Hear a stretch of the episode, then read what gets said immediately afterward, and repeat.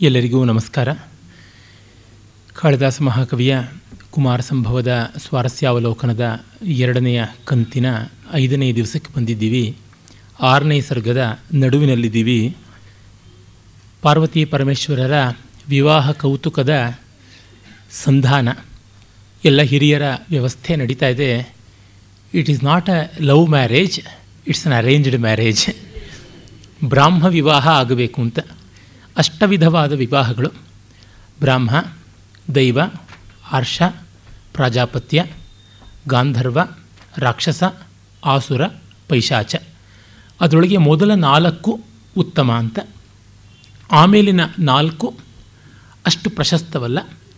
ಮಧ್ಯಮ ಅಂತ ಅನ್ನೋದಿದ್ರೆ ಗಾಂಧರ್ವ ಮತ್ತು ರಾಕ್ಷಸ, ಅಧಮ, ಆಸುರ, ಪೈಶಾಚ ಅಂತಂತಾರೆ. ಉತ್ತಮೋತ್ತಮವಾದದ್ದು ಬ್ರಾಹ್ಮ. ಈ ಉತ್ತಮೋತ್ತಮವಾದ ವಿವಾಹವೇ ಜಗತ್ತಿಗೆ ಆದರ್ಶ ಅಂತ. ಯಾಕೆಂದರೆ ಯಾವುದೂ ಯಾವ ರೀತಿಯಲ್ಲೂ ಆಗಬಹುದು. ಈ ಎಂಟು ಬಗೆಯ ಮದುವೆಗಳು ಹೇಗಿಯಾದರೂ ಗಂಡು ಹೆಣ್ಣನ್ನು ಸೇರಿಸಬೇಕು, ಯಾವ ದೃಷ್ಟಿಯಿಂದಲೂ ಹೆಣ್ಣಿಗೆ ಅನ್ಯಾಯವಾಗಬಾರದು, ಗಂಡಿಗೆ ತೊಂದರೆ ಆಗಬಾರದು ಅನ್ನುವ ದೃಷ್ಟಿಯಿಂದ ಮಾಡಿದ್ದು.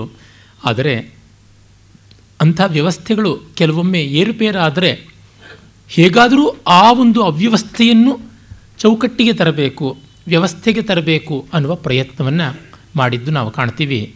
ಆ ರೀತಿಯ ಪ್ರಯತ್ನದ ಫಲವೇ ಧರ್ಮಶಾಸ್ತ್ರಕಾರರು ಅನೇಕ ಐಚ್ಛಿಕವಾದ ಮತ್ತು ಅನೈಚ್ಛಿಕವಾಗಿಯೂ ಆಗುವಂಥ ವ್ಯವಸ್ಥೆಗಳನ್ನು ಚೌಕಟ್ಟಿಗೆ ತರುವ ಪ್ರಯತ್ನ ಮಾಡಿದ್ದಾರೆ.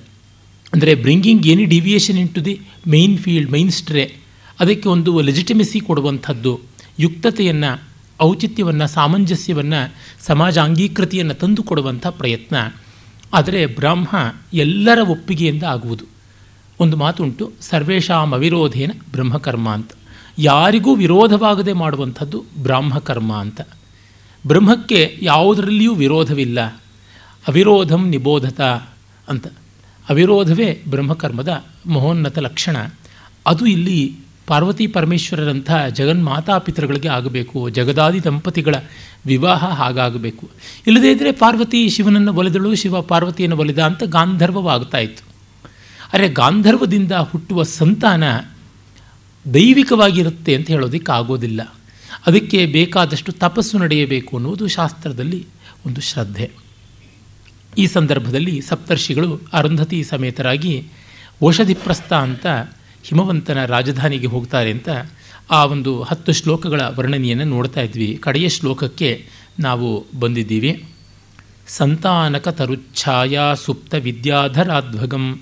ಯಸ್ಯ ಚೋಪವನಂ ಬಾಹ್ಯಂ ಗಂಧವದ್ ಗಂಧಮಾದನಂ ಸಂತಾನ ಪಾರಿಜಾತ ಹರಿಚಂದನ ಮತ್ತು ಮಂದಾರ ಇವನ್ನೆಲ್ಲ ದೇವವೃಕ್ಷಗಳು ಅಂತ ಕರೀತಾರೆ. ಈ ದೇವವೃಕ್ಷಗಳ ನೆರಳಿನಲ್ಲಿ ವಿದ್ಯಾಧರರು ಪಾಂಥರಾಗಿ ಹೋಗಿ, ಅಂದರೆ ಹಾದಿಹೋಕರಾಗಿ ಬಳಲಿದಾಗ ಅಲ್ಲಿ ಮಲಕ್ಕೋತಾರೆ. ದಿವ್ಯ ವೃಕ್ಷಗಳ ಸಾಲು ಮರಗಳ ನೆರಳಿನಲ್ಲಿ ಅವರ ವಿಶ್ರಾಂತಿ ಅಂತ. ಅಂದರೆ ಯಾವುದೋ ಜಾಲಿ ಮರ, ಇನ್ಯಾವುದೋ ತಾರೆ ಮರ, ಈ ಥರದ್ದಲ್ಲದೆ ಬಹಳ ಒಳ್ಳೆಯ ದೇವವೃಕ್ಷಗಳೇ ಅಲ್ಲಿ ಹಾದಿಯ ಮರಗಳಾಗಿದ್ದುವು. ಅಂದರೆ ರಸ್ತೆಯ ಪಕ್ಕ ಸಾಲು ಮರವಾಗಿ ನೆರವು, ನೆಡುವಂಥ ನೆರವಿಗೆ ಬರುವ ಮರಗಳು ಕೂಡ ತುಂಬ ಉತ್ಕೃಷ್ಟ ವರ್ಗದವು ಅನ್ನುವುದು ಕವಿಯ ಸೂಚನೆ. ಮತ್ತು ಮಲಗುವ ಪ್ರಯಾಣಿಕರಿಗೆ ವಿಶ್ರಾಂತಿಗೆ, ನೆರಳಿಗೆ ಮರಗಳು ಬೇಕು ಅಂತ. ಗುಪ್ತರ ಕಾಲದಲ್ಲಿ ಸಾಲು ಮರಗಳನ್ನು ವಿಶೇಷವಾಗಿ ನಡೆಸುವಂಥದ್ದಾಗಿತ್ತು. ಇಡೀ ಭಾರತದ ಮಹಾ ಮಾರ್ಗಗಳು ಯಾವುದಿವೆ? ಹೈವೇಗಳು ಅಂತ ಕರೀತಾರಲ್ಲ, ಮಹಾಪಥ ಅಂತ ಕರಿತಾ ಇದ್ದರು ಆ ಮಹಾಪಥಗಳಿಗೆ ಇನ್ನೂ ಉತ್ತಮವಾದಂಥ ಹೆಸರು ಘಂಟಾಪಥ ಅಂತಲೂ ಕರಿತಾ ಇದ್ರು.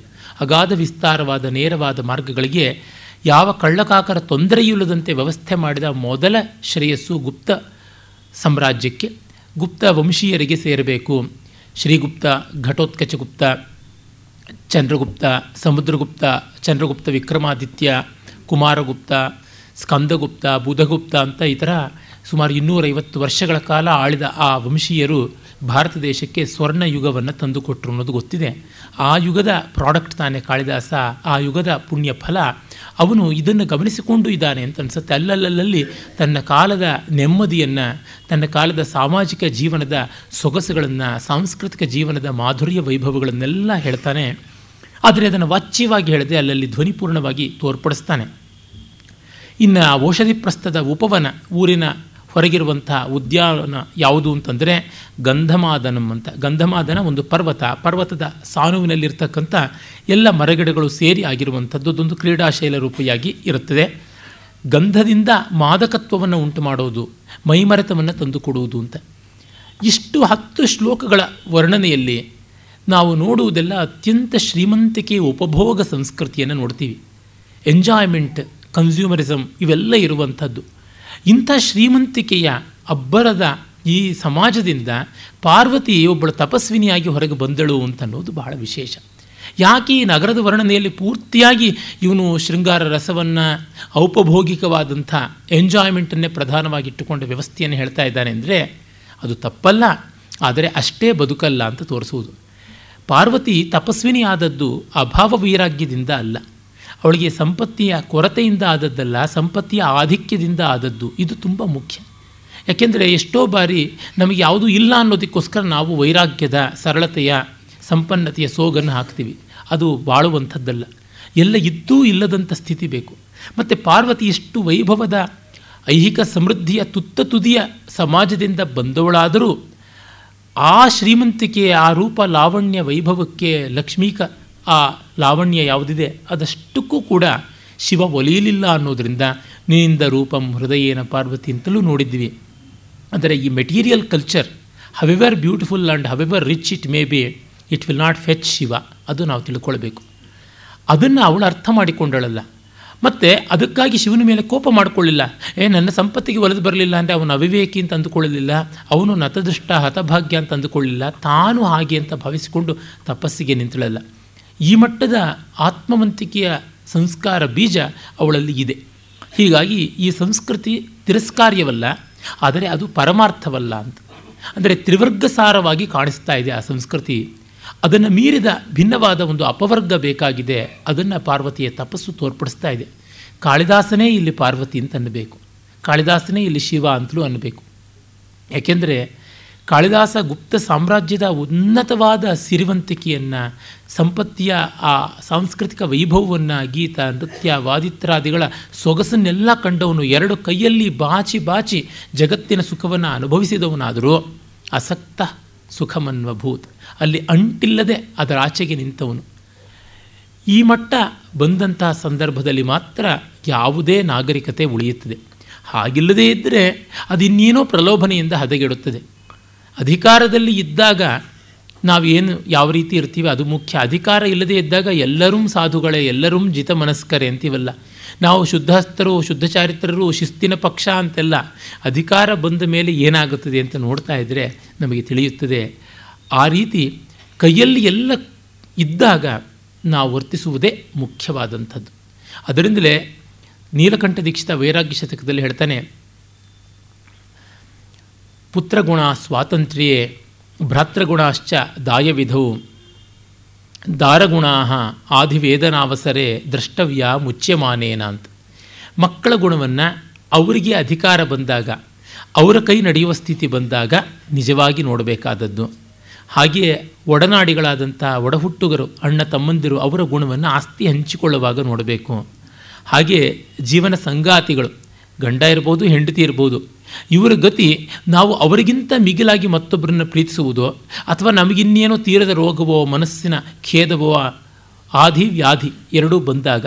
ಆಧಿವೇದನ ಅನ್ನೋದಕ್ಕೆ ಮತ್ತೊಂದು ಮದುವೆ, ಮತ್ತೊಂದು ಪ್ರೀತಿ ಅನ್ನೋ ಒಂದು ಅರ್ಥ ಉಂಟು.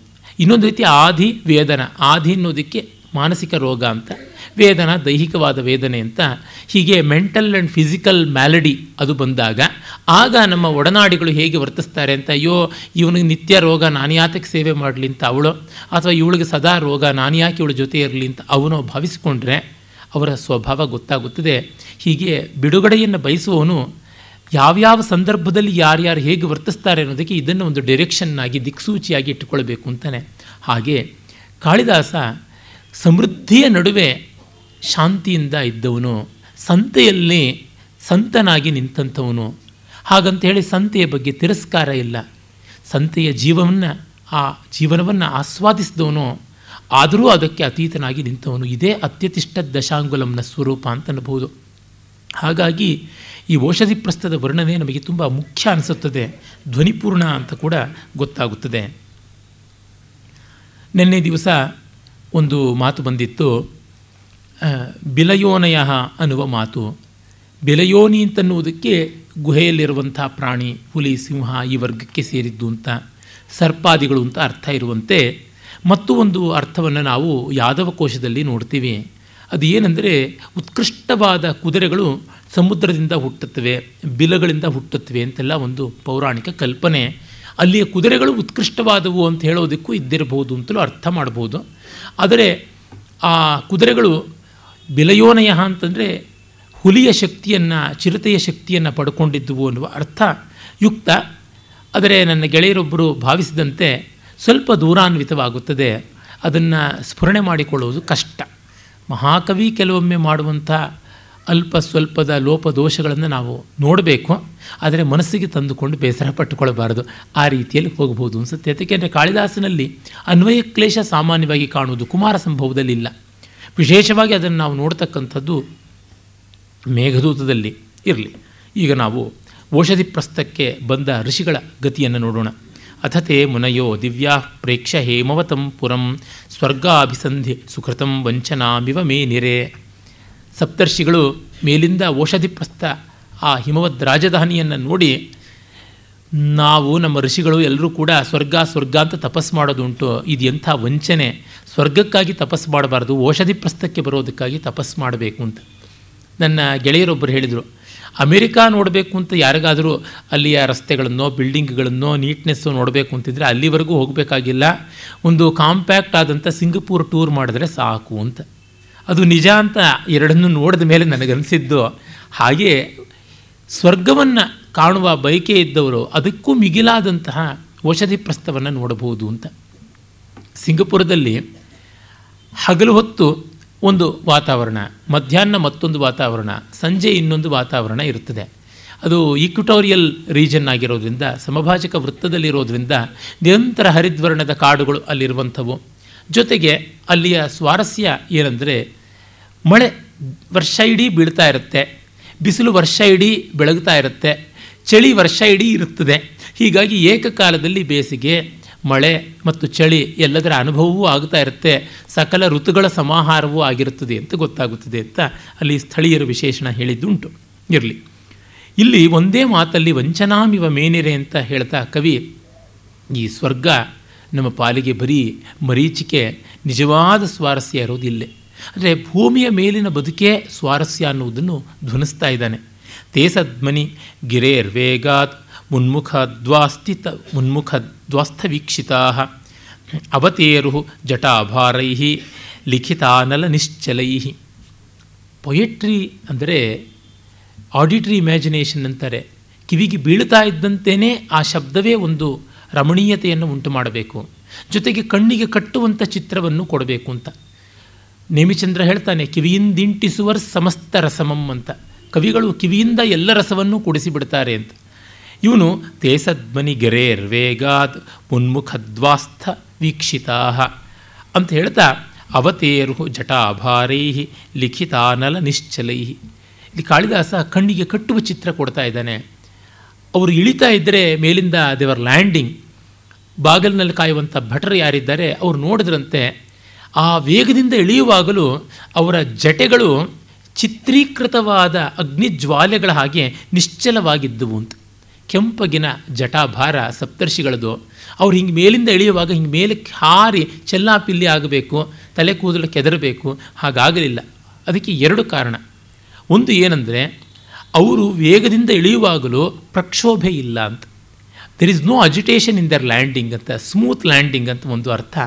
ಮತ್ತೊಂದು, ಅವರು ಜಟೆಯನ್ನು ಅತ್ತಿ ಮರದ ಹಾಲಿನ ಮೂಲಕ ಮಾಡಿಕೊಂಡಿರುವುದು. ತಲೆ ಕೂದಲಿಗೆ ಅತ್ತಿ ಮರದ ಹಾಲು ಹಾಕ್ಕೊಂಡ್ರೆ ಅದು ಗಂಟು ಗಂಟಾಗಿ ನಿಂತು ಬಿಡುತ್ತೆ, ಅದು ಅಲ್ಲಾಡೋದಿಲ್ಲ. ಮತ್ತು ಅದು ಹೊಂಬಣ್ಣದ್ದು, ಕೇಶ, ಸಂಸ್ಕಾರ ಇಲ್ವಲ್ಲ? ಎಣ್ಣೆ ಮೊದಲಾದವುಗಳನ್ನು ಹಚ್ಚಿ ಅಭ್ಯಂಜನಾದಿಗಳು ಮಾಡಿಸದೇ ಇರೋದ್ರಿಂದ ಅವು ಕೆಂಚಿಗಿರುತ್ತವೆ, ಅಗ್ನಿ ಜ್ವಾಲೆಗಳಂತೆ ತೋರುತ್ತವೆ ಅಂತ. ಮತ್ತೆ ಇವರು ಒಬ್ಬರಲ್ಲ ಇಬ್ಬರಲ್ಲ ಏಳು ಜನ ಬರ್ತಾ ಇದ್ದಾರೆ ಅಂದರೆ ಸಪ್ತಾರ್ಚಿಸ್, ಏಳು ಜ್ವಾಲೆಗಳನ್ನು ಹೊಂದಿದ ಸಾಕ್ಷಾತ್ ವೈಶ್ವಾನರನ್ನೇ ಬರ್ತಾ ಇದ್ದಾನೆ. ಧನಂಜಯ, ಜಾತವೇದನ ಆಗಮನ ಅನ್ನುವಂಥ ಇಷ್ಟೆಲ್ಲ ಸ್ವಾರಸ್ಯ. ಮತ್ತು ಅವರು ಜಟಾ ಮುಕುಟ ದೇದೀಪ್ಯಮಾನವಾದ ಸಪ್ತಾರ್ಚಿ ಕುಂಡ ಅನ್ನುವಂಥ ಭಾವನೆ ಬರುತ್ತೆ. ಎಷ್ಟು ಸೊಗಸಾದದ್ದು? ಅದು ಪೇಂಟಿಂಗಲ್ಲಿದ್ದಂತೆ ಇತ್ತು ಅಂತ. ಚಿತ್ರದಲ್ಲಿ ಎಷ್ಟು ಅಗ್ನಿಯ ಜ್ವಾಲೆಯ ಹೊಯ್ದಾಟ ತೋರಿಸಿದ್ರು ಅದು ನಿಶ್ಚಲವಾದ ಹೊಯ್ದಾಟ. ಸಂಚಲವಾದದ್ದಲ್ಲ. ಆ ರೀತಿ ಅಂತ. ಇಂಥ ಕಲ್ಪನೆಗಳನ್ನು ಕಾಳಿದಾಸ ಕೊಡುವುದು ಬಹಳ ವಿಶೇಷ. ನಮ್ಮ ಪ್ರಾಚೀನ ಕವಿಗಳ ಪೈಕಿಯೇ ಚಿತ್ರವನ್ನು, ನೃತ್ಯವನ್ನು, ಗೀತವನ್ನು, ವಾದ್ಯವನ್ನು ಬಹಳ ಚೆನ್ನಾಗಿ ಕಾವ್ಯದಲ್ಲಿ ತಂದವನು ಮೊದಲಿಗೆ ಕಾಳಿದಾಸ. ಇನ್ನು ಮಿಕ್ಕದವರೆಲ್ಲ ಅವನ ಅನುಕರಣೆ ಮಾಡಿದವರು. ಯಾರೂ ಅವನನ್ನು ಮೀರಿ ಹೋಗೋಕ್ಕಾಗಲಿಲ್ಲ. ಎಲ್ಲೋ ಒಂದೊಂದು ದಿಕ್ಕಿನಲ್ಲಿ ಸ್ವಲ್ಪ ಮಟ್ಟಿಗೆ ಮೀರಿದವರು ಅಂತ ಹೇಳೋದಿದ್ರೆ ಉದಾಹರಣೆಗೆ ತೆಲುಗಿನ ರಾಮರಾಜ ಭೂಷಣ ಭಟ್ಟುಮೂರ್ತಿ, ಅವನು ಸಂಗೀತ ರಹಸ್ಯ ಕಲಾನಿಧಿ ಎನ್ನುವ ಬಿರುದು ಪಡೆದಿದ್ದ. ಅವನ ವಸುಚರಿತ್ರ ಕಾವ್ಯದಲ್ಲಿ ಅನೇಕ ಸಂಗೀತ ಶಾಸ್ತ್ರ ರಹಸ್ಯಗಳನ್ನು ಸೂಚನೆ ಮಾಡಿದ್ದಾರೆ. ಆದರೆ ಅದು ಸ್ವಲ್ಪ ಎಫರ್ಟೆಡ್, ಪ್ರಯತ್ನ ಪುರಸ್ಸರವಾಗಿ ಮಾಡಿದ್ದು. ಕಾಳಿದಾಸನದು ಅಯತ್ನಪೂರ್ಣವಾದದ್ದು. ಸಾಮಾನ್ಯ ಕಲಾ ರುಚಿ ಇದ್ದವರಿಗೂ ಸ್ಫುರಣೆಗೆ ಬರುವಂಥದ್ದು. ತೀರ ನಾವು ಕಾವ್ಯವನ್ನು ನಿಗೂಢ ಮಾಡಿಬಿಟ್ರೆ, ದುರೂಹ ಮಾಡಿಬಿಟ್ರೆ ಕಷ್ಟ. ಅದು ಆಸ್ವಾದಕ್ಕೆ ತುಂಬ ಕಷ್ಟವಾಗಿಬಿಡುತ್ತೆ. ಆ ದೃಷ್ಟಿಯಿಂದ ಕಾಳಿದಾಸ ದ್ರಾಕ್ಷಾ ಪಾಕವೂ ಅಲ್ಲ, ನಾರಿಕೇಳ ಪಾಕವೂ ಅಲ್ಲ, ಕದಳಿ ಪಾಕ. ಸಿಪ್ಪೆ ಸುಲಿಯಬೇಕು ಅಷ್ಟೇ. ಒಡೆಯುವುದು ಕೆಲಸ ಇಲ್ಲ, ನಾರು ತೆಗೆಯುವ ಕೆಲಸ ಇಲ್ಲ. ಅರೆ ಸಿಪ್ಪೆ ಸುಲಿಯದೆ ಬಾಳಿಗೆ ಹಾಕ್ಕೊಳ್ಳೋ ಹಾಗಿಲ್ಲ. ಅದರಿಂದ ಆಗುವ ಅನುಕೂಲ ಏನು ಗೊತ್ತೇ? ದ್ರಾಕ್ಷಿಯನ್ನಾದರೂ ಉಪ್ಪು ನೀರಲ್ಲಿ ತೊಳಿಬೇಕು ಪೊಟಾಸಿಯಂ ಪನಮಾಂಗ್ ನೆಟ್ನಲ್ಲಿ ತೊಳಿಬೇಕು ಬಿಸಿನೀರಲ್ಲಿ ತೊಳಿಬೇಕು ಇಲ್ಲದೇ ಆ ಡಿಸ್ಇನ್ಫೆಕ್ಟೆಂಟ್ಗಳೆಲ್ಲ ಹಾಕಿರುವಂಥದ್ದು ತುಂಬ ಕಷ್ಟ. ಪೆಸ್ಟಿಸೈಡ್ಸ್ಗಳೆಲ್ಲ ಬಹಳ ಹಾನಿ ಮಾಡುತ್ತವೆ ಅಂತ. ತೆಂಗಿನಕಾಯಂತೂ ತಿನ್ನುವುದು ದೂರವೇ ಉಳಿಯಿತು ಅದರ ಕಾಠಿಣ್ಯದಿಂದ. ಬಾಳೆಹಣ್ಣು ಹಾಗಲ್ಲ. ಎಂಥ ಕೊಳೆ ಕೈಯವರು ಕೂಡ ಕೈಯೇ ತೊಳ್ಕೊಳ್ಳದೆ. ಸಿಪ್ಪೆಯನ್ನು ಅಂಚಿನಿಂದ ತೆಗೆದು ತೆಗೆದು, ಸ್ವಲ್ಪ ಸ್ವಲ್ಪ ತೆಗೆದು ಬಾಯಿಂದ ಕಚ್ಚಿಕೊಂಡು ತಿನ್ಬೋದು. ಕಚ್ಚಿ ತಿನ್ನುವುದು ಮೈಲಿಗೆ ಅಲ್ಲ ಅನ್ನುವ ಒಂದು ಭಾವ ಇದ್ದರೆ ಸಾಕಷ್ಟೇ ಅಂದರೆ ಮುಟ್ಟದೆಯೇ ನಾವು ತಿನ್ನಬಹುದಾದ ಹಣ್ಣು ಅಂದರೆ ಇದೊಂದೇ ಅನಿಸುತ್ತೆ. ಮಿಕ್ಕಿ ಎಲ್ಲ ಹಣ್ಣುಗಳಲ್ಲಿಯೂ ಈ ಥರದ ಸಮಸ್ಯೆ ಉಂಟು. ಕದಳಿ ಪಾಕ ಹಾಗೆ ವರ್ಷ ಇಡೀ ಸಿಗುವಂಥದ್ದು ಬಾಳೆ. ಆ ದೃಷ್ಟಿಯಿಂದ ಕಂಡಾಗ ಕಾಳಿದಾಸ ನಮಗೆ ನಿರಂತರವಾಗಿ ಸಿಗಬಲ್ಲ ಬಹಳ ರುಚಿಶುದ್ಧಿ ಇರುವ ಕವಿ ಅಂತ ಗೊತ್ತಾಗುತ್ತದೆ. ಗಗನಾದವತೀರ್ಣಾಸ ಯಥಾ ವೃದ್ಧ ಪುರಸ್ಸರ ತೋಯ ಅಂತರ್ಭಾಸ್ಕರ ಅಲೀವ ರೇಜೆ ಮುನಿಪರಂಪರ. ಇಳಿದು ಬರುವಂಥ ಆ ಮುನಿಗಳ ಸಾಲು ಯಾವುದಿದೆ? ಅದು ಯಾವ ಥರ ಕಾಣಿಸ್ತು ಅಂತಂದರೆ ಮೋಡದ ಹಿನ್ನೆಲೆಯಿಂದ ಮೂಡಿ ಬರುವ ಸೂರ್ಯ ಕಾಂತಿಯ ಹಾಗೆ ತೋರಿತು ಅಂತ. ಬಹಳ ಸೊಗಸಾದದ್ದು. ಅವರು ಆಕಾಶದಿಂದ ಇಳಿದು ಬರ್ತಾ ಇದ್ದರೆ ಸೂರ್ಯ ಕಾಂತಿಯೇ ಧಾರೆಯಾಗಿ ಇಳಿದು ಬಂದಂತೆ ಕಾಣಿತು. ತಾನರ್ಘ್ಯಾನ್ ಅರ್ಘ್ಯಮಾದಾಯ ದೂರಾತ್ ಪ್ರತ್ಯುದ್ಯ ಯೌ ಗಿರಿ ನಮಯನ್ ಸಾರ ಗುರುಭಿ ಪಾದನ್ಯಾಸೈರ್ವ ಸುಂದರಾಂ ಇನ್ನು ಅವರು ಬಂದೊಡನೆ ಅನರ್ಘರಾದವರಿಗೆ ಅರ್ಘ್ಯ ಪುರಸ್ಸರವಾಗಿ ಹಿಮವಂತ ಸ್ವಾಗತ ಕೊಡ್ತಾನೆ. ದೂರದಿಂದಲೇ ಅವ್ರನ್ನ ಕಂಡು ಎದ್ದು ನಿಲ್ತಾನೆ. ಅವನು ಹೆಜ್ಜೆ ಇಡ್ತಾ ಇದ್ದರೆ ಭೂಮಿ ಬಾಗ್ತಾ ಇತ್ತು ಅಂತ ಬೆಟ್ಟ ನಡೆದು ಬರೋದು ಅನ್ನೋದನ್ನು ಕವಿ ಕಲ್ಪಿಸಿಕೊಡ್ತಾನೆ ಇಲ್ಲಿ. ಅವನು ಎಲ್ಲರನ್ನೂ ಮಣಿಸುವಂಥ ಪರ್ವತೇಶ್ವರ ತಾನು ಇವರಿಗೆ ಮಣಿತಾ ಇದ್ದಾನೆ ಅಂತನ್ನುವಂಥದ್ದು. ಗುರು ಅನ್ನೋದಕ್ಕೆ ಭಾರ ಅಂತ ಒಂದು ಅರ್ಥ ಉಂಟು. ನಮಯನ್ ಸಾರ ಗುರುಭೇ ಪಾದನ್ಯಾಸೈಹಿ. ಸಾರವತ್ತಾದ ಭಾರವಾದ ಹೆಜ್ಜೆಗಳಿಂದ ಭೂಮಿಯನ್ನೇ ಬಾಗಿಸಬಲ್ಲವನು ತಾನು ಮೈ ಬಾಗಿಸಿ ನಮಸ್ಕಾರ ಮಾಡಿದ. ಅಲ್ಲಿ ಸ್ವಾರಸ್ಯ ದೊಡ್ಡವರಾಗ್ಬಿಟ್ರೆ ಅವರು ಮೈ ಬಗ್ಗೋದಿಲ್ಲ. ದೊಡ್ಡವರು ಅಂತ ಯಾರನ್ನಾರು ಮಾಡಿಬಿಟ್ರಂತೂ ಅಸಲು ಮೈಮನ ಬಗ್ಗೋಲ್ಲ. ಆದರೆ ಹಿಮವಂತ ತಾನು ದೊಡ್ಡವನಾಗಿ ಸಹಜ ಗುಣದಿಂದ ಆದವನು ಮೈ ಮನಸ್ಸುಗಳನ್ನು ಬಾಗಿಸಬಲ್ಲ ಅನ್ನುವಂಥದ್ದು. ನಮಗೆ ಆಶೀರ್ವಾದ ಮಾಡಬಲ್ಲಂಥವ್ರನ್ನ, ನಮ್ಮನ್ನು ಏನೋ ಹೋಗೋ ಬಾರೋ ಅಂತ ಮಗು ಅಂತ ಮಾತಾಡಿಸಬಲ್ಲಂಥವ್ರನ್ನ ಒಬ್ಬರನ್ನ ಸದಾ ಇಟ್ಕೊಂಡಿರಬೇಕು ಕನಿಷ್ಠ. ಯಾಕೆಂದರೆ ನನಗಿಂತ ದೊಡ್ಡವರೊಬ್ಬರಿದ್ದಾರೆ ಅವರೆದುರಿಗೆ ಬಾಗಬೇಕಾದಿದೆ ಅನ್ನುವ ವರ್ತನೆ ನಮಗೆ ಮೈಗೂಡೋದಕ್ಕೆ ಅನುಕೂಲವಾಗುತ್ತದೆ. ಧಾತು ತಾಮ್ರಾಧರ ಪ್ರಾಂಶು ದೇವದಾರು ಬೃಹದ್ಭುಜ ಪ್ರಕೃತ್ಯೇವ ಶಿಲೋರಸ್ಕ ಸುವ್ಯಕ್ತೋ ಹಿಮವಾನಿತಿ. ಅವನು ಮನಶಿಲ ಧಾತು ಅಂತೆಲ್ಲ ಬೇರೆ ಬೇರೆಯ ಬೆಟ್ಟದಲ್ಲಿ ಸಿಗುವ ಖನಿಜಗಳು. ನಾವು ಆಸ್ಫಾಲ್ಟ್ ಅಂತ ಕರಿತೀವಿ ಬಾಕ್ಸೈಟ್ ಅಂತ ಕರಿತೀವಿ ಫೆಲ್ಡ್ಸ್ಪಾರ್ ಅಂತೀವಿ. ಈ ರೀತಿಯ ಅನೇಕ ಬಗೆಯ ಧಾತುಗಳು ಯಾವುದಿವೆ, ಅವುಗಳಿಂದ ಕೆಂಪು ಬಣ್ಣದ ಮೈ ಕಾಂತಿ ಬರುತ್ತದೆ. ಇವನ ತುಟಿಯ ಕಾಂತಿ, ಅಂಗೈಗಳ ಕಾಂತಿ ಇವೆಲ್ಲ ಧಾತು ತಾಮ್ರವಾಗಿವೆ. ಮತ್ತು ದೇವದಾರು ವೃಕ್ಷಗಳು ಇವನ ತೋಳಾಗಿವೆ. ಇವನ ಎದೆಯ ವೈಶಾಲ್ಯ, ಆ ಹಿಮಗಿರಿಯ ಗಂಡ ಶೈಲಗಳು, ಗಂಡ ಶಿಲೆಗಳಾಗಿವೆ. ಇದರಿಂದ ನೋಡ್ತಾ ಇದ್ದಂತೆ ಹಿಮವಂತ ಅಂತ ಗೊತ್ತಾಗ್ತಾ ಇದೆಯಂತೆ ಬೆಟ್ಟಕ್ಕೆ ಮಾನವತ್ವವನ್ನು ಕಲ್ಪಿಸ್ತಾ ಇದ್ದಾನೆ. ರಾಮರಾಜಭೂಷಣ ಅಂತ ಹೇಳಿದೆ ಅವನು ಕೋಲಾಹಲ ಅನ್ನುವ ಒಂದು ಪರ್ವತಕ್ಕೆ ನಾಯಕತ್ವವನ್ನು ಆರೋಪಣೆ ಮಾಡಿ ಶ್ಲೇಷದಿಂದ ಬಹಳ ಚೆನ್ನಾಗಿ ವರ್ಣನೆ ಮಾಡ್ತಾನೆ. ಸ್ವಲ್ಪ ಬೌದ್ಧಿಕವಾದದ್ದು. ಆದರೆ ಈ ರೀತಿ ಅಚೇತನವನ್ನು ಚೇತನವಾಗಿಸುವಂಥದ್ದು, ಚೇತನವನ್ನು ಅಚೇತನವಾಗಿಸುವಂಥದ್ದು ಯಾವುದೋ ಪ್ರಾಣಿ ಪ್ರಪಂಚ ವಿಶೇಷವನ್ನು, ವೃಕ್ಷ ವಿಶೇಷ, ಪರ್ವತ ವಿಶೇಷಗಳನ್ನು ಮಾನವರಾಗಿ ತೋರಿಸುವಂಥದ್ದು ಮೊದಲಿಗೆ ಭಾರತೀಯರಲ್ಲಿ ಕಂಡುಕೊಂಡದ್ದು. ಇಂದು ಅಷ್ಟೇ ನಮಗೆಲ್ಲರಿಗೂ ವಾಲ್ಟ್ ಡಿಸ್ನಿ ಆತನ ಕಾರ್ಟೂನ್ಸ್ ಇಷ್ಟ ಆಗುತ್ತದೆ ಅಂದರೆ ಈ ಥರ ಅಚೇತನಕ್ಕೆ ಚೇತನ ವ್ಯವಹಾರ ಅವನು ಕೊಡೋದ್ರಿಂದ. ಬಾಣಭಟ್ಟ ಒಬ್ಬ, ಶಾಲ್ಮಲಿ ವೃಕ್ಷವನ್ನು ಒಬ್ಬ ಕುಲವೃದ್ಧನಂತೆ, ಮನೆಯ ಹಿರಿಯ ವೃದ್ಧನಂತೆ ತೋರ್ಪಡಿಸ್ತಾನೆ. ಈ ಮಟ್ಟದ ಚಿತ್ರಣವನ್ನು ಮಾಡಿದಾಗಲೇ ನಮಗೆ ಮನಸ್ಸಿಗೆ ಮುಟ್ಟುವಂಥದ್ದು. ಕಾಳಿದಾಸ ಅದಕ್ಕೂ ಮಾರ್ಗದರ್ಶಿಯಾಗಿದ್ದಾನೆ. ಅವನು ಎಷ್ಟರ ಮಟ್ಟಿಗೆ ಪ್ರಭಾವ ಬೀರಿದ್ದಾನೆ ಅಂತಂದರೆ, ಅವನನ್ನು ಓದುವಾಗ ಸಾಮಾನ್ಯ ಗೊತ್ತಾಗೋಲ್ಲ. ಆದರೆ ಇಡೀ ಸಂಸ್ಕೃತ ಕಾವ್ಯಗಳನ್ನು ಓದುವಾಗ ನಮಗೆ ಕಾಳಿದಾಸ ಎಲ್ಲೆಲ್ಲೂ ಕಾಣಿಸ್ತಾ ಇದ್ದಾನೆ ಅನಿಸುತ್ತೆ. ನೀವು ಯಾವ ಭಾರತೀಯ ಭಾಷೆಯ ಕಾವ್ಯವನ್ನು ಓದಿ, ಅದು ಹತ್ತೊಂಬತ್ತನೇ ಶತಮಾನಕ್ಕಿಂತ ಹಿಂದಿನದೆಲ್ಲ ಕಾವ್ಯ ಯಾವುದಿದೆ, ಅದನ್ನು ಓದುವಾಗ invariably you see so much of impact of Kalidasa it's a silent tsunami ಅಷ್ಟು ಅದ್ಭುತವಾಗಿ ಎಲ್ಲ ಕಡೆಯಲ್ಲಿಯೂ ಅವನ ಪ್ರಖರ ಶಕ್ತಿ ವ್ಯಾಪಿಸಿದೆ. ಅವನು ಮಾತ್ರ ಯಾವ ಕೋಲಾಹಲವೂ ಮಾಡಿಕೊಂಡಿಲ್ಲ. ವಾಲ್ಮೀಕಿ ರಾಮಾಯಣದಲ್ಲಿ ಬರುತ್ತೆ, ಪರಂ ಕವೀನಾಂ ಆಧಾರಂ ಅಂತ. ವ್ಯಾಸರೂ ಕೂಡ ಹೇಳ್ತಾರೆ, ಕವಿಭೀ ಗೀತಂ ಅಂತ ಮಹಾಭಾರತ ಕವಿಗಳಿಗೆ ಆಧಾರವಾದದ್ದು, ಕವಿಗಳು ಕೊಂಡಾಡುವುದು ಅಂತ. ಅವನು ಕಾಳಿದಾಸ ಯಾವ ಕ್ಲೇಮ್ಸೂ ಮಾಡಲಿಲ್ಲ. ಆದರೆ ಅದೆಲ್ಲ ರೀತಿಯಾಗಿ ಹರಡು ಹರಡಿಕೊಂಡು ಬಂದಿದ್ದು ನಮಗೆ ಗೋಚರವಾಗುತ್ತದೆ. ಈ ಕಾಲಕ್ಕೂ ಕೂಡ ಕಾಳಿದಾಸನ ಪ್ರಭಾವ ಇಲ್ವಾ? ಯಾಕೆ ಹತ್ತೊಂಬತ್ತನೇ ಶತಮಾನದ ಅಂಚಿಗೆ ಬಂದು ನಿಲ್ಲಿಸಿಬಿಟ್ರಿ ಅಂತ ಯಾರಾದರೂ ಕೇಳಿದ್ರೆ, ಈ ಕಾಲದ ಸಾಹಿತಿಗಳು ಅಷ್ಟು ಪುಣ್ಯವಂತರಲ್ಲ ಅಂತ ಅಷ್ಟೇ ಅನ್ನಬೇಕು ಏಕೆಂದರೆ ಕಾಳಿದಾಸನ ಸಂಸ್ಕಾರ ಆಗೋದಿಕ್ಕೂ ಕೊಟ್ಟು ಹುಟ್ಟಿರಬೇಕು. ಇವರಿಗೆ ಆ ಥರದ್ದೆಲ್ಲ ಸಂಸ್ಕಾರಗಳು ಇಲ್ಲ.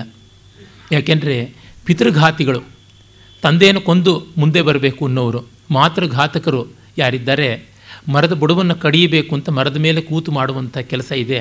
ಅವರಿಗೆ ಕಾಳಿದಾಸನಿಂದ ಏನೂ ಸಿಗೋದಿಲ್ಲ. ಮತ್ತು ಅವರು ಜಗತ್ತಿಗೇನೂ ಸಿಗುವಂತೆ ಮಾಡುವುದಿಲ್ಲ. ವಿಧಿ ಪ್ರಯುಕ್ತ ಸತ್ಕಾರೈ ಸ್ವಯಂ ಮಾರ್ಗಸ್ಯ ದರ್ಶಕ. ಸತೈರಾಕ್ರಾಮಯ ಅಮಾಸ ಶುದ್ಧಾಂತಂ ಶುದ್ಧಕರ್ಮಭಿ. ಸತೈರಾಕ್ರಮಯ ಅಮಾಸ ಶುದ್ಧಾಂತಂ ಶುದ್ಧಕರ್ಮಭಿ. ವಿಧಿ ಪ್ರಯುಕ್ತವಾದ ಸತ್ಕಾರ. ಕಾಳಿದಾಸ ಮತ್ತೆ ಮತ್ತೆ ಹೇಳ್ತಾನೆ, ವಿಧಿ ಬಹಳ ಮುಖ್ಯ ಅಂತ. ಇದನ್ನೂ ಹೇಳಬೇಕು. ಸಂಸ್ಕೃತದಲ್ಲಿಯೇ ಭವಭೂತಿ, ಭಾರವಿ, ಅದಕ್ಕಿಂತ ಹೆಚ್ಚಾಗಿ ಬಾಣ ಈ ಥರ ಕವಿಗಳು ಎಷ್ಟೋ ಬಾರಿ ವಿಧಿಯನ್ನು ಉಲ್ಲಂಘಿಸ್ತಾರೆ. Kalidasa ಮುರಿಯೋದಿಲ್ಲ. He is never a law breaker or even an outlaw ಅವನು ಎಲ್ಲವನ್ನ, ಆಚಾರವನ್ನು ಒಪ್ಪುತ್ತಾನೆ. ಒಪ್ಪಿ ಅದನ್ನು ಮೀರುವುದನ್ನು ಹೇಳ್ತಾನೆ, ಅದನ್ನು ಮುರಿಯೋದನ್ನು ಹೇಳಲ್ಲ. He transcends law he will not dismiss it or he will not break it ಇದು ತುಂಬ ದೊಡ್ಡದು. ಅವನು ಎಲ್ಲವನ್ನ ಅನುಸರಿಸಿಯೂ ಅದರ ಆಚೆಗೆ ನಿಲ್ಲಬಲ್ಲ. ಇಲ್ಲಿ ಎಲ್ಲ ವಿಧಿಗಳನ್ನು, ಆಚರಣೆಗಳನ್ನು ಮತ್ತೆ ಮತ್ತೆ ಹೇಳ್ತಾನೆ. ರಘುವಂಶದಲ್ಲಿ, ಐದನೇ ಸರ್ಗದಲ್ಲಿ ಅಜಮಹಾರಾಜ ಇಂದುಮತಿ ಸ್ವಯಂವರಕ್ಕೆ ಬರುವಾಗ ನರ್ಮದಾ ನದಿಯಿಂದ ಒಂದು ಮದೋನ್ನತವಾದ ಆನೆ, ಮದೋತ್ಕಟ, ಗಜ ಬರುತ್ತದೆ. ಪ್ರಿಯದರ್ಶನ ಅನ್ನುವ ಗಂಧರ್ವ ಶಾಪಗ್ರಸ್ತನಾಗಿರ್ತಾನೆ. ಆಗ ಆನೆ ಕೊಲ್ಲಬಾರದಂಥ ಪ್ರಾಣಿ ಅಂತ ಅದನ್ನು ಎಷ್ಟು ಮಟ್ಟಿಗೆ ನಿವಾರಣೆ ಮಾಡೋದಕ್ಕೆ ಸಾಧ್ಯವೋ ಆ ಮಟ್ಟಕ್ಕೆ ಧನುಸ್ಸಿನ ಹೆದೆಯನ್ನು ಎಳಿತಾನೆ. ಆಕರಣಾಂತವಾಗಿ ಎಳೆದು ಬಾಣ ಬಿಟ್ಟರೆ ಕಿವಿಯವರೆಗೂ ಅದು ಸಾಯುತ್ತದೆ ಅಂತ ಮೂಗಿನ ತುದಿಗೆ ಆ ಹೆದೆಯ ಎಳೆತವನ್ನು ನಿಲ್ಲಿಸಿ ಬಾಣ ಬಿಟ್ಟ ಅದಕ್ಕೆ ಘಾತ ಆಗುತ್ತದೆ, ಸಾಯೋಲ್ಲ. ಆಗ ಅದು ತನ್ನ ಶಾಪವನ್ನು ಕಳ್ಕೊಂಡು ನಿಜರೂಪವನ್ನು ಪಡೆದ ಮೇಲೆ ನಿನ್ನ ಈ ಉಪಕಾರಕ್ಕಾಗಿ ನಾನು ಏನಾದರೂ ವಿನಿಮಯ ಮಾಡಬೇಕು ಅಂದರೆ ಇಲ್ಲ, ನಾವು ಕ್ಷತ್ರಿಯರು, ನಾವು ಸ್ವೀಕಾರ ಮಾಡಬಾರ್ದು ಅಂದರೆ ಹಾಗಲ್ಲ. ಇದೊಂದು ವಿನಿಮಯ ಅಂತಂದುಕೋ ವಿದ್ಯಾ ವಿನಿಮಯ, ದಾನ ಅಂತಂದುಕೊಳ್ಬೇಡ ನೀನು ಶಾಪ ಪರಿಹಾರ ಮಾಡಿದ್ದಕ್ಕೆ ನಾನು ಕೊಡುವಂಥದ್ದು. ನೀನು ಈ ದಿವ್ಯಾಸ್ತ್ರವನ್ನು ನನಗೆ ಕೊಡು, ನಾನು ನಿನಗಿದ್ದನ್ನು ಕೊಡ್ತೀನಿ ಅಂತ ಹೇಳಿಬಿಟ್ಟು ಅವನು ತನ್ನ ಸಂಮೋಹನಾಸ್ತ್ರವನ್ನು ಕೊಡ್ತಾನೆ. ಹಾಗೆ ಕೊಡಬೇಕಾದರೆ ಅಷ್ಟು ಓಘದ ಮಹಾಕಾವ್ಯ ರಘುವಂಶ. ಇಡೀ ರಾಮಾಯಣ ಕಥೆಯನ್ನು ಐನೂರೇ ಶ್ಲೋಕಗಳಲ್ಲಿ ಹೇಳೋದಕ್ಕೆ ಹೊರಟಂಥವನು ಸಾವಿರದ ಐನೂರು ಶ್ಲೋಕಗಳ ರಘುವಂಶದ ಗಾತ್ರದಲ್ಲಿ ಇಪ್ಪತ್ನಾಲ್ಕು ಸಾವಿರ ಶ್ಲೋಕಗಳ ವಾಲ್ಮೀಕಿ ರಾಮಾಯಣದ ಕುಕ್ಷಿಯನ್ನು ಐವತ್ತು, ಐನೂರು ಶ್ಲೋಕಗಳಲ್ಲಿ ಅಡಕ ಮಾಡುವಂಥ ಒಂದು ಬಾಧ್ಯತೆ ಇರುವ ಕವಿ ಇಂದುಮತಿ ಸ್ವಯಂವರಕ್ಕೆ ಹೋಗಬೇಕು. ಆ ಸ್ವಯಂವರಕ್ಕೆ ಬರುವ ಮುನ್ನ ಅಲ್ಲಿ ವೈತಾಳಿಕರು ಇವನಿಗೆ ಸುಪ್ರಭಾತವನ್ನು ಹಾಡಬೇಕು. ಈಗಷ್ಟೇ ಕೌತ್ಸ ಪ್ರಸಂಗ ಆಗಿದೆ. ಹೀಗೆ ಅನೇಕ ಪ್ರಸಂಗಗಳು ಒತ್ತಾಯದಿಂದ ಒಂದರ ಮೇಲೆ ಒಂದು ಇಡಿಕಿರಿದುಕೊಂಡು ಬರ್ತಾ ಇದ್ದಾಗಲೂ ಇವನು ಒಂದು ಸಾಲಲ್ಲಿ ಹೇಳಿಬಿಡ್ತಾನೆ. ಯಾವ ರೀತಿಯಾಗಿ ಅವನು ಸ್ನಾನ ಮಾಡಿ ಪ್ರಾಂಗ್ಮುಖ ಉಪವಿಷನ್ ಪೂರ್ವ ದಿಕ್ಕಿನಲ್ಲಿ ಆ ಪ್ರಿಯದರ್ಶನ ಕೂತು, ಇವನು ಉತ್ತರ ದಿಕ್ಕಿನಲ್ಲಿ ಕೂತು, ಬಲಗಿವಿಯ ಮೂಲಕವಾಗಿ ಆ ಮಂತ್ರೋಪದೇಶವನ್ನು ಸ್ವೀಕರಿಸಿದ ಅನ್ನುವಂಥದ್ದನ್ನು ಹೇಳ್ತಾನೆ. ಅಂದರೆ ಗುರು ಪೂರ್ವಾಭಿಮುಖನಾದರೆ ಶಿಷ್ಯ ಉತ್ತರಾಭಿಮುಖನಾಗಿ ಕೂತ್ಕೊಳ್ಬೇಕು. ಆಮೇಲೆ ತನ್ನ ಮುಖವನ್ನು ತಿರುಗಿಸಿ ಬಲಗಿವಿಯ ಮೂಲಕ ತಿರು, ಉಪದೇಶ ಮಾಡಿಸಿಕೊಳ್ಳಬೇಕು ಅಂತ ಶಾಸ್ತ್ರವಿಧಿ ಉಂಟು. ಯಾಕೆ ಪೂರ್ವ ಮತ್ತು ಉತ್ತರ ದೇವ ದಿಕ್ಕುಗಳು ಅಂತ. ಅವೆರಡರ ದಿಕ್ಕುಗಳ ಮಧ್ಯೆ ಇರತಕ್ಕಂಥ ಈಶಾನ್ಯ ಮೂಲ, ಮೂಲೆ ಅಂತಿದೆಯಲ್ಲ, ಈಶಾನ್ಯ ಕೋಣ ಅತ್ಯಂತ ಪಾವನವಾದದ್ದು ದೇವಕೋಣ ಅಂತ ಕರೀತಾರೆ. ಇದೆಲ್ಲ ಶಾಸ್ತ್ರದಲ್ಲಿ ಬರುವುದು. ಅಷ್ಟನ್ನು ರಿಚುವಲಿಸ್ಟಿಕ್ಕಾಗಿ ಫಾಲೋ ಮಾಡ್ತಾನೆ. ಅಂದರೆ ಕಾಳಿದಾಸ ಎಲ್ಲೂ ಸದಾಚಾರವನ್ನು ಬಿಡೋದಿಲ್ಲ ಅದಕ್ಕೆ ಒಂದು ಸೊಗಸಿದೆ, ಅದಕ್ಕೆ ಒಂದು ಮಾಧುರ್ಯ ಇದೆ ಎನ್ನುವುದನ್ನು ಬಲ್ಲವನವನು. ಮತ್ತು ಆ ಸತ್ಕಾರಗಳನ್ನು ಋಷಿಗಳಿಗೆ ಕೊಟ್ಟ ಮೇಲೆ ಸ್ವಯಂ ಮಾರ್ಗದರ್ಶನ ಮಾಡ್ತಾ ಈತಃ ಈತಃ ಈ ಕಡೆ ಈ ಕಡೆ ಹೀಗೆ ಬನ್ನಿ ಅಂತ ತನ್ನ ಅಂತಃಪುರಕ್ಕೆ ಅವ್ರನ್ನ ಕರ್ಕೊಂಡು ಹೋದ ಅಂತ. ಅಂತಃಪುರಕ್ಕೆ ಸಾಮಾನ್ಯವಾಗಿ ಅಪರಿಚಿತರಿಗೆ ಅಸಾಧುಗಳಿಗೆ, ಅನ್ಯರಿಗೆ ಪ್ರವೇಶವಿಲ್ಲ. ಆತ್ಮೀಯರಿಗೆ, ಗೌರವಾರ್ಹರಿಗೆ, ವಿಶ್ವಾಸಿಗಳಿಗೆ ಮಾತ್ರ. ಅಲ್ಲಿಗೆ ಕರ್ಕೊಂಡು ಹೋಗ್ತಾನೆ. ಶುದ್ಧ ಕರ್ಮಭಿ, ಒಳ್ಳೆಯ ಶುದ್ಧವಾದ ಆತಿಥ್ಯ ಸತ್ಕಾರದ ಮೂಲಕ ಕರ್ಕೊಂಡು ಹೋಗ್ತಾನೆ. ತತ್ರ ವೇತ್ರಾಸನ ಆಸೀನಾನ್ ಕೃತಾಸನ ಪರಿಗ್ರಹ ಇತ್ಯುವಾಚೇಶ್ವರಾನ್ ವಾಚಂ ಪ್ರಾಂಜಲಿರ್ಭೂಧರೇಶ್ವರ. ಅವ್ರನ್ನ ಉನ್ನತವಾದ ಆಸನದಲ್ಲಿ ಕೂಡಿಸ್ತಾನೆ. ಆದರೆ ಅದು ಬೆತ್ತದ ಆಸನ. ಅದು ಹೇಮಾಸನ ಅಲ್ಲ, ಬಂಗಾರದ ಆಸನ ಅಲ್ಲ, ಬೆತ್ತದ ಆಸನ. ವೇತ್ರಾಸನ. ಅಂದರೆ ಅವರು ಸರಳವಾದ ಜೀವನವನ್ನು ಇಷ್ಟಪಡೋರು, ಅದಕ್ಕೆ ಅವರಿಗೆ ಯುಕ್ತವಾದಂಥ ಆಸನ ಆದರೆ ಅದು ಗೌರವನೀಯವಾಗಿರಬೇಕು, ಆ ಥರದೊಳಗೆ ಕೂಡಿಸ್ತಾನೆ, ಕೂಡಿಸಿ ಈ ಮಾತುಗಳನ್ನು ಆಡ್ತಾನೆ. ಅವನು ಈಶ್ವರ ಸ್ವರೂಪಿಗಳಾದ ಸಪ್ತರ್ಷಿಗಳಿಗೆ ಭೂಧರೇಶ್ವರ, ಪರ್ವತೇಶ್ವರ ಹೇಳ್ತಾನೆ. ಅಪಮೇಘೋದಯಂ ವರ್ಷಂ ಅದೃಷ್ಟ ಕುಸುಮಂ ಫಲಂ ಅತರ್ಕಿತೋಪನ್ನಂ ವೋ ದರ್ಶನಂ ಪ್ರತಿಭಾತಿ ಮೇ. ಮೋಡವಿಲ್ಲದೆ ಮಳೆಯಾದಂತೆ, ಹೂವಿಲ್ಲದೆ ಹಣ್ಣು ಬಿಟ್ಟಂತೆ, ನಿಮ್ಮ ದರ್ಶನ ನನಗೆ ಎಂಥ ದಿವ್ಯವಾದ ಆನಂದವನ್ನು ಕೊಟ್ಟಿದೆ. ಅನಿರೀಕ್ಷಿತವಾದದ್ದು ಕಾರಣವಿಲ್ಲದೆಯೇ ಕಾರ್ಯವಾಗಿದೆ ಅಂತ. Without cause there is an effect ಇದು ಒಂದು ವಿಶಿಷ್ಟವಾದ ಅಲಂಕಾರ, ವಿಭಾವನ ಅಂತ ಕರೀತಾರೆ. ಕಾರಣವಿಲ್ಲದೆಯೇ ಕಾರ್ಯವಾಯಿತು ಅಂತ ಹೇಳುವಾಗ ವಿಭಾವನ. ಸಂಸ್ಕೃತದಲ್ಲಿ ಅನೇಕ ಪದ್ಯಗಳು ಈ ರೀತಿಯಾದ ಒಂದು ವಿಭಾವನಾ ಅಲಂಕಾರದಿಂದ ವಾಸಿತವಾಗಿರುವವು ಬರುತ್ತವೆ. ಚಂದ್ರ ಮೂಡಲೇ ಇಲ್ಲ. ಆಗಲೇ ಇವಳಿಗೆ ವಿರಹದ ತಾಪ ಶುರುವಾಯಿತು ಅಂತಂದರೆ ಹಾಗೇನೆ. ಇದು ಬಹಳ ಸಾಮಾನ್ಯವಾಗಿರುವಂಥದ್ದು ತೋರುತ್ತದೆ. ಆದರೆ ಈ ಪದ್ಯದಲ್ಲಿ ಹೂವಿಲ್ಲದೆ ಹಣ್ಣು ಬಿಡಿತು ಅಂತನ್ನುವುದು, ಮೋಡವಿಲ್ಲದೆ ಮಳೆಯಾಯಿತು ಅನ್ನೋದು ಇನ್ನು ಹೆಚ್ಚಿನದಾಗಿ ತೋರುವಂಥದ್ದಾಗಿದೆ. ಅಲಂಕಾರದ ಲಕ್ಷಣಕ್ಕಿಂತ ಅಲಂಕಾರದ ರಚನೆಯ ನಾವೀನ್ಯ ತುಂಬ ತುಂಬ ಮುಖ್ಯ. ಮೂಢಂ ಬುದ್ಧಮಿವ ಆತ್ಮಾನಂ ಹೈಮೀಭೂತಮಿವ ಯಸಂ ಭೂಮೇರ್ದಿವಮಿವ ಆರೂಢಂ ಮನ್ಯೇ ಭವದನುಗ್ರಹಾತ್. ಮೂಢ ಬುದ್ಧಿವಂತನಾದಂತೆ, ಕಬ್ಬಿಣ ಬಂಗಾರವಾದಂತೆ, ಭೂಮಿ ಸ್ವರ್ಗವಾದಂತೆ ನಿಮ್ಮ ಅನುಗ್ರಹ ನನ್ನ ಪಾಲಿಗೆ ಬಂದಿದೆ ಅಂತ ಮತ್ತೊಂದು ಮಾತನ್ನು ಹೇಳ್ತಾನೆ. ಇಲ್ಲಿ ಮತ್ತೆ ಉತ್ಪ್ರೇಕ್ಷ ಅಲಂಕಾರಗಳಿಂದ ತುಂಬ ಸೊಗಸಾಗಿ ಗೌರವವನ್ನು ತೋರಿಸ್ತಾನೆ. ಇಲ್ಲಿ ಕಾಣುವುದು ದೊಡ್ಡವರು ದೊಡ್ಡವರು ಬಂದಾಗ ಫಾರ್ಮಲ್ಲಾಗಿ ಮಾತಾಡ್ತಾರೆ, ಅದರೊಳಗೆ ಒಂದು ಸೊಗಸಿರುತ್ತದೆ ಇನ್ಫಾರ್ಮ್ಯಾಲಿಟಿಗೆ ಅದರದೇ ಬ್ಯೂಟಿ ಇರುತ್ತೆ. ಹಾಗಂತ ಓವರ್ ಇನ್ಫಾರ್ಮಲ್ ಆಗಿಬಿಟ್ಟಾಗ ಜೀವನದಲ್ಲಿ ತುಂಬ ತುಂಬ ವಿಶೃಂಖಲತೆ ಬಂದುಬಿಡುತ್ತೆ. ಒಂದು ಓರಣ, ಒಂದು ಅಚ್ಚುಕಟ್ಟು ಬೇಕು ಬೀದಿನಲ್ಲಿ ಆಡಿದ ಮಾತನ್ನೇ ವೇದಿಕೆಯಲ್ಲಿ ಆಡ್ತೀವಿ ಅಂತ, ಮನೆ ಒಳಗಿದ್ದಾಗ ಹೇಗಿರ್ತೀವಿ, ಹಾಗೆ ಬೀದಿಯಲ್ಲಿರ್ತೀವಿ ಅಂತ ಎಲ್ಲಕ್ಕೂ ಒಂದೇ ಮಂತ್ರ ಮಾಡಿಕೊಂಡ್ರೆ ಆಗೋದಿಲ್ಲ. ಒಂದೊಂದು ಹಂತಕ್ಕೆ ಒಂದೊಂದು ರೀತಿ ಇರಬೇಕು. ಡ್ರೆಸ್ ಕೋಡ್ ಅಂತ ಒಂದಿರುತ್ತೆ, ಫುಡ್ ಕೋಡ್ ಅಂತ ಒಂದಿರುತ್ತೆ. ಇವನ್ನೆಲ್ಲ ನಾವು ಪರಿಪಾಲಿಸಬೇಕು. ಹಬ್ಬದ ದಿವಸನೂ ಅದೇ ಸಾರವನ್ನು ಊಟ ಮಾಡೋಣ, ಏನು ಮಾಡಬೇಡಿ ಅಂತಂದರೆ ಅದು ಸರಳತೆ ಅಲ್ಲ, ಕಾರ್ಪಣ್ಯ ದರಿದ್ರ ಅಂತಂತಾರೆ. ಒಂದು ವಿಶೇಷ ಬೇಕಾಗುತ್ತದೆ. ನಾವು ಮದುವೆ ದಿವಸನೂ ಅಷ್ಟೆಪ್ಪ ಸಿಂಪಲ್ ಆಗಿರ್ತೀವಿ, ಯಾರನ್ನೂ ಕರೆಯೋದಿಲ್ಲ, ಗಂಡು ಹೆಣ್ಣು ಮಾತ್ರ ಅಂತ. ಅವರಾದರೂ ಯಾತಕ್ಕೆ ಬೇಕು? ಹಿಂದೆ ಎಲ್ಲ ಕತ್ತಿನ ಕಳಿಸ್ಬಿಟ್ಟು ಮದುವೆ ಮಾಡ್ತಾ ಇದ್ರು ಅಂತಲ್ಲ, ಈಗ ವಾಕಿಂಗ್ ಸ್ಟಿಕ್ ಕಳಿಸಿ ಮದುವೆ ಮಾಡಿ. ಇವುಗಳಿಗೆ ಒಂದು ಮಾಧುರ್ಯ ಇರುತ್ತದೆ, ಯಾವುದೋ ಒಂದು ಸಂದರ್ಭದಲ್ಲಿ. ಸಾಮಾನ್ಯ ಸಾರ್ವಜನಿಕ ವ್ಯಕ್ತಿಗಳಿಗೆ ನಿತ್ಯ ಆಹಾರ ಬೀಳ್ತಾ ಇರುತ್ತೆ, ನಿತ್ಯ ಆಹಾರನೂ ಬೀಳ್ತಾ ಇರುತ್ತೆ ಷಡ್ರಸೋಪೇತವಾಗಿ. ಅರೆ, ಲೋಕ ಸಾಮಾನ್ಯರಿಗೆ ಒಂದು ಮದುವೆಯಲ್ಲಿಯೇ ವಿಶೇಷ. ಯಾವುದೋ ಒಂದು ಸಮಾರಂಭದಲ್ಲಿ ವಿಶೇಷ ಕಾಣಬೇಕು. ಅದನ್ನು ಕತ್ತರಿಸಿಬಿಟ್ರೆ ಗತಿ ಏನು ಅಂತ ನೋಡಬೇಕಾಗುತ್ತದೆ. ಯಾಕೆಂದರೆ ಈ ಸರಳತೆಯ ವಕ್ತಾರರು ಇವರೆಲ್ಲರೂ ಕೂಡ ಸಮಾಜದಲ್ಲಿ ನಿರಂತರವಾದ ನಿತ್ಯ ಕಲ್ಯಾಣಂ ಪಚ್ಚತೋರಣಂ ಅನ್ನುವಂತೆ ಬಾಳುವವರೇ ಆಗಿರ್ತಾರೆ ಅವರು ಹೇಳೋ ಮಾತಿಗೆ ಈ ಥರದ ವಿಷಯಗಳಲ್ಲಿ ಬೆಲೆ ಬರುವಂಥದ್ದಲ್ಲ. ಅದ್ಯ ಪ್ರಭೃತಿ ಭೂತಾನಾಂ ಅಧಿಗಮ್ಯೋಸ್ಮಿ ಶುದ್ಧಯೇ, ಯದಧ್ಯಾಸಿತಮರ್ಹದ್ಭಿ ಸತ್ತದ್ದಿ ತೀರ್ಥಂ ಪ್ರಚಕ್ಷತೆ. ಹೊತ್ತಿನಿಂದ ನಾನು ಜೀವರಾಶಿಗಳನ್ನೆಲ್ಲರನ್ನೂ ಶುದ್ಧಿ ಮಾಡುವುದಕ್ಕೆ ಬೇಕಾದ ಅರ್ಹತೆ ಪಡೆದೆ ಅಂತ ಅನಿಸುತ್ತೆ. ಯಾಕೆಂದರೆ ನೀವು ನಿಮ್ಮ ಹೆಜ್ಜೆಗಳನ್ನು ನನ್ನ ಮೇಲೆ ಮೂಡಿಸಿದ್ದೀರಿ. ದೊಡ್ಡವರಿದ್ದ ಜಾಗವನ್ನು ತೀರ್ಥ ಅಂತ ಕರಿತೀವಿ. ತೀರ್ಥೀಕುರುವಂತಿ ತೀರ್ಥಾನಿ ಅಂತಾರಲ್ಲ. ಯಾವ ತೀರ್ಥವನ್ನು ಅವರು ತೀರ್ಥ ಮಾಡ್ತಾರೆ ಅಂತ.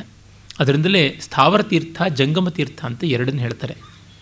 ಕ್ಷೇತ್ರ, ನದಿ, ಪರ್ವತ, ವೃಕ್ಷ, ಆಲಯ ಇದೆಲ್ಲವೂ ಕೂಡ ನಾವು ಸ್ಥಾವರ ತೀರ್ಥ ಅಂತಂದರೆ ಸಜ್ಜನರನ್ನು, ಸಾಧುಗಳನ್ನು ನಾವು ಜಂಗಮ ತೀರ್ಥ ಅಂತ ಕರಿತೀವಿ.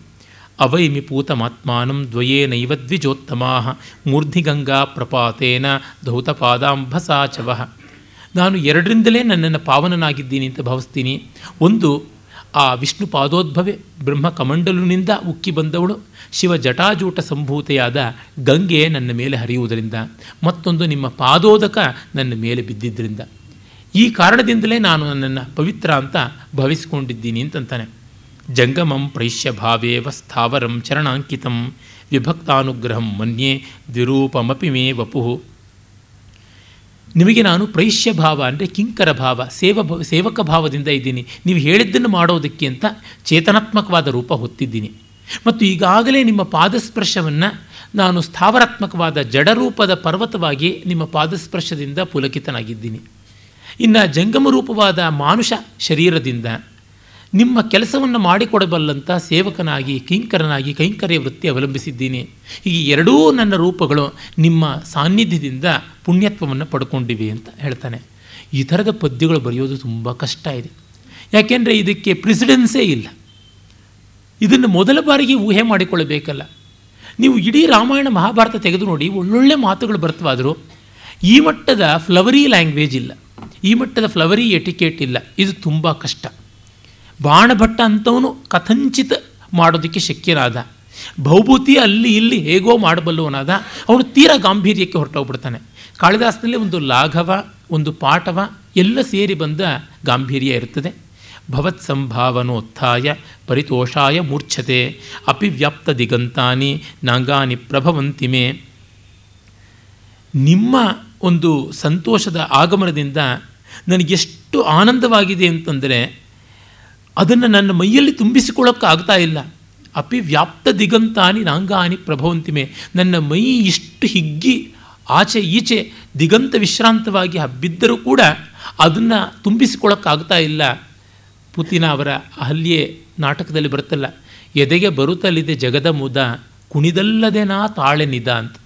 ಎಷ್ಟು ಸಂತೋಷ ಅಂದರೆ ಮೈ ಬಿರಿದು ಹೋಗ್ತಾ ಇದೆ ಅಂತ. ಗಾಹ ಸತ್ತಸೀನಲ್ಲಿ ಒಂದು ಸಂದರ್ಭ ಬರುತ್ತದೆ. ಆ, ಹಾಲ ಮಹಾಕವಿ ಶಾಲಿವಾಹನ ಅಂತಲೂ ಹೆಸರಲ್ಲ, ಅವನ ಗಾಥಾ ಸಪ್ತಶತಿಯಲ್ಲಿ ಒಬ್ಬ ತರುಣಿಯನ್ನು ಅವಳ ಪ್ರಿಯಕರ ನೋಡಿದ್ದಾನೆ, ಮಾತಾಡಿಸಿದ್ದಾನೆ. ಅದರಿಂದ ಅವಳಿಗೆ ಎಷ್ಟು ಸಂತೋಷವಾಗಿದೆ ಅಂದರೆ, ಅವಳಿಗೆ ಒಂಟಿಯಾಗಿ ರಸ್ತೆಯಲ್ಲಿ ಹೋಗ್ತಾ ಇದ್ದರೆ ಇಡೀ ರಸ್ತೆನೇ ತಾನು ತುಂಬಿಕೊಂಡಂತೆ ಅನ್ನಿಸ್ತಾ ಇದೆ. ನೋಡುವವರೆಗೂ ಇದೇನು ರಸ್ತೆಯೆಲ್ಲ ನಡೀತಾ ಇದ್ದಾಳ ಅಂತ ಅನಿಸುವಂತೆ ಆಗಿದೆ ಅಂತ.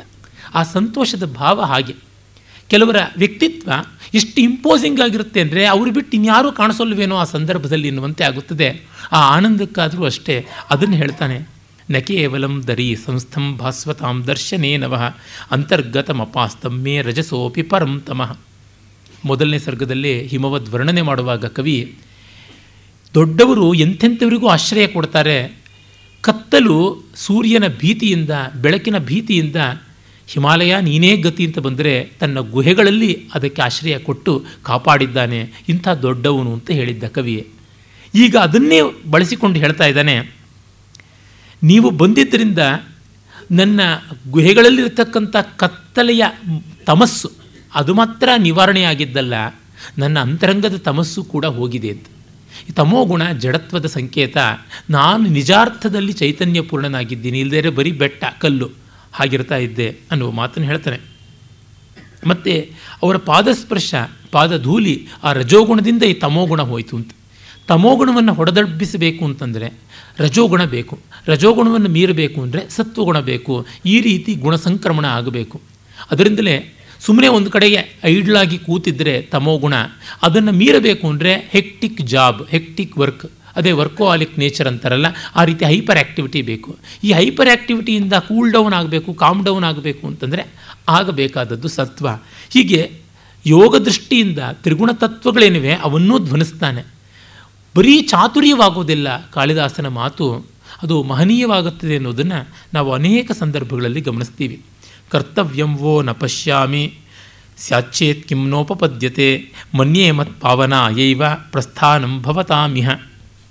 ನೀವು ನಮ್ಮಲ್ಲಿಗೆ ಬಂದಿರುವುದಕ್ಕೆ ಯಾವ ಕಾರಣವನ್ನೂ ನಾನು ಕಾಣುವುದಿಲ್ಲ. ನಿಮಗಾಗಬೇಕಾದದ್ದು ಏನಿಲ್ಲ. ಒಂದು ಪಕ್ಷ ನಿಮ್ಮ ಬೈಕೆ ಇದ್ದರೆ ಅದು ನಿಂತಲ್ಲಿಯೇ ನೆರವೇರಬೇಕಾದದ್ದು. ಅದರಿಂದ ನನಗನ್ನಿಸೋದೇನೆಂದರೆ ನೀವು ಬಂದಿರುವುದು ನನ್ನನ್ನು ಅನುಗ್ರಹ ಮಾಡೋದಕ್ಕಷ್ಟೇ ಇನ್ನೇನೂ ಅಲ್ಲ, ಮತ್ ಪಾವನಾಯ ಇವ. ನನ್ನ ಅನುಗ್ರಹಕ್ಕಾಗಿ ಮಾಡಿ ಬಂದಿದ್ದೀರಾ? ಇನ್ನೇನೂ ರೀಸನ್ನೇ ಇಲ್ಲ ನಿಮ್ಮ ಆಗಮದಲ್ಲಿ ಅಂತ ಇಲ್ಲದೇ ಇದ್ದರೆ ನೀವು ಯಾಕೆ ಬರ್ತಾ ಇದ್ದೀರಿ ಅಂತನ್ನುವಂಥದ್ದು.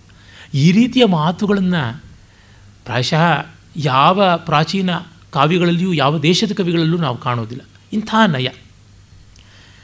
ಮತ್ತು ಅದು ಸಾರ್ಥಕವಾದ ಮಾತು. ರಘುವಂಶದಲ್ಲೇ ಒಂದು ಕಡೆಗೆ ಬರುತ್ತದೆ, ಅವು ಸೀತೆಯನ್ನು ಕುರಿತು ಆಡುವಂಥ ಮಾತುಗಳು. ಎಲ್ಲರೂ ಕೂಡ ರಾಮನ ತಾಯಂದರು ಸೀತೆಯನ್ನು ಆಶೀರ್ವಾದ ಮಾಡ್ತಾರೆ, ಪ್ರಿಯವಾಗಿದ್ದರೂ ಆ ಮಾತುಗಳು ಸತ್ಯವಾಗಿದ್ದವು ಅಂತ. ಎರಡೂ ಆಗೋದು ತುಂಬ ಕಷ್ಟ. ನಾವು ಪ್ರೀತಿಯ ಮಾತುಗಳನ್ನು ಆಡ್ಬೋದು, ಎಷ್ಟೋ ಬಾರಿ ಅವು ಸತ್ಯವಾಗಿರೋಲ್ಲ. ಸತ್ಯದ ಮಾತುಗಳನ್ನು ಆಡ್ಬೋದು, ಅವು ಪ್ರಿಯವಾಗಿರೋಲ್ಲ. ಇದು ಎರಡೂ ಆಗಿರುವಂಥ ಮಾತುಗಳು ವಿರಳ. ಕಾಳಿದಾಸ ಹಾಗಾಡ್ತಾನೆ ತಥಾಪಿ ತಾವತ್ ಕಸ್ಮಿಂಶ್ಚಿತ್ ಆಜ್ಞಾ ಮೇದಾತು ಅರ್ಹತ ವಿನಿಯೋಗ ಪ್ರಸಾದ ಹಿ ಕಿಂಕರ ಪ್ರಭವಿಷ್ಣುಷು. ಹಾಗಿದ್ದರೂ ಕೂಡ ನಿಮಗೇನಾದರೂ ಆಜ್ಞೆ ಕೊಡಬೇಕು ಅಂತಿದ್ದಲ್ಲಿ ದಯಮಾಡಿ ಕೊಡಿ. ಯಾಕೆಂದರೆ ನಾವು ಕಿಂಕರರು. ಪ್ರಭುಗಳಿಗೆ ಕಿಂಕರರಿಂದ ಕೆಲಸ ಆಗಬೇಕಾದದ್ದು. ಪ್ರಭುಗಳ ಒಂದು ಅನುಗ್ರಹ ಅಂದರೆ ಕಿಂಕರರಿಗೆ ಕೆಲಸ ಕೊಡುವುದೇ. ಹಾಗಾಗಿ ನೀವು ತೋರಿಸಿ, ಕಾಲಲ್ಲಿ ತೋರಿಸಿ ತಲೆಯಲ್ಲಿ ಮಾಡ್ತೀವಿ. ಕಿಂಕರರಿಗೆ ಪ್ರಭು ಪ್ರಸಾದ ಅಂದರೆ ಕೆಲಸವನ್ನು ತೋರಿಸುವುದೇನೆ. ನಮ್ಮನ್ನು ಎಂಪ್ಲಾಯ್ ಮಾಡಿದ್ರೆ ನಮಗೆ ಅದು ಧನ್ಯತೆ ಅಂತ ಭಾವಿಸ್ತೀವಿ. ಅಂತ ಯೂಸ್ ಮೀ ಅಂತ ಎಲ್ಲ ಕಡೆ ಬರೆದಿರುತ್ತಲ್ಲ ಎಷ್ಟೋ ಕಸತ್ತೊಟ್ಟಿಗಳು ಅವನ್ನು ಪ್ರಯೋಜನ ಪಡ್ಕೊಂಡ್ರೇ ಅವುಗಳಿಗೆ ತೃಪ್ತಿ. ಅವುಗಳ ಹೊಟ್ಟೆ ತುಂಬಿಸ್ಕೊಳ್ಳೋದು ಹಾಗೆ. ಅಲ್ಲಿ ಹೀನೋಪಮೆ ನಾನು ಕೊಡ್ತಾ ಇರೋದು. ಅಂದರೆ ಸೇವಕರನ್ನು ಬಳಸ್ಕೊಳ್ಬೇಕು ಎಷ್ಟೋ ಬಾರಿ ತುಂಬ ಜನ ಕೆಲಸಕ್ಕೆ ಸೇರಿದವರು we are not well used we are not better used ಅಂತ ಫ್ರಸ್ಟ್ರೇಟ್ ಮಾಡ್ಕೊಳ್ತಾ ಇರ್ತಾರಲ್ಲ. ಹಾಗಾಗಬಾರ್ದು. ನೀವು ಯಾವ ರೀತಿ ನಮ್ಮನ್ನು ಬಳಸ್ಕೊಂಡ್ರೂ ನಮಗೆ ಸಂತೋಷ, ಬಳಕೆ ಮಾಡಿ ಅಂತನ್ನುವಂಥದ್ದು. ಏತೇ ವಯಮಮಿ ದಾರ, ಕನ್ಯೇಯಂ ಕುಲಜೀವಿತಂ, ಬ್ರೂತೆ ಏನಾತ್ರವ ಕಾರ್ಯಂ ಅನಾಸ್ಥಾ ಬಾಹ್ಯ ವಸ್ತುಷು ಅತ್ಯದ್ಭುತವಾದ ಶ್ಲೋಕ ಈ ಸರ್ಗದಲ್ಲಿದು. ಇಡೀ ಫ್ಯಾಮಿಲಿನ ತರಿಸ್ಬಿಡ್ತಾನೆ. ಏತೇ ವಯಂ. ನೋಡಿ, ನಾವೇ, ಇದು ಇದೇ ಇದೀವಲ್ಲ ನಾವು. ಅಮೀ ದಾರಾಹ ಇವ್ರು ನೋಡಿ ಮನೆಯವರು. ಇಲ್ಲಿ ನಾವು ಅನ್ನುವಲ್ಲಿ ಬಳಸಿದ ಬಹುವಚನ. ನಮ್ಮ ಮನೆಯವರು ಅನ್ನುವಲ್ಲಿ ದಾರಾಹ ಅನ್ನುವ ಬಹುವಚನ ತುಂಬ ಮಾರ್ಮಿಕವಾದದ್ದು. ಅಂದರೆ, ನಾನು ಅಂತನ್ನುವುದು ಒಂದು ಅಹಂಕಾರ ಆಗಿಬಿಡುತ್ತೆ. ನಾವು ಅಂತನ್ನುವಾಗ ನನ್ನ ಪಂಚಪ್ರಾಣಗಳು ನನ್ನ ಸಮಸ್ತವಾದ ಸಂಪತ್ತಿಯು ಅಂತನ್ನುವ ಅರ್ಥ. ಮತ್ತು ಮನೆಯವರು ಅಂತನ್ನುವಾಗ ಗೌರವ. ಗ್ರಾಮ್ಯ ಭಾಷೆ ಅಂತ ಹೇಳುವಲ್ಲಿ ಎಂಡ್ರು, ಹೆಂಡ್ರು ಅಂತನ್ನುವಲ್ಲಿ ಹೆಂಡಿಂದಿರು ಹೆಂಡತಿಯರು ಅಂತನ್ನುವ ಬಹುವಚನ ಬರುತ್ತದೆ. ಆ ಗೌರವ ಉಂಟು, ಮನೆಯವರನ್ನು ಕೇಳಿ ಅಂತೆಲ್ಲ ಅಂದರೆ ನಿಮ್ಮ ಕುಟುಂಬದವ್ರನ್ನ ಕೇಳಿ ಅಂತನ್ನುವಲ್ಲಿ ಆ ಪತ್ನಿಗೆ ದಾರಾಹ ಅನ್ನುವುದು ಒಂದೇ ಬಹುವಚನ ಶಬ್ದ, ಸಂಸ್ಕೃತದಲ್ಲಿರೋದು ನಿತ್ಯ ಬಹುವಚನ ಶಬ್ದ, ಅದನ್ನು ಬಳಸ್ತಾನೆ. ಮತ್ತು ನಮ್ಮ ಮಗು ಇದೆಯಲ್ಲ, ಅದು ಅನ್ನುವ ನಪುಂಸಕಲಿಂಗ ಬಳಸ್ತೀವಿ. ಕನ್ಯೇಯಂ ಕುಲಜೀವಿತಂ. ಈ ಮಗಳು ನಮ್ಮ ಮನೆ ಬೆಳಕು, ಕುಲಜೀವಿತಂ. ನಮ್ಮ is life of our family ಇಷ್ಟು. ಪ್ರೂತ ಏನಾತ್ರವ ಕಾರ್ಯಂ. ಈ ಯಾವುದರಿಂದ ನಿಮಗೇನು ಕೆಲಸ ಆಗಿದೆ ಹೇಳಿ? ಅನಾಸ್ಥ ಬಾಹ್ಯ ವಸ್ತುಷು. ಮಿಕ್ಕ ವಿಷಯದಲ್ಲಿ ನನಗೇನು ವಿಶೇಷನೇ ಇಲ್ಲ. ಇದೆಲ್ಲವೂ ನಾನು, ಮನೆಯವರು, ಮಗು, ಎಲ್ಲ ನಿಮ್ಮ ಸರ್ವೀಸಿಗೆ ನಾವಿದ್ದೀವಿ ಅಂದರೆ ಇನ್ಯಾರಿಂದ ಏನಾಗಬೇಕಾಗಿದೆ ಅಂತ. ಮತ್ತು ಅಲ್ಲಿ ತಂದು ತೋರಿಸುವ ಪಿಕ್ಚರೈಸಿಂಗ್ ಕ್ಯಾಪಬಿಲಿಟಿ ನೋಡಿ. ಅವನು ಕರೆದು, ಹೆಂಡತಿನ, ಮಕ್ಕಳನ್ನ, ಇವರು ಇವರು, ಏತೇ ವಯಂ ಅಮಿ, ಏತೇ ವಯಂ ಅಮೀದಾರಾಹ, ಕನ್ಯಾ ಇಯಂ ಕುಲಜೀವಿತಂ ಅಂತ ಅಲ್ಲಲ್ಲಿ ಕೈ ಚಾಚಿ ತೋರಿಸುವಂತೆ ಶ್ರವ್ಯಕಾವ್ಯದಲ್ಲಿ ದೃಶ್ಯಕಾವ್ಯದ ಪರಿಣತಿಯನ್ನು ತರಬೇಕು. ದೃಶ್ಯಕಾವ್ಯದಲ್ಲಿ ಶ್ರವ್ಯಕಾವ್ಯದ ಮಾಧುರ್ಯ ಸತ್ವಗಳನ್ನು ತರಬೇಕು. ಹಾಗೆ ಮಾಡದೇ ಇದ್ದರೆ ಪ್ರಯೋಜನ ಇಲ್ಲ. ನೋಡಿ, ಸಂಗೀತದಲ್ಲಿ ನಾಟ್ಯ ಗುಣ ತರಬೇಕು. ನಾಟ್ಯದಲ್ಲಿ ಗೇಯ ಗುಣ ತರಬೇಕು. ಆ ಥರ ಮಾಡಿದ್ರೇ ಸೊಗಸು. ಚಿತ್ರದಲ್ಲಿ ಕಾವ್ಯತ್ವ ಬರಬೇಕು, ಕಾವ್ಯದಲ್ಲಿ ಚಿತ್ರತ್ವ ಬರಬೇಕು. ಆ ಥರ ತಾನೇ ಮಾಡಬೇಕು. ಕಣ್ಣಿದ್ದು ಕಿವಿಗೆ ಬರಬೇಕು ಕಿವಿದು ಕಣ್ಣಿಗೆ ಬರಬೇಕು. ಅದೇ ಸೊಗಸು ಇರ್ತಕ್ಕಂಥದ್ದು. ಅಂದರೆ ಆ ಮಾಧ್ಯಮಗಳ ಚೌಕಟ್ಟನ್ನು ಮೀರುವಂಥದ್ದು ಸದಾ ಕಾಲ ನಡೀತಾ ಇರಬೇಕು. ಅದಿಲ್ಲದೇ ಇದ್ದರೆ ಯಾವ ಕಲೆಯು, ಯಾವ ಬದುಕು ಬೆಲೆಯುಳ್ಳದ್ದಾಗೋಲ್ಲ. ಅದನ್ನು ಕಾಳಿದಾಸ ಮಾಡಿ ತೋರಿಸ್ತಾನೆ. ಈ ಹೊತ್ತಿನ ನಾಟಕಗಳು, ದೊಡ್ಡ ದೊಡ್ಡ ನಾಟಕಕಾರರು ಅಂತ ಹೆಸರು ಪಡೆದವರೆಲ್ಲ ಲೈಟಿಂಗ್ ಇಲ್ಲದೆ ಇದ್ದರೆ ಡೈರೆಕ್ಷನ್ ಇಲ್ಲದೆ ಇದ್ದರೆ ಸರ್ವನಾಶ. ಓದೋದಕ್ಕೆ ಹೋದರೆ ಮೂರು ಕಾಸಿಗೂ ಪ್ರಯೋಜನಕ್ಕೆ ಬರೋದಿಲ್ಲ, ಅಷ್ಟು ಕಳಪೆಯಾಗಿರುತ್ತವೆ ದೊಡ್ಡದಾಗಿಯೂ ಇರೋದಿಲ್ಲ, ಉನ್ನತವಾಗಿಯೂ ಇರೋದಿಲ್ಲ, ಯಾವ ರೀತಿಯಲ್ಲೂ ಸರಿಯಾಗಿರೋದಿಲ್ಲ. ಅದೇ ಹಳೆಯ ಕ್ಲಾಸಿಕಲ್ ಪ್ಲೇಸ್ ಅಂತ ಇವೆಯಲ್ಲ ಅವನು ಓದಿದ್ರೆ ಸಾಕು, ಎಷ್ಟೋ ರುಚಿ ಕಾಣಿಸುತ್ತೆ. ಇಂದೂ ಶೇಕ್ಸ್ಪಿಯರ್ನ ಓದಿ ಸಂತೋಷ ಪಡ್ಬೋದು ಶೂದ್ರಕನ್ನು ಓದಿ ಸಂತೋಷ ಪಡ್ಬೋದು ಯಾಕೆಂದರೆ ಓದುವುದಕ್ಕಲ್ಲಿ ಸಾಕಷ್ಟಿದೆ. ನಿಮಗೆ ಡೈರೆಕ್ಷನ್ ಇಲ್ಲದೆ ಲೈಟಿಂಗ್ ಇಲ್ಲದೆ ಸ್ಟೇಜ್ ಇಲ್ಲದೆ ಪ್ರಾಪ್ಸ್ ಇಲ್ಲದೆ ಸೈಡ್ ವಿಂಗ್ ಇಲ್ಲದೆ ಕರ್ಟನ್ ಇಲ್ಲದೆ ಆ ನಾಟಕವೇ ಆಗೋದಿಲ್ಲ ಅಂತಂದರೆ, ಆ ನಾಟಕ ಅಷ್ಟರ ಮಟ್ಟಿಗೆ ಕುಂಟು ಅಬ್ಬೆ ಪಾರೆ. ಸ್ವಯಂಪೂರ್ಣವಾಗಿರಬೇಕು. ಈಗ ಜಯದೇವನ ನೀವು ಹಾಡಿಕೊಳ್ಳದೇನೆ ಓದೆ, ಅದರೊಳಗೆ ಮ್ಯೂಸಿಕ್ ಬೇಕಾದಂತೆ ಇದೆ. ಅದು ಬೇಕಾಗಿರುವಂಥದ್ದು ನಮ್ಮಲ್ಲಿ. ಪದ್ಮಾ ಸುಬ್ರಹ್ಮಣ್ಯಂ ನರ್ತನ ಮಾಡುವಾಗ ನೀವು ಸೌಂಡ್ ಆಫ್ ಮಾಡಿಬಿಟ್ಟು ನೋಡಿ, ಅವ್ರ ಕೈ ಎಲ್ಲೆಲ್ಲಿ ಮೇಲೆ ಹೋಗಿರುತ್ತೆ, ಎಲ್ಲೆಲ್ಲಿ ಕೆಳಕ್ಕೆ ಹೋಗಿರುತ್ತೆ, ಅಲ್ಲೆಲ್ಲ ಆ ರೀತಿಯಲ್ಲಿ ಮೇಲಿನ ಸ್ಥಾಯಿ, ಕೆಳಗಿನ ಸ್ಥಾಯಿಗೆ ಬಂದಿರುತ್ತೆ. ಅವರು ಪಾದರೇಚಿತ ಮಾಡಿದ್ರೆ ಅದು ಪಂಚಮದಿಂದ ಕೆಳಕ್ಕೆ, ಷಡ್ಜದಿಂದ ಕೆಳಕ್ಕೆ ಮಾಡ್ತಾ ಇರುವ ಗಮಕಗಳಾಗಿರುತ್ತವೆ. ಅವರು ಗ್ರೀವಾರೇಚಿತ ಮಾಡಿದ್ರೆ ತಾರಸ್ಥಾಯಿಯ ಪಂಚಮದ ಗಮಕಗಳನ್ನು ಮಾಡ್ತಾ ಇದ್ದಾರಾ ಅಂತ ನಮಗನ್ಸುತ್ತೆ. ಅಷ್ಟರ ಮಟ್ಟಿಗೆ ಕಾಣಿಸುವಂಥದ್ದಾಗುತ್ತದೆ. ಇದು ಬೇಕಾಗಿರುವಂಥದ್ದು. ಕಾಳಿದಾಸ ಆ ರೀತಿಯಲ್ಲಿ ಮಾಡ್ತಾನೆ. ರಾಘವಾಂಕನಲ್ಲಿ ಅಂಥದ್ದು ಕಾಣಿಸುತ್ತೆ. ಬಹಳ ಬಹಳ ವಿಶೇಷವಾದದ್ದು ಅವೆಲ್ಲ. ಕುಮಾರವ್ಯಾಸನಂತೂ ಬಾಡಿ ಲ್ಯಾಂಗ್ವೇಜನ್ನು ಎಷ್ಟು ಬಳಸಿಕೊಳ್ತಾನೆ ಅನ್ನೋದು ನಾವು ನೋಡಿಯೇ ಇದ್ದೀವಿ. ತದಾಗಮನ ಕಾರ್ಯಂ ನ ಶೃಣು ಕಾರ್ಯಂ ತವೈವ. ಆಗ ಅವನು ಹೇಳಿದ್ದಕ್ಕೆ ಇತ್ಯುಚಿವಾಂಸ್ತಮೇ ವಾರ್ಥಂ ಗುಹಾ ಮುಖವಿಸರ್ಪಿಣ ದ್ವಿರಿವ ಪ್ರತಿಶಬ್ದೇನ ವ್ಯಾಜಹಾರ ಹಿಮಾಲಯ ಈ ಮಾತುಗಳನ್ನು ಗುಹೆಯಿಂದ ಮರುದನಿಸ್ತಾ ಇದೆಯೋ ಎಂಬಂಥ ರೀತಿಯಲ್ಲಿ ಹೇಳ್ತಾನೆ, ಎರಡೆರಡು ಬಾರಿ ಹೇಳದಂತೆ ಆಯಿತು ಅಂತ. ಬೆಟ್ಟಗಳ ಒಡೆಯ, ಬೆಟ್ಟಗಳ ಬಾಯಿ ಗುಹೆ, ಆ ಗುಹಾದ್ವಾರದಿಂದ ಬಂದಂತೆ ಇವನ ವದನ ಗಹ್ವರದಿಂದ ಬಂತು ಅಂತಂದರೆ ಅದು ಮರುದನಿಸ್ತಾ ಇತ್ತು. ಎಕ್ಕೋ ಎಫೆಕ್ಟ್ ಕೊಡಬೇಕಲ್ಲ, ಸ್ಪೆಷಲ್ ಎಫೆಕ್ಟ್ಸು ಸೌಂಡಲ್ಲಿ ಮ್ಯೂಸಿಕ್ಕಲ್ಲಿ ಆ ತರಹ. ಇದರಲ್ಲಿ ಇನ್ನೊಂದು ಸ್ವಾರಸ್ಯ ಇದೆ. ಅದು ಏನಂದರೆ, ಎರಡು ಬಾರಿ ಒಂದನ್ನು ಹೇಳಿದ್ರೆ ಅದು ಕನ್ಫರ್ಮೇಷನ್ ಅಂತ ಅರ್ಥ. ಮತ್ತು ಕನ್ಕ್ಲೂಷನ್ ಅಂತಲೂ ಅರ್ಥ ಇದ್ರ ಮೇಲೆ ಮತ್ತೊಂದು ಅಪೀಲ್ ಇಲ್ಲ ಅನ್ನುವಂಥ ರೀತಿಯಲ್ಲಿ. ಅದಕ್ಕೆ ನಮ್ಮ ಪ್ರಾಚೀನ ಗ್ರಂಥಗಳಲ್ಲೆಲ್ಲ ಕೊನೆಯ ವಾಕ್ಯವನ್ನು ಎರಡು ಬಾರಿ ಹೇಳ್ತಾರೆ. ಉದಾಹರಣೆಗೆ ಬ್ರಹ್ಮಸೂತ್ರದ ಕಡೇ ಸೂತ್ರ ಐನೂರ ಐವತ್ತೈದನೇದು ಅನಾವೃತ್ತಿ ಶಬ್ದಾತ್ ಅನಾವೃತ್ತಿ ಶಬ್ದಾತ್ ಅಂತ ಎರಡು ಬಾರಿ ಆಗುತ್ತದೆ. ಗೌತಮ ಧರ್ಮಸೂತ್ರದಲ್ಲಿಯೇ ಒಂದು ಕಡೆ ಬರುತ್ತೆ. ಈ ಅಷ್ಟ ಆತ್ಮಗುಣಗಳು ಯಾರಿಗಿರುತ್ತೆ? ಅವರಿಗೆ ಬ್ರಹ್ಮ ಸಾಯುಜ್ಯ ಅಂದರೆ ಬ್ರಹ್ಮಣ ಸಾಯುಜ್ಯಂ ಅಧಿಗಚ್ಛತಿ ಗಚ್ಚತಿ ಅದು ಅಧ್ಯಾಯ ಮುಗಿದಿದ್ರೆ ಕೊನೆ ಶಬ್ದವನ್ನು ರಿಪೀಟ್ ಮಾಡ್ತಾರೆ. ಇಡೀ ಗ್ರಂಥವೇ ಮುಗಿದ್ರೆ ಕೊನೆ ವಾಕ್ಯ ಪೂರ್ತಿ ರಿಪೀಟ್ ಮಾಡ್ತಾರೆ. ಇಲ್ಲಿ ಅಧ್ಯಾಯ ಮುಗಿದಿದೆ. ಅದಕ್ಕಾಗಿ ಎರಡು ಬಾರಿ ಸಾಯುಜ್ಯಂ ಅಧಿಗಚ್ಛತಿ ಗಚ್ಚತಿ ಅಂತ. ಈ ಥರ ಇವನು ಪೂರ್ತಿ ಹೇಳಿದ್ದು ಎಕ್ಕೋ ಆಗಿ ರಿಪೀಟ್ ಆದಂತೆ ಆಗಿದ್ದರಿಂದ ಕನ್ಫರ್ಮ್ಡ್ ಆಗಿ ಒಪ್ಪಿ ಹೇಳಿದ್ದು ಅಂತ. ಮೊದಲು ಬಾರಿ ಹೇಳಿದ್ರೆ ತಥಾಸ್ತು ಅಂತ ಒಂದು ಬಾರಿ ಹೇಳ್ತಾರೆ. ಅದು ಆಕಸ್ಮಿಕ ಅಲ್ಲ ಅನ್ನೋದಕ್ಕೆ ತಥಾಸ್ತು ಅಂತ ಮತ್ತೊಮ್ಮೆ ಹೇಳ್ತಾರೆ. ಆಮೇಲೆ ಇದು ಆಗಲೇಬೇಕು ಅಂತ ಮೂರನೇ ಸರ್ತಿ ತಥಾಸ್ತು ಅಂತ ಹೇಳುವಂಥದ್ದು ಅಂತ. ಹೀಗೆ ಮೂರು ಬಾರಿ ಕನ್ಫರ್ಮೇಷನ್ ಆಗಬೇಕು. ಅವನು ಮೊದಲಿಗೆ ಎರಡು ಬಾರಿ ಹೇಳಿಬಿಟ್ಟಿದ್ದಾನೆ.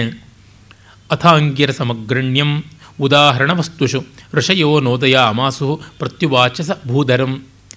ಋಷಿಗಳಲ್ಲಿ ನೋಡಿ ನಾನು ಮಾತಾಡಬೇಕು ನಾನು ಮಾತಾಡಬೇಕು ಅಂತ ಹಂಬಲ ಇಲ್ಲ, ಮೈಕ್ ಮೇನಿಯಾ ಅಲ್ಲ ಅವರದು ಎಲ್ಲರೂ ಸೇರಿ ಮೊದಲೇ ಮಾತಾಡಿಕೊಂಡವರಂತೆ ಅಂಗಿರಸ ಮಹರ್ಷಿಗಳನ್ನು ನೀವು ಅಂತ ಕಣ್ಣಲ್ಲಿ ತೋರಿಸ್ತಾರಂತೆ.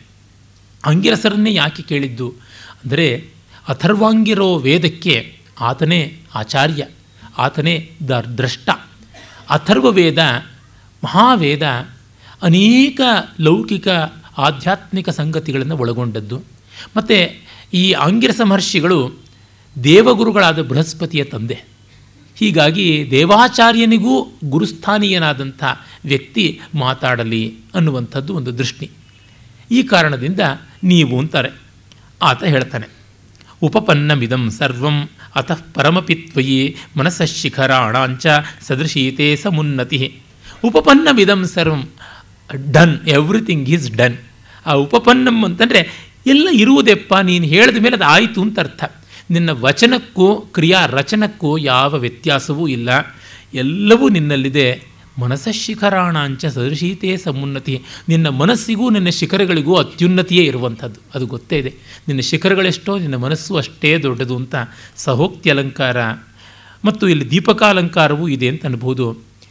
ಕ್ರಿಯೈಕ್ಯ, ಧರ್ಮೈಕ್ಯ ಎರಡೂ ಇದೆ. ಉನ್ನತಿ ಎನ್ನುವ ಮೂಲಕವಾಗಿ ಈ ಮನಸ್ಸಿನ ಮತ್ತು ಬೆಟ್ಟಗಳ ಎರಡರ ಉನ್ನತಿಯನ್ನು ಹೇಳ್ತಾ ಇದ್ದಾನೆ. ಅದು ಧರ್ಮೈಕ್ಯವಾಗುತ್ತದೆ. ಮತ್ತು ಕ್ರಿಯ, ಔನ್ನತ್ಯದ ಅಳತೆ ಅನ್ನುವ ದೃಷ್ಟಿಯಿಂದ ಪ್ರಧಾನವಾಗಿ ವ್ಯಪದೇಶ ಮಾಡಿ ನಾವು ದೀಪಕಾಲಂಕಾರ ಅನ್ಬೋದು. ಸ್ಥಾನೇತ್ವ ಸ್ಥಾವರ ಆತ್ಮಾನಂ ವಿಷ್ಣುಮಾಹುಸ್ತಥಾಹಿತೆ ಚರಾಚರಾಣಾಂ ಭೂತಾನಾಂ ಕುಕ್ಷಿರಾಧಾರತಾಂ ಗತಃ. ನೀನು ಸ್ಥಾನ, ಅಂದರೆ ಯುಕ್ತವಾದ ಸ್ಥಾನದಲ್ಲಿಯೇ ಸ್ಥಾವರಾಣಾಂ ಹಿಮಾಲಯ ಅಂತ ಭಗವದ್ಗೀತೆಯಲ್ಲಿ ಕೃಷ್ಣ ಹೇಳ್ತಾನಲ್ವ? ಹಾಗಾಗಿ ವಿಷ್ಣು ಸ್ವರೂಪಿಯಾಗಿದ್ದೀಯಾ ಅಂತ. ಭಗವದ್ಗೀತೆಯ ವಿಭೂತಿ ಯೋಗದಲ್ಲಿ ಸ್ಥಾವರಾಣಾಂ ಹಿಮಾಲಯ ಅಂತ ಹೇಳ್ತಾನಲ್ಲ ಕೃಷ್ಣ. ನಾನು ಸ್ಥಿರವಾದ ವಸ್ತುಗಳಲ್ಲಿ ಹಿಮಾಲಯವಾಗಿದ್ದೀನಿ ಅಂತ ಹೇಳ್ಬಿಟ್ಟು ಜಲಾಶಯಗಳಲ್ಲಿ ಸಮುದ್ರವಾಗಿದ್ದೀನಿ, ಆಕಾಶ ಕಾಯಗಳಲ್ಲಿ, ಬೆಳಗುವ ಕಾಯಗಳಲ್ಲಿ ನಾನು ಸೂರ್ಯನಾಗಿದ್ದೀನಿ ಅಂತೆಲ್ಲ ಒಂದೊಂದಾಗಿ ಹೇಳ್ತಾ ಬರ್ತಾನೆ. ಹಾಗೆ ನೀನು ಚರಾಚರ ಜೀವರಾಶಿಗಳನ್ನೆಲ್ಲ ನಿನ್ನ ಬೆಟ್ಟದ ಮೈಯೊಳಗಿರುವ ಅನೇಕ ನದ ನದಿಗಳಿಂದ ವನಸ್ಪತಿ, ವಾನಸ್ಪತ್ಯ, ಔಷಧಿ, ಮೂಲಿಕಾದಿಗಳಿಂದ ಪೋಷಣೆ ಮಾಡುವುದರಿಂದ ನಿನ್ನ ಹೊಟ್ಟೆಯಲ್ಲೇ ಜರಾಚರ ಪ್ರಪಂಚವನ್ನು ಕಾಪಾಡುವ ಮೂಲಕವೂ ನೀನು ವಿಶ್ವೋದರ ನಾರಾಯಣ ಅಂತ ಅನಿಸಿಕೊಂಡಿದ್ದೀಯ ಅಂತ ಹೇಳ್ಬಿಟ್ಟು ಅಂತಾರೆ ಗಾಮಧಾಸ್ಯತ್ ಕಥಂ ನಾಗೋ ಮೃಣಾಲ ಮೃದುಭಿ ಫಣೈ ಆರಸಾತಲ ಮೂಲಾತ್ವಂ ಅವಾಲಂಬಿಷ್ಯಥಾ ನಚೇತ್ ಆ ಮೃದುವಾದ ತಾವರೆಯ ದಂಟಿನಂತಹ ಹೆಡೆಗಳ ಆದಿಶೇಷ ಈ ಭೂಮಿಯನ್ನು ತನ್ನ ಹೆಡೆಗಳ ಮೇಲೆ ಹೇಗೆ ಹೊರಕ್ಕಾಗ್ತಾ ಇತ್ತು, ನೀನು ಈ ಭೂಮಿಯನ್ನು ತಾಳ್ಕೊಳ್ಳದೇ ಇದ್ದರೆ ಅಂತ. ಬೆಟ್ಟಗಳಿಗೆ ಭೂದರ, ಭೂಗಳ ಭೂಮಿಯನ್ನು ತಾಳುವಂಥವು ಅಂತ. ಭೂಮಿಯನ್ನು ಬೆಟ್ಟ ಹೇಗೆ ಹೊರುತ್ತೆ ಅಂತಂದರೆ, ಬೆಟ್ಟಗಳು ಚೆನ್ನಾಗಿದ್ದಂಥ ಜಾಗದಲ್ಲಿ ಗಟ್ಟುಮುಟ್ಟಾದಂತಹ ಕಲ್ಲಿಂದ ಕೂಡಿರತಕ್ಕಂಥ ನೆಲದಲ್ಲಿ ಭೂಕಂಪಗಳು ಕಡಿಮೆ ಅಂತ ನಾವು ದೃಷ್ಟಿಯಿಂದ. ವಿಜ್ಞಾನ ಶಾಸ್ತ್ರದ ಪ್ರಕಾರ ಹೇಳ್ಬೋದು, ಹಿಮಾಲಯದಲ್ಲಿ ಸಾಕಷ್ಟು ಲ್ಯಾಂಡ್ ಸ್ಲೈಡ್ಸ್ ಇದೆಯಲ್ಲ ಅಂತ. ಅದಕ್ಕೆ ಕಾರಣ ಅಲ್ಲಿ ಸೆಡಿಮೆಂಟ್ರಿ ರಾಕು, ಇಗ್ನಿಯಸ್ ರಾಕಲ್ಲ ಅಂತ ಹೇಳ್ತಾರೆ. ಇರಲಿ, ಕಾಳಿದಾಸನಿಗೆ ವಿಜ್ಞಾನ ಗೊತ್ತಿಲ್ಲ. ಬೆಟ್ಟಗಳು ಭೂಮಿಯನ್ನು ಕಾಪಾಡುತ್ತವೆ ಅನ್ನೋದಷ್ಟು ಗೊತ್ತಿದೆ. ದೃಢತೆ ಇದ್ದರೆ ಅಂತ ಆ ದೃಷ್ಟಿಯಿಂದ ಹೇಳಿದ್ದಾನೆ. ಅಚ್ಛಿನ್ನಾಮಲ ಸಂತಾನ ಸಮುದ್ರೋರ್ಮ್ಯ ಅನಿ ಸಮುದ್ರೋರ್ಮ್ಯನಿವಾರಿತಾ ಪುನಂತಿ ಲೋಕಾನ್ ಪುಣ್ಯ ಪುಣ್ಯತ್ವಾ ಕೀರ್ತಯ ಸರಿತಶ್ಚತೆ ಅಚ್ಛಿನ್ನವಾಗಿ ಅಮಲ ಸಂತಾನವಾಗಿ ಸಮುದ್ರದ ಅಲೆಗಳಿಂದ ಅನಿವಾರಿತವಾಗಿ, ಅಂದರೆ ಸಮುದ್ರದ ಅಲೆಗಳು ತಡೆಯೋಕ್ಕಾಗದೆ ಸದಾಕಾಲವು ನಿನ್ನ ಕೀರ್ತಿ ಮತ್ತು ನಿನ್ನ ಮೈಮೇಲಿಂದ ಹರಿದು ಬರುವ ನದಿಗಳು ಜಗತ್ತನ್ನು ಪಾವನ ಮಾಡ್ತಾ ಇವೆ ಅಂತ. ನಿನ್ನ ಕೀರ್ತಿ ಅಚ್ಛಿನ್ನ ಮುರಿಯಲ್ಪಡದೆ ಅವಿಚ್ಛಿನ್ನವಾಗಿ, ಅಸ್ಖಲಿತವಾಗಿ ಇರುವಂಥದ್ದು. ಮತ್ತು ಅಮಲ ನಿರ್ಮಲವಾದದ್ದು ಧವಳ ಕೀರ್ತಿ ಮತ್ತು ಆ ಸಮುದ್ರವೂ ಕೂಡ ನಿನ್ನ ಕೀರ್ತಿಯನ್ನು ತಡೆಯೋಕ್ಕಾಗೋದಿಲ್ಲ. ಸಾಮಾನ್ಯವಾಗಿ ಒಬ್ಬ ರಾಜನ ಕೀರ್ತಿ ಎಲ್ಲಿವರೆಗೂ? ಸಮುದ್ರವೇಲ ವಿಶ್ರಾಂತ ಅಂತೀವಿ. ಸಮುದ್ರದ ದಡದವರೆಗೂ ಹಬ್ಬಿದೆ ಅವನ ರಾಜ್ಯ, ಅವನ ಕೀರ್ತಿ ಅಂತ. ಅದರ ಆಚೆಗೂ ಹಬ್ಬಿದೆ. ಬಿಯಾಂಡ್ ಸೀಸ್, ಓವರ್ ಸೀಸ್ ಕೂಡ ನಿನ್ನ ಕೀರ್ತಿ ಹಬ್ಬಿದೆ. ಸಮುದ್ರದ ಅಲೆಗಳು ಕೈಚಾಚಿ ತಡೆಯೋಕ್ಕಾಗ್ತಾ ಇಲ್ಲ ನಿನ್ನ ಕೀರ್ತಿ. ಅದರ ಆಚೆಗೂ ಹಬ್ಬಿದೆ ಅಂತ ಒಂದರ್ಥ. ಹೇಗೆ ಅಂತಂದರೆ ನಿನ್ನ ಮೈಮೇಲೆ ಹರಿಯತಕ್ಕಂಥ ನದಿಗಳು ಯಾವ ರೀತಿ ಅಚ್ಛಿನ್ನವಾಗಿ ನದಿಯಲ್ಲೂ ಬ್ರೇಕ್ ಆಗದೆ ಅಖಂಡ ಪ್ರವಾಹವಾಗಿ ಹೋಗ್ತಾ ಇದೆ. ನಿರ್ಮಲವಾದ ನೀರು. ಈಗ ಪೊಲ್ಯೂಟ್ ಆಗಿವೆ ಹಿಮಾಲಯದ ನದಿಗಳು. ಅದಕ್ಕೆ ನಾವು ಕಾರಣ ಹಿಮವಂತ ಅಲ್ಲ. ಮತ್ತು ಸಮುದ್ರದ ಒಳಗೆ ಅಲೆಗಳ ತಡೆಯದರೂ ಕೂಡ ನದಿ ಹೋಗಿ ಸೇರಿಯೇ ಸೇರುತ್ತದೆ. ಈ ರೀತಿ ಇದ್ದು ಲೋಕಗಳನ್ನು ಪಾವನ ಮಾಡಿ, ಪೋಷಣ ಮಾಡತಕ್ಕಂಥ ನದಿಗಳು ಇವು ಎರಡೂ ಕೂಡ ಹೀಗೆ ಇವೆ ಅಂತ ಇಲ್ಲಿ ತುಲ್ಯ ಯೋಗಿತ ಅಲಂಕಾರ ಅಂತ ಒಂದು ಬಂದಿದೆ. ನಿನ್ನ ಕೀರ್ತಿ ಮತ್ತು ನಿನ್ನ ಸಂತಾನವಾದ ನದಿ, ಇವೆರಡೂ ಒಂದೇ ರೀತಿ. ಮತ್ತು ಸರಿತ್ ಅನ್ನೋದು ಸ್ತ್ರೀಲಿಂಗ, ಕೀರ್ತಿ ಅನ್ನೋದು ಸ್ತ್ರೀಲಿಂಗ. ಮತ್ತು ನದಿಗಳು ಒಂದಲ್ಲ, ಅನೇಕ. ಸರಿತ್, ಸರಿತವು ಸರಿತಃ ಅಂತ. ಅದೇ ತರಹ ಕೀರ್ತಿ ಒಂದು ರೀತಿಯಲ್ಲ. ನೀನು ಯಜ್ಞಕರ್ಮಗಳಿಗೆ ಅನುಕೂಲ ಅಂತ ಒಂದು ಕೀರ್ತಿ, ದೇವತಾತ್ಮ ಅಂತ ಒಂದು ಕೀರ್ತಿ ಭೂಧರ ಅಂತ ಒಂದು ಕೀರ್ತಿ, ಅತ್ಯುನ್ನತ ಅಂತ ಒಂದು ಕೀರ್ತಿ, ಧವಲ ಶರೀರಿ ಅಂತ ಒಂದು ಕೀರ್ತಿ ಈಗ ಅನೇಕ ಬಗೆಯಾದ ಕೀರ್ತಿ ಉಂಟು ಅಂತಲೂ ಅಲ್ಲಿ ಗೊತ್ತಾಗುತ್ತದೆ. ಹೀಗಾಗಿ ಬಹು ಬಹುರೂಪಿಯಾದಂಥ ಕೀರ್ತಿ ಯಥೈವ ಶ್ಲಾಘತೆ. ಶ್ಲಾಘ್ಯತೆ ಗಂಗಾ ಪಾದೇನ ಪರಮಿಷ್ಠಿನ ಪ್ರಭವೇಣ ದ್ವಿತೀಯೇನ ತಥೈವೊಚ್ಛಿರಸಾತ್ವಯ. ಆ ಮಹಾವಿಷ್ಣುವಿನ ಪಾದದಲ್ಲಿ ಗಂಗೆ ಹುಟ್ಟಿ ಹೇಗೆ ಪ್ರಸಿದ್ಧಿ ಬಂತೋ ಹಾಗೆ ಅದನ್ನು ನೀನು ತಲೆಯಲ್ಲಿ ತಳೆದು ನಿನಗೂ ಪ್ರಸಿದ್ಧಿ ಬಂದಿದೆ. ಮತ್ತೆ ಮತ್ತೆ ಇಲ್ಲಿ ಗಂಗೆಯನ್ನು ಹೇಳ್ತಾ ಇದ್ದಾನೆ, ಗಂಗೆಯ ಪ್ರಸ್ತಾವ ಮಾಡ್ತಾನೆ.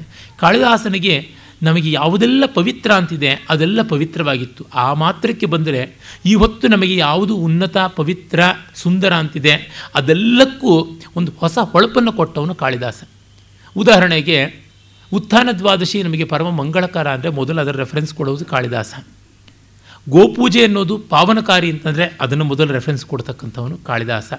ಅಷ್ಟಮೂರ್ತಿ ತತ್ವ ನಮಗೆ ತುಂಬ ಭವ್ಯವಾದಂಥ ಕಾನ್ಸೆಪ್ಟ್ ಅಂದರೆ ಅದನ್ನು ಮೊದಲು ಕಡುತಕ್ಕಂಥವನು ಕಾಳಿದಾಸ. ಆದಿವರಾಹ ಅತ್ಯಂತ ಶ್ರೇಷ್ಠವಾದ ಕಲ್ಪನೆ ಅದು ನೀವೇ ಕೊಡ್ತಾನೆ. ಹೀಗೆ ಯಾವುದನ್ನು ನೋಡಿ ನಮಗೆ ಕಾಣಿಸುತ್ತೆ? ಅಷ್ಟೇಕೆ ಗುಪ್ತರ ಕಾಲದ ಮತ್ತು ತದ್ ಅರ್ವಾಚೀನವಾದಂಥ ಯಾವ ಶಿಲ್ಪಕಲೆ ನೋಡಿ ಕಾಳಿದಾಸನ ಪ್ರಸಾದ ಇಲ್ಲದೇ ಇಲ್ಲ. ಕಾಳಿದಾಸನಿಂದಲೇ ಬಂದಂತೆ ಕಾಣಿಸುತ್ತೆ. ಈಚೆಗೆ ಮಧ್ಯಪ್ರದೇಶ ಯಾತ್ರೆ ಮಾಡಿ ಬಂದಾಗ ಹೆಜ್ಜೆ ಹೆಜ್ಜೆಗೆ ಶಿಲ್ಪಗಳಲ್ಲಿ ಗುರುತಿಸ್ತಾ ಇದ್ವಿ. ಇದು ಕಾಳಿದಾಸನ ಕಾವ್ಯ ಪ್ರಭಾ ಪ್ರಾಣಿತವಾದದ್ದು, ಇದು ಅವನ ಪ್ರತಿಭಾನುಪ್ರಾಣಿತವಾಗಿ ಬಂದದ್ದು ಅಂತನ್ನುವಂಥದ್ದು ತುಂಬ ಚೆನ್ನಾಗಿ ಗೊತ್ತಾಗ್ತಾ ಇತ್ತು. ಒಂದು ಉದಾಹರಣೆ ಕೊಡುವುದಿದ್ರೆ ದೇವಗಢ ಅಂತ ಉತ್ತರ ಪ್ರದೇಶದಲ್ಲಿ ಲಲಿತ್ಪುರ್ ಹತ್ರ ಒಂದು ಪ್ರದೇಶ ಇದೆ, ಒಂದು ಜಾಗ ಇದೆ. ಒಂದು ಸಣ್ಣ ದೇವಸ್ಥಾನ. ಅದರ ಮೂರು ಗೋಡೆಗಳ ಮೇಲಿರ್ತಕ್ಕಂಥ ಮೂರು ವಿಶಿಷ್ಟವಾದ ಶಿಲ್ಪಗಳು ಮತ್ತು ಅದರ ಜಗತಿಯ ಮೇಲಿರುವ ಒಂದೆರಡು ಶಿಲ್ಪ, ಅದರ ದ್ವಾರಬಂಧದ ಮೇಲಿರುವ ಕೆಲವು ಶಿಲ್ಪಗಳಿಂದಾಗಿ ಅದು ಅಜರಾಮರವಾಗಿದೆ. ಅಲ್ಲಿ ಶೇಷಶಾಹಿ ನಾರಾಯಣನ ಒಂದು ವಿಗ್ರಹ ಕಾಣಿಸುತ್ತದೆ. ತುಂಬ ಚೆನ್ನಾಗಿದೆ, ಅಷ್ಟು ಸುಂದರವಾದದ್ದು. ಅದು ಲಕ್ಷಣವಾಗಿ ರಘುವಂಶದ ಹತ್ತನೇ ಸರ್ಗದಲ್ಲಿ ಮಹಾವಿಷ್ಣುವಿನ ಆ ಒಂದು ಶೇಷಶಾಹಿ ಭಂಗಿ ಯಾವುದಿದೆ, ಲಕ್ಷ್ಮೀ ಪಾದ ಒತ್ತುವ ಚಿತ್ರಣ ಯಾವುದಿದೆ, ಅದನ್ನು ಹಾಗೇ ತೆಗೆದುಕೊಂಡು ಮಾಡಿದೆ ಅಂತ ನಮಗೆ ಗೊತ್ತಾಗುತ್ತೆ. ಅವನು ಗ್ರಂಥಿಮತೀಂ ಏಣಾಜ್ ಗ್ರಂಥಿಮತೀಂ ಪರಿಧಾ ಗ್ರಂಥಿಮತೀಂ ಪರಿಧಾನವತೀಂ ದದಾನಂ ಅಂತೆಲ್ಲ ಹೇಳ್ತಾನೆ. ಶಿವನ ಬಗ್ಗೆ ಹೇಳುವಾಗ ಗಂಟನ್ನು ಹಾಕಿಕೊಂಡಿದ್ದಾನೆ ಚರ್ಮದ ಗಂಟು ಅಂತ. ಮೇಲೆ ಜಿಂಕೆಯ ಚರ್ಮ ಹೊದ್ದುಕೊಂಡು ಅದನ್ನು ಗಂಟು ಹಾಕ್ಕೊಂಡಿದ್ದಾನೆ ಅಂದರೆ ಅಲ್ಲಿ ನರನಾರಾಯಣರು ಉರ್ವಶಿಯನ್ನು ಸೃಷ್ಟಿ ಮಾಡಿದ ಚಿತ್ರ ಬರುತ್ತೆ ಒಂದು ಪ್ಯಾನಲ್ನಲ್ಲಿ. ನಾರಾಯಣ ಮಹರ್ಷಿ ಅಂಕೋದ್ಭವಿಯಾಗಿ ಉರ್ವಶಿ ಬಂದದ್ದು. ಅಲ್ಲಿ ನರ ಮತ್ತು ನಾರಾಯಣರಿಬ್ಬರೂ ಕೂಡ ಸವ್ಯವಾಗಿ ಹೆಗಲಿನ ಮೇಲೆ ಆ ಜಿಂಕೆಯ ಚರ್ಮವನ್ನು ಹಾಕಿ ಕಟ್ಟಿಕೊಂಡಿರುವ ಗಂಟನ್ನು ಮೊದಲುಗೊಂಡು ಶಿಲ್ಪಿ ಚಿತ್ರಿಸಿದ್ದಾನೆ. ಕಾಳಿದಾಸ ಅಷ್ಟರ ಮಟ್ಟಿಗೆ ಎಲ್ಲ ಕಲೆಗಳ ಮೇಲೆ ಪ್ರಭಾವ ಬೀರಿದ್ದಾರೆ ಒಬ್ಬರು ಬಹಳ ಒಳ್ಳೆಯ ವಿದ್ವಾಂಸರಿದ್ದರು ಶಿವರಾಮ್ ಮೂರ್ತಿ ಅಂತ. ಅವರು ಕಾಳಿದಾಸ ಇನ್ ಸ್ಕಲ್ಪ್ಚರ್ಸ್ ಅಂತಲೇ ಒಂದು ಪುಸ್ತಕ ಬರೆದಿದ್ದಾರೆ. ನೂರಾರು ಶಿಲ್ಪಗಳಲ್ಲಿ ಕಾಳಿದಾಸನ ಪ್ರಭಾವ ಹೇಗೆ ಕಾಣಿಸಿದೆ ಅಂತ. ಈ ಥರ ಮತ್ತೊಬ್ಬ ಕವಿಯನ್ನು ನಾವು ನೋಡೋಕ್ಕಾಗೋದಿಲ್ಲ. ಎಷ್ಟು ಕಲೆಗಳಿಗೆ ಸ್ಫೂರ್ತಿ ಕೊಟ್ಟವನು. ಇದಾದ ಮೇಲೆ ನಮಗೆ ಮತ್ತೊಬ್ಬ ಸಂಸ್ಕೃತ ಕವಿ ಎಷ್ಟು ಕಲೆಗಳಿಗೆ ಸ್ಫೂರ್ತಿ ಕೊಟ್ಟವನು ಅಂದರೆ ಜಯದೇವನೇ. ಜಯದೇವ ಶಿಲ್ಪಿಗಳಿಗಿಂತ ಹೆಚ್ಚಾಗಿ ಚಿತ್ರಕಾರರಿಗೆ ಸ್ಫೂರ್ತಿ ಕೊಟ್ಟಿದ್ದಾನೆ. ನೀವು ಕಾಂಗಡ ಇರ್ಬೋದು, ಪಹಾಡಿ ಇರ್ಬೋದು, ಜೈಪುರಿ ಇರ್ಬೋದು, ರಾಜಪುಟಾಣಿ ಇರ್ಬೋದು ದಕ್ಕನಿ ಇರ್ಬೋದು, ತಂಜಾವೂರು ಇರ್ಬೋದು, ಮೈಸೂರು ಚಿಕಣಿ ಕಲೆ ಇರ್ಬೋದು, ಕಾಲಂಕಾರಿ ಇರ್ಬೋದು, ಪಟಚಿತ್ರ ಇರ್ಬೋದು, ಎಲ್ಲೆಲ್ಲಿ ನೋಡಿ ಅಲ್ಲೆಲ್ಲ ಜಯದೇವನ ಪ್ರಭಾವ ಕಾಣಿಸುತ್ತೆ. ನರ್ತನದ ಸಂಬಂಧಿಯಾದದ್ದು ಅಷ್ಟೇ ಅಲ್ಲಿಯ ಪೂರ್ವಾತಿ ಪೂರ್ವದ ಯಾವುದು ಫಾರಿಸ್ಟರ್ ಅಂತ ಕರೀತಕ್ಕಂಥ ಗೌಡಿಯ ಮತ್ತಿರ್ಗ ಸತ್ರಿಯ ನೃತ್ಯದಿಂದ ಮೊದಲುಗೊಂಡು, ಫಾರ್ ವೆಸ್ಟರ್ನ್ ಅಂತಕ್ಕಂಥ ರಾಸ ಹಲ್ಲೀಸ ಗುಜರಾತಿನವರೆಗೆ. ಅಲ್ಲಿ ಮೇಲುಗಡೆ ಕಥಕ್ನಿಂದ ಮೊದಲುಗೊಂಡು, ಕೆಳಗಡೆ ಕೆಳಗಡೆ ಬರ್ತಕ್ಕಂತಹ ಮೋಹಿನಿ ಆಟಂವರೆಗೆ ಎಲ್ಲೂ ಗೀತಗೋವಿಂದದ್ದು ಕಾಣಿಸುತ್ತೆ. ಕಪಿಲಾ ವಾತ್ಸ್ಯಾಯನ ಅವರು ಟ್ರೆಡಿಷನ್ ಆಫ್ ಜಯದೇವ ಅಂತಲೇ ಹಲವು ಸಂಪುಟಗಳಲ್ಲಿ ಡಾಕ್ಯುಮೆಂಟೇಷನ್ ಮಾಡಿದ್ದಾರೆ. ತುಂಬ ಚೆನ್ನಾಗಿ ಜಯದೇವನ ಪ್ರಭಾವ ಏನು ಅಂತ. ಆದರೆ ಜಯದೇವನ ಮೇಲೆ ಮಾಸದ ಪ್ರಭಾವ ಬೀರಿದವನು ಕಾಳಿದಾಸ. ಅದನ್ನು ನೋಡಿದ್ರೆ ನಮಗೆ ಗೊತ್ತಾಗುತ್ತೆ ಯಾರು ಯಾರು ಯಾವುದಕ್ಕೆ ಆಧಾರ, ಆಧೇಯ ಭಾವಗಳಿಂದ ಒಪ್ಪುತ್ತಾರೆ ಅಂತ ನೋದು ಮತ್ತು ಹೇಳ್ತಾನೆ ತಿರ್ಯಗೂರ್ಧ್ವ ಮದಸ್ತಾಚ್ಚ ವ್ಯಾಪಕೋ ಮಹಿಮಾ ಹರೇ ತ್ರಿವಿಕ್ರಮೋದ್ಯತಸ್ಯಾ, ತ್ರಿವಿಕ್ರಮೋದ್ಯತಸ್ಯಾಮೀತ್ ಸತು ಸ್ವಾಭಾವಿಕಸ್ತವ ಆ ತ್ರಿವಿಕ್ರಮ ಮೇಲೆ ಕೆಳಗೆ ಎಲ್ಲ ವ್ಯಾಪಿಸಿದ್ದಾನೆ. ಆ ತ್ರಿವಿಕ್ರಮನ ವ್ಯಾಪ್ತಿ ಯಾವುದಿದೆ? ಉದ್ಯತನಾದಂಥ ತ್ರಿವಿಕ್ರಮನ ವ್ಯಾಪ್ತಿ, ಅದು ನಿನಗೆ ಸ್ವಾಭಾವಿಕ ಅಂತ. ಒಂದು ಬೆಟ್ಟ ಎಷ್ಟು ಆಳಕ್ಕೆ ನೆಲೆ ನಿಂತಿರಬೇಕು, ಎಷ್ಟು ಮೇಲಕ್ಕೆ ನೆಲೆ ನಿಂತಿರಬೇಕು, ಎಷ್ಟು ಆಚೀಚೆ ಚಾಚಿರಬೇಕು ಪೂರ್ವ ಪರವು ತೋಯ ನಿಧೀವಗಾಹಿಯ ಸ್ಥಿತ ಪೃಥಿವ್ಯಾ ಇವ ಮಾನದಂಡ. ಭೂಮಿಗೆ ಒಂದು ಅಳತೆಗೋಲಿನಂತೆ ಇದ್ದಾನೆ ಅಂತ ಅನ್ನೋದನ್ನು ಹೇಳ್ತಾನಲ್ಲ. ಅದರಿಂದ ನೋಡಿದ್ರೆ ಇಷ್ಟು ಆಳ ಎಷ್ಟು ಅಗಲ ಎಷ್ಟು ಎತ್ತರ ಎಷ್ಟು ಉದ್ದ, ಏನು ಹಾಸು, ಯಾವ ಬೀಸು, ಇದೆಲ್ಲ ಇದೆ. ವಾಮನ ತ್ರಿವಿಕ್ರಮನಾಗಿ ಹಾಗೇ ತಾನೆ ಮತ್ತು ಈ ತ್ರಿವಿಕ್ರಮನ ಒಂದು ಅತಿ ವಿಸ್ತೃತವಾದ ಭೂಮವಾದ ವ್ಯಾಪ್ತಿಯನ್ನು ಕಾಳಿದಾಸನೇ ಮೊದಲು ಕೊಟ್ಟಿದ್ದು. ಅನೇಕ ಕಡೆ ಬಳಸಿಕೊಂಡಿದ್ದಾನೆ. ನೀವು ಅದದೇ ಇಮೇಜರಿಯನ್ನು ಅನೇಕ ಕ್ಲಾಸಿಕಲ್ ಸ್ಕಲ್ಪ್ಚರ್ಸಲ್ಲಿ ನಾವು ಕಾಣ್ತೀವಿ. ಅದಕ್ಕೆ ಎಲ್ಲೋರ ಇರ್ಬೋದು, ಬಾದಾಮಿ ಇರ್ಬೋದು ಎಲಿಫೆಂಟ ಇರ್ಬೋದು, ಯಾವುದ್ರೊಳಗೂ ನೀವು ಕಾಣುತ್ತೆ. ಎಲಿಫೆಂಟಾದಲ್ಲಿ ಶಿವನೇ ಹೆಚ್ಚಾಗಿರುವುದು ಇಲ್ಲಿ ಎಲ್ಲೋರದಲ್ಲಿ ಬಾದಾಮಿಯಲ್ಲಿ ಕಾಣಿಸ್ತಕ್ಕಂಥದ್ದು ಅಷ್ಟು ವ್ಯಾಪಕವಾಗಿ ಬರುತ್ತದೆ. ಯಜ್ಞಭಾಗ ಭುಜಾಂ ಮಧ್ಯೆ ಪದಮಾತಸ್ಥುಷಾತ್ವಯ ಉಚ್ಚೈರ್ ಹಿರಣ್ಮಯಂ ಶೃಂಗಂ ಸುಮೇರೋರ್ ವಿತತಿ ಕೃತಂ ನೀನು ಯಜ್ಞಭಾಗಿಗಳಾದಂಥ ದೇವತೆಗಳ ಮಧ್ಯದಲ್ಲಿ ಸ್ಥಾನವನ್ನು ಇಟ್ಟುಕೊಂಡು ಉನ್ನತೋನ್ನತವಾದ ಹೊನ್ನಿನ ಬಣ್ಣದ ಶೃಂಗಗಳನ್ನು ಧರಿಸಿ ಮೇರು ಪರ್ವತವನ್ನು ಮೂದಲಿಸುವಂತೆ ಇದೆಯಾ ಅಂತ. ಮೇರು ಪರ್ವತ ಬಂಗಾರದ ಬೆಟ್ಟ. ಅದರ ಮೇಲೆ ದೇವಲೋಕ. ಹೀಗಾಗಿ ದೇವತೆಗಳು ಹಿರಣ್ಯ ಶೃಂಗಿ, ಶೃಂಗಸ್ಥರಾಗಿದ್ದಾರೆ ಅಂತ. ನೀನು ನಿನ್ನ ದೇದೀಪ್ಯಮಾನವಾದ ಹಿಮಶೃಂಗಗಳ ಮೇಲೆ ಸೂರ್ಯ ಬೆಳಕು ಬೀಳಿಸಿದಾಗ ಬಂಗಾರದ ಬಣ್ಣದ ಶೃಂಗಗಳನ್ನು, ಶಿಖರಗಳನ್ನು ಹೊಂದಿದವನಾಗ್ತೀಯ? ಮತ್ತು ನಿನಗೆ ಯಜ್ಞಭಾಗ ಕೊಡ್ತಾರೆ. ಆರಂಭದಲ್ಲೇ ಹೇಳಿದ್ದಾನೆ, ಈ ಹಿಮವಂತನಿಗೆ ಯಜ್ಞ ಸಹಕಾರಿ ಅಂತ ಪ್ರಜಾಪತಿ ಯಜ್ಞಭಾಗ ಕೊಡಿಸ್ದ ಅಂತ.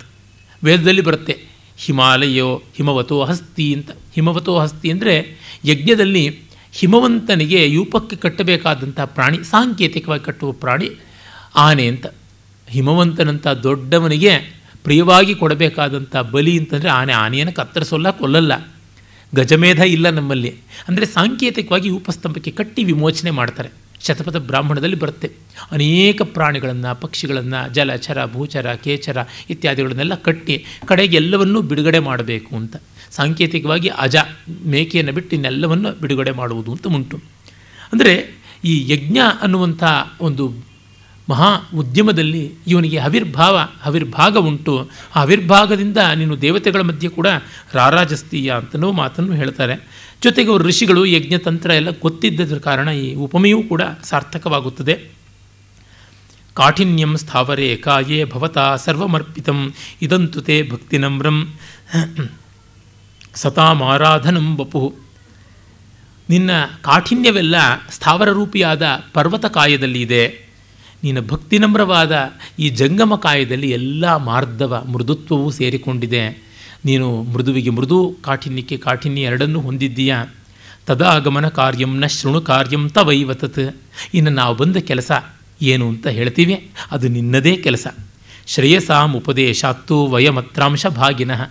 ಆದರೆ ಒಳ್ಳೆಯದನ್ನು ಹೇಳೋ ಕಾರಣ ನಮಗೂ ಸ್ವಲ್ಪ ಪುಣ್ಯದ ಭಾಗ ಇದೆ ಅಂತಾರೆ. ಶಿವಪಾರ್ವತಿಯರಿಗೆ ಮದುವೆ ಮಾಡಿಸುವಂಥ ಸಂದರ್ಭ ಅಂದರೆ ಅದಕ್ಕಿಂತ ಇನ್ನೇನು ಬೇಕಾಗಿದೆ? ತೆಲುಗಿನಲ್ಲಿ ಕೃಷ್ಣಾರ್ಜುನ ಯುದ್ಧಮು ಅಂತ ಒಂದು ನಾಟಕ ಇದೆ. ಆಮೇಲೆ ಅದು ಚಲನಚಿತ್ರವೂ ಆಯಿತು. ಸುಭದ್ರೆಯನ್ನು ಅರ್ಜುನನಿಗೆ ಕೊಟ್ಟು ಮದುವೆ ಮಾಡುವ ಒಂದು ಚಿತ್ರಣ ಅಲ್ಲಿ ಬರುತ್ತದೆ. ವಸ್ತುತಃ ರಾಕ್ಷಸ ವಿವಾಹ ಅವರಿಬ್ಬರು ರಥದ ಮೇಲೆ ಓಡೋದ್ರು ಅಂತ. ಆದರೆ ಆ ನಾಟಕದಲ್ಲಿ ಕೃಷ್ಣ ಬಲರಾಮನ್ನ ತಾನೇ ಒಂದು ರೂಪದಿಂದ ಚದುರಂಗದ ಕ್ರೀಡೆಯಲ್ಲಿ ಡೈವರ್ಟ್ ಮಾಡಿ ಮತ್ತೊಂದು ರೂಪದಿಂದ ಸುಭದ್ರಾರ್ಜುನರ ಮದುವೆಯನ್ನು ರುಕ್ಮಿಣಿಯ ಅಂತಃಪುರದಲ್ಲಿ ಮಾಡಿಸ್ದ ಅಂತ. ಬಲರಾಮ ಕೇಳ್ತಾನೆ, ಏನಿದು ರುಕ್ಮಿಣಿ ಮನೆಯಿಂದ ಮಂಗಲವಾದ್ಯ ಘೋಷ ಕೇಳಿಸ್ತಾ ಇದೆ ಏನಿಲ್ಲ, ಗೊಂಬೆ ಮದುವೆ ಮಾಡಿಸ್ತಾ ಇರೋದಷ್ಟೇ ಲೀಲಾ ನಾಟಕ ಸೂತ್ರಧಾರಿ, ಗೊಂಬೆ ಮದುವೆನೇ ತಾನೆ ಸುಭದ್ರಾರ್ಜುನರ ವಿವಾಹ. ಆಗ ಸುಭದ್ರೆ ಮದುವೆ ಕಾಲದಲ್ಲಿ ವರನಿಗೆ ಕಾಲು ತೊಳೆದು ಕನ್ಯಾದಾನ ಮಾಡಬೇಕಲ್ಲ. ಅದನ್ನು ನೋಡೋದಕ್ಕೆ ನಾರದ ಬಂದಿರ್ತಾನೆ ಪುರೋಹಿತನಾಗಿ. ಬಲಿರಾ ಭಾವಪಯಿನ್ ಸಹೋದರಿ ಪಯಿನ್ ವಾತ್ಸಲ್ಯ ಭಾವಂಬು ಪುಷ್ಕಲಮಯಿ ರಾಜಿಲ. ವೇದವಿದ್ಯುಡಗು ಕೃಷ್ಣಸ್ವಾಮಿ ವೇಡ್ಕನ್ ಶುಭಂ ಬಲರಾರನ್. ಪರುಪಾದಮುಲ್ ಕಡಿಗೆ ಕನ್ಯಾದಾನ ಮುಂಚೆಯು ಉಜ್ವಲ ದೃಶ್ಯಂಬು ಚೂಡಗಲ್ಗಿತೀನಿ ನಾ ಜನ್ಮಂಬು ಧನ್ಯಂಬುಗ ಅಂತ. ಯಾವನ ಪಾದಗಳನ್ನು ತೊಳೆಯೋದಕ್ಕೆ ಗಂಗೆಯೇ ತುದಿಗಾಲಲ್ಲಿ, ಬ್ರಹ್ಮನೇ ತುದಿಗೈಯಲ್ಲಿ ಕಾದಿರ್ತಾರೋ, ಅವನು ಬೇರೊಬ್ಬರ ಕಾಲು ತೊಳೆದು ಕನ್ಯಾದಾನ ಮಾಡುವಂಥ ಸಂದರ್ಭವನ್ನು ನಾನು ನೋಡಿದೆ ಅಂದರೆ ಇದು ಬಹಳ ಅಪೂರ್ವವಾದ ದೃಶ್ಯ. ಇದರಿಂದ ನನ್ನ ಜನ್ಮವೇ ಧನ್ಯವಾಯಿತು ಅಂತ. ಹಾಗೆ ಕೃಷ್ಣ ತುಲಾಭಾರ ನಾಟಕದಲ್ಲೂ ಬರ್ತದೆ ಏಮಿ ತಪಂಬೊನರ್ಚಿ ಜನೀಂಚನ ವಾಂಡನೈತಿನೋ ಸತ್ಯಭಾಮ ಮಹಿಳಾ ಶಿರೋಮಣಿ ಆಶ್ರಿತ ರಕ್ಷಕುನಿ ಹರಿನ್ ದಾನ ಮೆಚ್ಚಿನದಿ ಅಂತ ಆ ಸತ್ಯಭಾಮೆ ಇಂಥ ದಾನ ಕೊಟ್ಬಿಟ್ಲು, ಕೃಷ್ಣನನ್ನೇ ಆಶ್ರಿತ ಚಿಂತಾಮಣಿಯನ್ನು ದಾನ ಕೊಟ್ಬಿಟ್ಲು, ಈ ಧನ್ಯತೆಗೆ ಇನ್ನೆಲ್ಲಿ ಅವಕಾಶ ಇದೆ? ಅವನನ್ನು ದಾನ ತಗೊಳ್ಳುವಂಥ ಪುಣ್ಯ ನನಗೆ ಇನ್ನೆಲ್ಲಿ ಅಂತ. ಹಾಗೆ ದೊಡ್ಡ ಸಂದರ್ಭದಲ್ಲಿ ನಾವು ಪಾಲ್ಗೊಂಡ್ರೆ ನಮ್ಮ ಆತ್ಮೋದ್ಧಾರ ಅಂತ. ಯಾವುದೇ ಒಂದು ಮಹಾ ಕಾರ್ಯದಲ್ಲಿ ನಮ್ಮ ಸ್ಥಾನ ಅಲ್ಲ, ನಮ್ಮ ಮಾನ ಅಲ್ಲ, ನಾವು ಯೋಚನೆ ಮಾಡಬೇಕಾದದ್ದು. ನಮಗೆ ಅದರೊಳಗೆ ಭಾಗ ಸಿಕ್ಕುತ್ತಾ ಅಂತ ಹೇಳಿಬಿಟ್ಟು ಯೋಚನೆ ಮಾಡಬೇಕಷ್ಟೇ ಮಹಾನದಿಯೊಳಗೆ ಪ್ರವೇಶ ಮಾಡುವಾಗ ಒಂದು ಸಣ್ಣ ತೊರೆ ಮುಜುಗರ ಪಟ್ಕೊಳ್ಳಲ್ಲ, ನನ್ನ ಅಸ್ತಿತ್ವ ಇಲ್ಲದಂತೆ ಆಗಿಬಿಡುತ್ತೆ ಅಂತ. ಈ ಮೂಲಕ ಪುಣ್ಯ ನದಿಯಲ್ಲಿ ನಾನು ಸೇರಿ ಹೋಗಿ ನನ್ನ ಜಲದಲ್ಲಿಯೂ ಸ್ನಾನ ಮಾಡಿದರೆ ಪುಣ್ಯ ಬರುತ್ತೆ ಅಂತ ಜನಕ್ಕೆ ಅನಿಸುತ್ತಲ್ಲ, ಅದು ಅಂತ. ದೊಡ್ಡದಕ್ಕೆ ಸಮರ್ಪಿತವಾಗಿ ಕರಗುವುದು ಕಷ್ಟದ ಕೆಲಸ, ಆದರೆ ಅದು ಅನಿಷ್ಟದ ಕೆಲಸ ಅಲ್ಲ. ತುಂಬ ಉತ್ತಮವಾದಂಥದ್ದು. ಹಾಗೆ ಮಾಡಿಕೊಳ್ಳೋಕ್ಕೆ ಬಹಳ ಅಹಂಕಾರ ಖಂಡನೆ ಮಾಡಿಕೊಂಡಿರಬೇಕು. ಅದನ್ನು ಸಪ್ತರ್ಷಿಗಳು, ಅವರಿಗೆ ಬೇಕಾದಷ್ಟು ಒಳ್ಳೆಯ ಕೆಲಸಗಳಿಂದ ಪುಣ್ಯ ಪಡೆಯುವಂಥ ಆಸ್ಪದ ಇದ್ದೇ ಇದೆ. ಆದರೆ ಈ ಕೆಲಸದ ಮೂಲಕ ನಮಗೊಂದು ದೊಡ್ಡ ಗೌರವ ಸಿಗುತ್ತೆ, ವಯಮತ್ರ ಅಂಶಭಾಗಿನಃ ಅಂತ. ಅದರಿಂದಲೇ ಕರ್ತ ಕಾರಯಿತಾ ಚೈವ ಪ್ರೇರಕಶ್ಚಾನುಮೋದಕ ಸುಕೃತೆ ದುಷ್ಕೃತೆ ಚೈವ ಚತ್ವಾರ ಸಮಭಾಗಿನಃ ಅಂತ ಮನು ಹೇಳ್ತಾನೆ. ಮಾಡುವವನು, ಮಾಡಿಸುವವನು ಕರ್ತ ಕಾರಯಿತ. ಪ್ರೇರಕ, ಅದಕ್ಕೆ ಪ್ರೇರಣೆ ಕೊಡುವನು ಅನುಮೋದಕ, ಇದನ್ನು ಒಪ್ಪುವವನು. ಸುಮ್ಮನೆ ನೋಡುವಾಗ ನಮಗೆ ಪುಣ್ಯ ಬರುತ್ತದೆ, ಯಾಕೆಂದ್ರೆ ಒಪ್ಪಿದ್ದೀವಿ ಅಂತ ಹೇಳಿಬಿಟ್ಟಿದ್ರು. ಅದರಿಂದಲೇ ಅನಾಹುತೋದ್ಧರಂ ಗಚ್ಚೇತ್ ಕರೆಯಿಲ್ಲದಿದ್ದರೂ ಯಜ್ಞಕ್ಕೆ ಹೋಗಬೇಕು. ದೊಡ್ಡ ಕೆಲಸಕ್ಕೆ ನಮಗೆ ಆರತಿ ಅಕ್ಷತೆ ಇಟ್ಟುಕೊಂಡು ಕರೆಯಲಿಲ್ಲ ಅಂತ ಮೊಂಡು ಮಾಡಿಕೊಂಡು ಕೂತ್ಕೊಳ್ಳುವುದಲ್ಲ. If you are not part of it we become a we miss a great thing and will be losing a part of history making ನಾವು ಇತಿಹಾಸವಾಗೋದ್ರೊಳಗೆ ಪಾತ್ರ ವಹಿಸಲಿಲ್ಲ ಅಂತ ಅರ್ಥ. ಅದರಿಂದ ದೊಡ್ಡದಕ್ಕೆ ನಮ್ಮ ಕೈಲಾದಷ್ಟು ಸಲ್ಲಿಸಿ ಕನಿಷ್ಠ ಅನುಮೋದನೆಯನ್ನಾದರೂ ಮಾಡಿ, ಸಾಧುವಾದವನ್ನಾದರೂ ಮಾಡಿ ವಿರಮಿಸ್ತಕ್ಕಂಥದ್ದು ಉತ್ತಮ ಅನ್ನೋದನ್ನು ಕವಿ ತೋರ್ಪಡಿಸ್ತಾನೆ. ಅಣಿಮಾದಿ ಗುಣೋಪೇತಂ ಅಸ್ಪೃಷ್ಟ ಪುರುಷಾಂತರಂ ಶಬ್ದಮೀಶ್ವರ ಇತ್ಯುಚ್ಚೈ ಸಾರ್ಧಚಂದ್ರಂ ಬಿಭರ್ತಿಯ. ಅಣಿಮ ಮಹಿಮಾ ಗರಿಮ ಲಘಿಮ ಪ್ರಾಪ್ತಿ ಪ್ರಾಕಾಮ್ಯ ಈಶತ್ವ ವಶಿತ್ವ ಅನ್ನುವ ಅಷ್ಟ ಸಿದ್ಧಿಗಳನ್ನು ಕೂಡಿಕೊಂಡಂಥವನು ಇದನ್ನು ಇಟ್ಟುಕೊಂಡಂಥವನನ್ನು ಐಶ್ವರ್ಯಗಳಂತ, ಅಷ್ಟೈಶ್ವರ್ಯಗಳನ್ನು ಇಟ್ಟುಕೊಂಡವನನ್ನು ಈಶ್ವರ ಅಂತ ಕರೀತಾರೆ. ಈ ಈಶ್ವರ ಶಬ್ದ ಇನ್ನೊಂದು ವ್ಯಕ್ತಿಯನ್ನು ಮುಟ್ಟಿಲ್ಲ, ಇವನಲ್ಲಿ ಮಾತ್ರ ಇರುವುದು. ಈ ಗುಣ ಹೇಗೋ ಅರ್ಧಚಂದ್ರನನ್ನು ತಲೆಯಲ್ಲಿ ಧರಿಸಿರುವುದು ಅವನೇ. ಬಾಲೆಂದು ಧರನಾಗಿ ಅಷ್ಟ ಸಿದ್ಧಿಗಳಿಂದ ಸಮಂಚಿತನಾಗಿರುವಂಥವನು ಯಾವನಿದ್ದಾನೆ? ಕಲಿತಾನನ್ಯ ಸಾಮರ್ಥ್ಯೈ ಕಲಿತಾನ್ಯೋನ್ಯ ಸಾಮರ್ಥ್ಯೈ ಪೃಥಿವ್ಯಾಧಿವಿರಾತ್ಮಭಿ, ಏನೇದಂ ಧ್ರಿಯತೆ ವಿಶ್ವಂ ದುರ್ಯೈರ್ ಯಾನಮಿವ ಧ್ವನಿ. ಹಾಗೆ ಪಂಚಭೂತ ಸೂರ್ಯ ಚಂದ್ರ ಸೋಮಯಾಜಿ ಎನ್ನುವ ಅಷ್ಟಮೂರ್ತಿ ಸ್ವರೂಪಗಳಿಂದ ಈ ಜಗತ್ತನ್ನೆಲ್ಲ ಹಾದಿಯು ವಾಹನವನ್ನು ಧರಿಸಿದಂತೆ. Like a highway bearing the vehicle ಆ ರೀತಿ ಜಗತ್ತನ್ನು ಇಟ್ಟುಕೊಂಡಿದ್ದಾನಲ್ಲ ಅವನು. ಯೋಗಿನೋಯಂ ವಿಚಿನ್ವಂತಿ ಕ್ಷೇತ್ರಭ್ಯಂತರವರ್ತಿನಂ ಅನಾವೃತ್ತಿ ಭಯಂ ಯಸ್ಯ ಪದಮಾಹುರ್ ಅನಾವೃತ್ತಿ ಭಯಂ ಯಸ್, ಯಸ್ಯ ಪದಮಾಹುರ್ ಮನೀಷಿಣಃ ಮತ್ತು ಯೋಗಿಗಳು ಯಾವನನ್ನು ಕ್ಷೇತ್ರಾಭ್ಯಂತರವರ್ತಿನಂ ಕ್ಷೇತ್ರಂ ಅಂದರೆ ದೇಹ. ಕ್ಷೇತ್ರಂ ಪತ್ನಿ ಶರೀರಯೋ ಅಂತ ಅಮರಕೋಶ ಹೇಳುತ್ತೆ. ಅದೇ ಈ ಮೂರನೇ ಸರ್ಗದಲ್ಲಿ ಆತ್ಮಾನಮಾತ್ಮನ್ಯವಲೋಕಯಂತಂ ಯಮಕ್ಷರ ಯಮ ಯಮಕ್ಷರಂ ಕ್ಷೇತ್ರವಿದೋ ವಿದುಸ್ತಂ ಅಂತ ಕ್ಷೇತ್ರ ಅಂದರೆ ದೇಹ. ಇದಂ ಶರೀರಂ ಕೌಂತೆಯ ಕ್ಷೇತ್ರಮಿತ್ಯಭಿಧೀಯತೆ ಅಂತ ಗೀತೆಯಲ್ಲಿ ಕೂಡ ಕ್ಷೇತ್ರ ಕ್ಷೇತ್ರಜ್ಞ ವಿಭಾಗ ಯೋಗದಲ್ಲಿ ಹೇಳ್ತಾನಲ್ಲ ಕೃಷ್ಣ. ಈ ಕ್ಷೇತ್ರದಲ್ಲಿ ತನ್ನ ದೇಹದಲ್ಲಿ ಶರೀರದಲ್ಲಿ ಶಾರೀರ ಆಗಿರ್ತಕ್ಕಂಥವನು. ದೇಹಿ ಆದಂಥ ಪ್ರತ್ಯಗಾತ್ಮನಾಗಿರುವವನನ್ನು ಯಾರು ಯೋಗಿಗಳು ಅನ್ವೇಷಣೆ ಮಾಡ್ತಾರೆ. ಮತ್ತು ಅನಾವೃತ್ತಿ ಅನ್ನುವುದರ ಭಯ ಯಾರಲ್ಲಿ ಇಲ್ಲ. ಅಂದರೆ ಯಾವ ಮಹನೀಯನನ್ನು ಆಶ್ರಯಿಸಿದರೆ ಮತ್ತೆ ಪುನರ್ಜನ್ಮಾದಿಗಳು ಇಲ್ಲವೋ ಅಂಥ ಮಹಾ ದೇವನನ್ನು ಸತೇ ದುಹಿತರಂ ಸಾಕ್ಷಾತ್ ಸಾಕ್ಷಿ ವಿಶ್ವಸ್ಯ ಕರ್ಮಣಾಂ ವೃಣತೆ ವರದ ಶಂಭು ಸ್ಯಾತ್ ಸಂ ವೃಣತೆ ವರದ ಶಂಭು ಸಂ, ವೃಣತೆ ವರದ ಶಂಭು ಅಸ್ಮತ್ ಸಂಕ್ರಾಮಿತೈ ಪದೈ ಅಂಥ ಮಹಾದೇವ. ಅಷ್ಟಮೂರ್ತಿ ಸ್ವರೂಪರಾದವನು. ಮತ್ತು ಎಲ್ಲರಿಗೂ ಆತ್ಮನಾಗಿ ನಿಂತವನು. ಈಶ್ವರ ಎಂಬ ಅನನ್ಯ ಶಬ್ದಕ್ಕೆ ಪಾತ್ರನಾಗಿರ್ತಕ್ಕಂಥವನು. ಅನನ್ಯ ಭಾಜಂ ಪತಿಮಪ್ನುಹಿ ಅಂತ ಆರಂಭದಲ್ಲಿ ನಾರದ ಬೇರೆ ಹೇಳಿದ್ನಲ್ಲ, ಈಶ್ವರ ಶಬ್ದಕ್ಕೆ ಅನನ್ಯ ಭಾಜನಾದವನನ್ನ ಅಂತ ಅಂಥವನು ಸಾಕ್ಷಿ, ಎಲ್ಲ ಕಾರ್ಯಗಳಿಗೆ ಸಾಕ್ಷಿಯಾಗಿ ನಿಂತವನು. ಸಾಕ್ಷಾತ್ ಪರಮಾತ್ಮ, ಅವನು ನಿನ್ನ ಮಗಳನ್ನು ಮದುವೆ ಆಗೋದಕ್ಕೆ ಅವನ ಮಾತಾಗಿ ನಮ್ಮ ಮೂಲಕ ಹೇಳಿ ಕಳಿಸಿದ್ದಾನೆ ಅಸ್ಮತ್ ಸಂಕ್ರಾಮಿತೈ ಪದೈ ವೃಣತೆ. ನಮ್ಮ ಮಾತಲ್ಲಪ್ಪ, ಇದು ಅವನ ಮಾತು. ಹೀಗಾಗಿ ನಾವು ಮೌತ್ ಪೀಸ್ ಅಷ್ಟೇ ಇನ್ನೇನು ಅಲ್ಲ ಅಂತ ಹೇಳ್ತಾ ಇದ್ದಾನೆ. ಹಾಗಾಗಿ ನೀನೇನು ಮಾಡಬೇಕು? ತಮರ್ಥಮಿವ ಭಾರತ್ಯ ಸುತಯಾಯೋಕ್ತು ಮರ್ಹಸಿ ಅಶೋಚ್ಚಾಹಿ ಪಿತು ಕನ್ಯಾ ಸದ್ಭರ್ತೃ ಪ್ರತಿಪಾದಿತ. ಇದು ಎಷ್ಟು ಫೇವರೇಟ್ ಇಮೇಜ್ ಕಾಳಿದಾಸನಿಗೆ ತಂ ಅರ್ಥಮಿವ ಭಾರತ್ಯ. ಆ ಮಹಾದೇವನನ್ನು ಅರ್ಥಕ್ಕೆ ಶಬ್ದವನ್ನು ಸೇರಿಸುವಂತೆ ನೀನು ನಿನ್ನ ಮಗಳನ್ನು ಸೇರಿಸುವುದಕ್ಕೆ ಅರ್ಹನಾಗ್ತೀಯ. ಅಶೋಚ್ಚಾಹಿ ಪಿತುಃಕನ್ಯಾ ಸದ್ಭರ್ತೃ ಪ್ರತಿಪಾದಿತ. ಯೋಗ್ಯನಾದ ಗಂಡನಿಗೆ ಕೊಡಲ್ಪಟ್ಟ ಮಗಳು ತಂದೆ ತಾಯಿಗಳಿಗೆ ಶೋಕ ತಂದಿಡೋಲ್ಲ.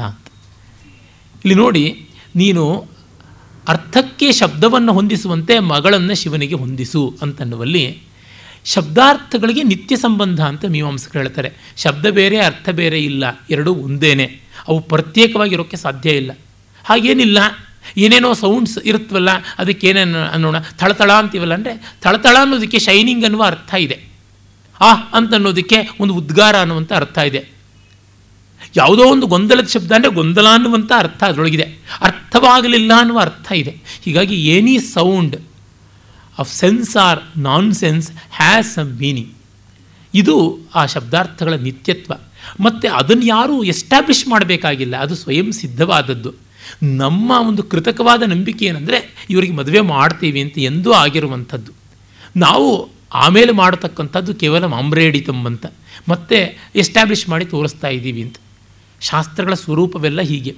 ವ್ಯಾಕರಣಾದಿಗಳ ಬಗ್ಗೆ ಹೇಳ್ತಾ ಅಂತಾರೆ ಪದ ಅಂದ್ರೇ ಪ್ರಕೃತಿ ಪ್ರತ್ಯಯ ಎರಡೂ ಸೇರಿ ಆಗಿದೆ. ಅದನ್ನು ಅನಲೈಸ್ ಮಾಡುವಾಗ ಪ್ರತ್ಯೇಕ ಮಾಡ್ತೀವಿ, ವಸ್ತುತಃ they are in synthetic form, ಅಖಂಡವಾಗಿ ಇದ್ದೇ ಇವೆ ಅಂತ. ಯಾವ ಅನುಭವವೂ ಅಖಂಡವೇ. ಈಗ ಯಾವುದೋ ಒಂದು ನಾದ ಬಂದರೆ ಆ ನಾದವನ್ನು ಇಂಥ ರಾಗ ಅಂತ ಗುರುತಿಸೋದು ಆಮೇಲಿನ ವಿಶ್ಲೇಷಣೆ. ಮೊದಲದ ಅಖಂಡವಾಗಿ ಇದ್ದದ್ದು. ಮೊದಲು ಸ್ವರಗಳೆಲ್ಲ ಬಂದಿದ್ದು. ಮೊದಲು ರಾಗ ಬಂದದ್ದು. ಆಮೇಲೆ ರಾಗದಲ್ಲಿ ಇಂಥ ಸ್ವರಗಳಿರುತ್ತೆ ಅಂತ ಗುರುತು ಮಾಡಿಕೊಂಡಿದ್ದು. ಅದರಿಂದಲೇ ರಾಗಜ್ಞಾನ, ಸ್ವರಜ್ಞಾನ ಇಲ್ಲದೇ ಇರುವಂಥ ಜನಾಂಗಗಳಿಗೂ ಸಂಗೀತದ ಜ್ಞಾನ ಇರುತ್ತೆ, ನಾದದ ಜ್ಞಾನ ಇರುತ್ತದೆ. ಕಾರಣ ಅದು ಅಖಂಡವಾಗಿ ಬಂದದ್ದು. ಇಂಥದ್ದು ಆ ಪರಮೇಶ್ವರ ಪಾರ್ವತಿಯರ ವಿವಾಹ. ಇದನ್ನೇ ವಾಗರ್ಥ ವಿವ ಸಂಪೃಕ್ತೋ ವಾಗರ್ಥ ಪ್ರತಿಪತ್ತಿಯೇ ಶ್ಲೋಕದಲ್ಲಿ ಹೇಳ್ತಾ ಇದ್ದಾನೆ. ಮತ್ತು ಎಲ್ಲಕ್ಕಿಂತ ಮಿಗಿಲಾಗಿ ಒಳ್ಳೆಯ ಅಳಿಯ ಸಿಕ್ಕಿದ್ರೆ ತಂದೆ ತಾಯಿಗಳಿಗೆ ಚಿಂತೆ. ಎಷ್ಟೋ ನಿವಾರಣೆ ಆಗುತ್ತದೆ ಎನ್ನುವ ಸಾರ್ವಕಾಲೀನ ಸತ್ಯವನ್ನು ಹೇಳ್ತಾ ಇದ್ದಾನೆ.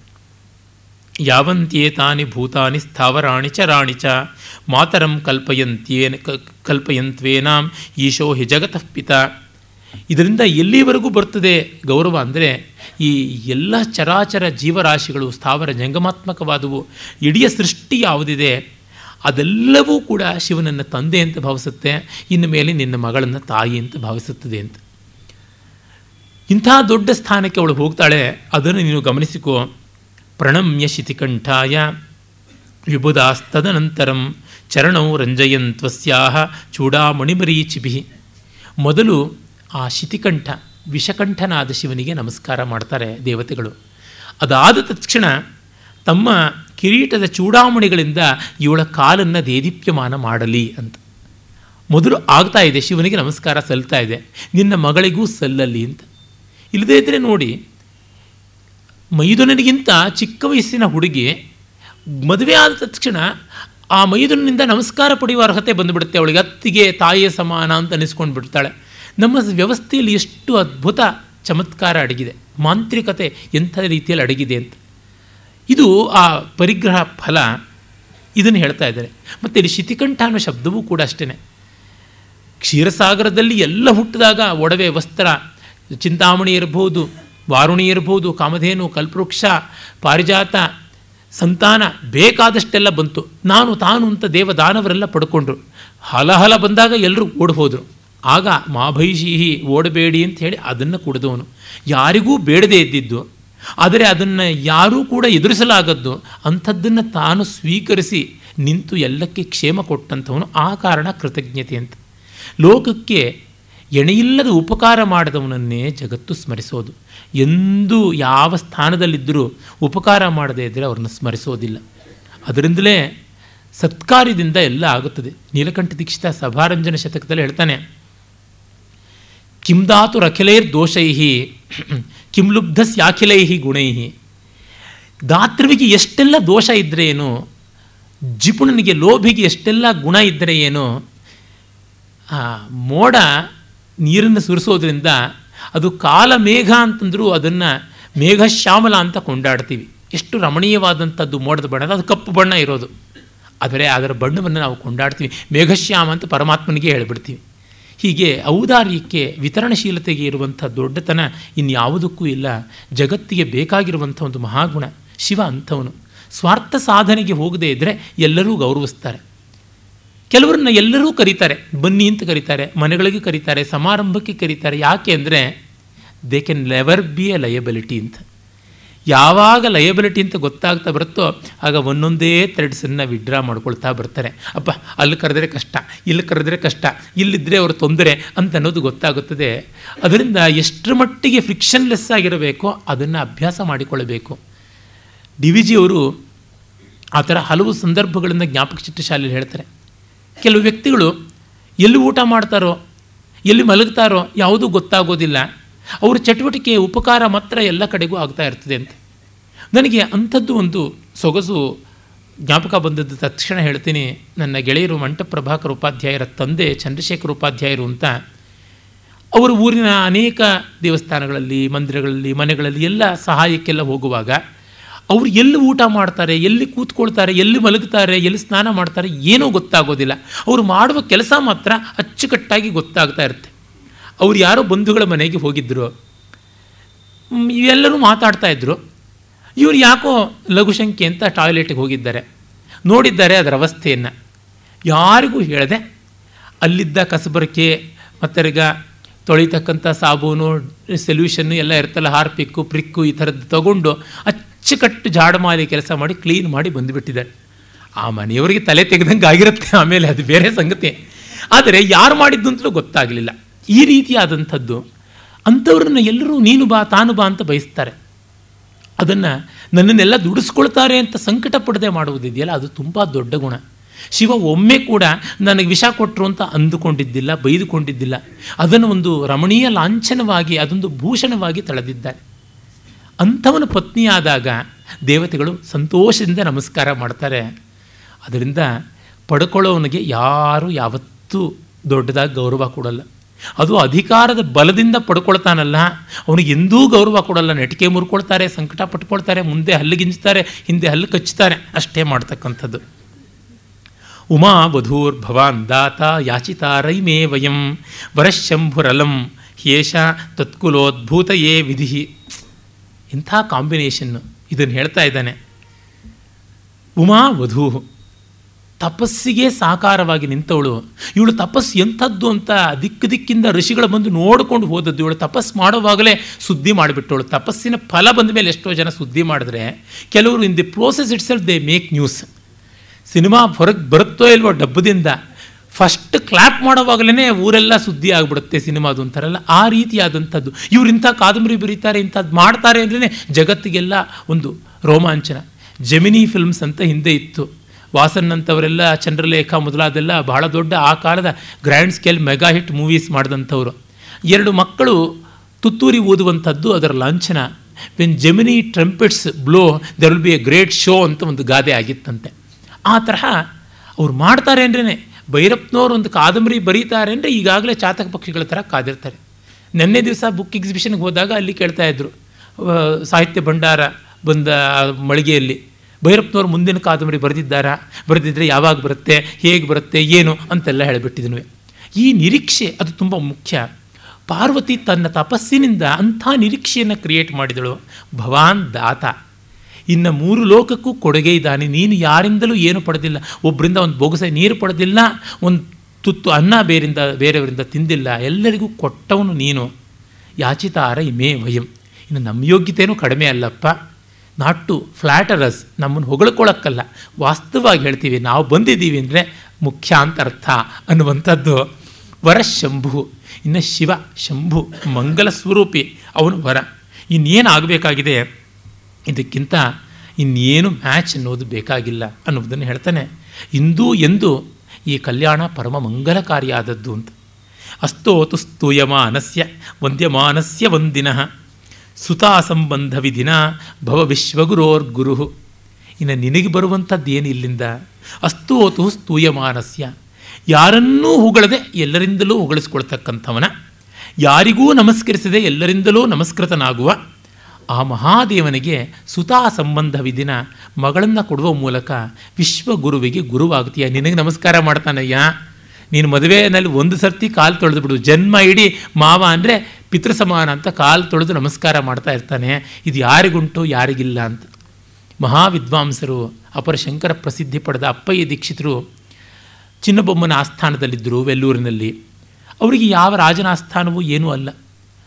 ಅದ್ಭುತವಾಗಿ ನೀಲಕಂಠ ದೀಕ್ಷಿತ ಹೇಳ್ತಾನೆ, ಅವನ ಶಿವೋತ್ಕರ್ಷ ಮಂಜರಿಯ ಕಡೆಯ ಪದ್ಯ.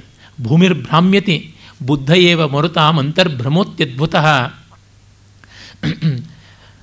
ಅಂದರೆ ಭೂಮಿ ತಿರುಗುತ್ತೆ ಗಾಳಿ ಕೂಡ ಸುಳಿ ಸುತ್ತುತ್ತೆ ಸುಂಟ್ರ ಗಾಳಿ ಅಂತ ಹೇಳ್ತಕ್ಕಂಥದ್ದಿದೆ. ಅದೇ ರೀತಿಯಲ್ಲಿ ಭ್ರಾಮ್ಯಂತೇವ ಸಹಸ್ರಯೇಣ ಯದಿವ ಜ್ಯೋತಿಂಷಿ ಸರ್ವಾಣ್ಯಪಿ. ಇನ್ನು ಸೂರ್ಯ, ಚಂದ್ರ, ಅಗ್ನಿ ಇವೆಲ್ಲ ಜ್ಯೋತಿಸ್ಸುಗಳು, ಬೆಳಕಿನ ಆಕರಗಳು. ಇವು ಸಹಸ್ರಯೇಣ, ಆಕಾಶ ಅನ್ನುವ ಇವುಗಳ ಆಶ್ರಯದ ಜೊತೆಗೆ ಈ ನಾಲ್ಕು ಕೂಡ ಸುತ್ತತ್ವೆ ಅಂತ ಮತ್ತು ನೀರು ಕೂಡ ತಾನು ಸುಳಿ ಸುತ್ತಾ ಇರ್ತದೆ ಹಾಗೆ ಅದರಿಂದ ಆವರ್ತೋಯ ಮಪಾಂ ಪರಿಚಿತ. ಮೂರ್ತಿರ್ ಹರಸ್ಯಾಷ್ಟಮಿ ಆದರೆ ಒಂದು ಹರನ ಅಷ್ಟಮ ಮೂರ್ತಿ ಇದೆ. ನೀರು ಸುಳಿ ಸುತ್ತುತ್ತೆ ಸುಳಿ ಎನ್ನುವ ದೃಷ್ಟಿಯಿಂದ. ಆದರೆ ಹರನ ಎಂಟನೇ ಮೂರ್ತಿ ಹೊಂದಿದೆ ಭೂಮಿ ಆಯಿತು, ಆಕಾಶ ಆಯಿತು, ಅಗ್ನಿ ಆಯಿತು, ಜಲ ಆಯಿತು, ವಾಯು ಆಯಿತು, ಸೂರ್ಯ, ಚಂದ್ರರಾದರು ಅಷ್ಟಮೂರ್ತಿಗಳಲ್ಲಿ ಏಳು ಆದವು. ಒಂದು ಏಕಾ ಹರಸ್ಯಾಷ್ಟಮಿ ಯಾಸಾ, ಯಾಸಾಸ್ತ್ಯಪ್ಪಯ್ಯ ದೀಕ್ಷಿತೋ ವಿಜಯತೆ, ಮೂರ್ತಿರ್ ನಿರಸ್ತಭ್ರಮ ಆದರೆ ಸೋಮಯಾಜಿ ಸ್ವರೂಪದಿಂದ ಅಪ್ಪಯ್ಯ ದೀಕ್ಷಿತ ಅಂತ ಹರನ ಒಂದು ಮೂರ್ತಿ ಇದೆ, ಅಷ್ಟಮ ಮೂರ್ತಿ. ಅದೊಂದಕ್ಕೆ ಭ್ರಮೆ ಇಲ್ಲ ಅಂತ. ಭ್ರಮ ಅಂದರೆ ಸುಳಿವು ಅಂತ ಕನ್ಫ್ಯೂಷನ್ ಅಂತ ಅಪ್ಪಯ್ಯ ದೀಕ್ಷಿತರಿಗೆ ಇಲ್ಲ ಅಂತ, ಆ ಮಟ್ಟದ ತಿಳುವಳಿಕೆ ಅವ್ರದ್ದು. ಹೇಳ್ತಾನಲ್ಲ, ಭಟ್ಟೋಜಿ ದೀಕ್ಷಿತ, ಅಪ್ಪಯ್ಯ ದೀಕ್ಷಿತೇಂದ್ರಾನ್ ಅಶೇಷ ವಿದ್ಯಾಗುರೂನ ಹಂ ಒಂದೇ, ಯತ್ಕೃತಿ ಬೋಧಾಬೋಧೌ ವಿವ್, ವಿದ್ವದ್ ಅವಿದ್ವದ್ ವಿಭಾಜಕೋಪಾಧಿ. ಅಪ್ಪಯ್ಯ ದೀಕ್ಷಿತರ ಗ್ರಂಥ ಓದಿದ್ದಾನೆ ಅಂದರೆ ವಿದ್ವಾಂಸ, ಓದಿಲ್ಲ ಅಂದರೆ ಅಲ್ಲ. ಅದೊಂದೇ ಯಾರ್ಡ್ ಸ್ಟಿಕ್ ಅಂತ. ಆ ರೀತಿ ತಮ್ಮ ಸಮಕಾಲೀನರಾದ ದ್ವೈತ ವಿಶಿಷ್ಟಾದ್ವೈತ ವಿದ್ವಾಂಸರಿಗೂ ಆತ್ಮೀಯರಾಗಿ ಉದಾರವಾದ ಹೃದಯದಿಂದ ಎಲ್ಲ ಮತಗಳಿಗೂ, ಎಲ್ಲ ಜನ, ಜನತೆಗೂ ಬೇಕಾದವರಾಗಿದ್ದರು ಆ ಅಪ್ಪಯ್ಯ ದೀಕ್ಷಿತರು, ಅವರು ಜಿಂಜಿಗೆ ಹೋಗಿದ್ದಾಗ ಕೃಷ್ಣಮ ನಾಯಕ ಅಂತ ಅಲ್ಲಿಯ ರಾಜ, ಅವನ ಆಸ್ಥಾನದಲ್ಲಿ ಶತಾವಧಾನಿ ರತ್ನಖೇಟ ಶ್ರೀನಿವಾಸ ದೀಕ್ಷಿತರಿದ್ದರು ಅವರಿಗೂ ಅಪ್ಪಯ್ಯ ದೀಕ್ಷಿತರಿಗೂ ವಾದ ಆಯಿತು. ಇವರು ಮೊದಲೇ ಪ್ರತಿಜ್ಞೆ ಮಾಡಿಬಿಟ್ಟಿದ್ರು ರತ್ನಕೇಟ ದೀಕ್ಷಿತರು, ಅಪ್ಪಯ್ಯ ದೀಕ್ಷಿತನ್ನ ನಾನು ಕಾಲ ಮೇಲೆ ಕೆಡವಿಸ್ಕೋತೀನಿ ಅಂತ. ಅಂದರೆ ಅವನು ಗೆಲ್ತೀನಿ ಅಂತ. ಆಗಲಿಲ್ಲ. ಇವರೇ ಸೋಲೋ ಅಂತ ಪರಿಸ್ಥಿತಿ ಬಂದ್ಬಿಡ್ತು. ಸೋತರು. ಏನು ಮಾಡೋದು? ಪ್ರತಿಜ್ಞೆ ಈಡೇರಿಸ್ಕೊಳ್ಬೇಕಲ್ಲ. ಅಪ್ಪಯ್ಯ ದೀಕ್ಷಿತರನ್ನೇ ಕೇಳಿದ್ರು. ಪ್ರತಿಜ್ಞೆ ಈಡೇರಿಸ್ಕೊಳ್ಬೇಕು ಇಲ್ಲದೇ ಪ್ರತಿಜ್ಞಾ ಹಾನಿ ಅಂತಂದರೆ ಆತ್ಮಹತ್ಯೆ ಮಾಡಿಕೊಳ್ಬೇಕಾಗುತ್ತದೆ ಅಂತ. ಅಯ್ಯೋ, ಬೇಡ. ಮದುವೆ ಆಗಿರಲಿಲ್ಲ ಅಪ್ಪಯ್ಯ ದೀಕ್ಷಿತರಿಗೆ. ನಿಮ್ಮ ಮಗಳನ್ನು ಕೊಟ್ಬಿಡಿ ಅಂತ ಕೇಳಿದ್ರು. ಹಾಗಾಗಿ ಮಂಗಳಾಂಬ ಅಂತ ಅಪ್ಪಯ್ಯ ದೀಕ್ಷಿತರಿಗೆ ಇವರ ಮಗಳನ್ನು ಕೊಟ್ಟು ಮದುವೆ ಮಾಡಿದ್ರು. ಆಕೆನ ಅಚ್ಚಮ್ಮ ಅಂತಲೂ ಕರೀತಾರೆ. ಆಕೆಯೂ ಮಹಾವಿದುಷಿ.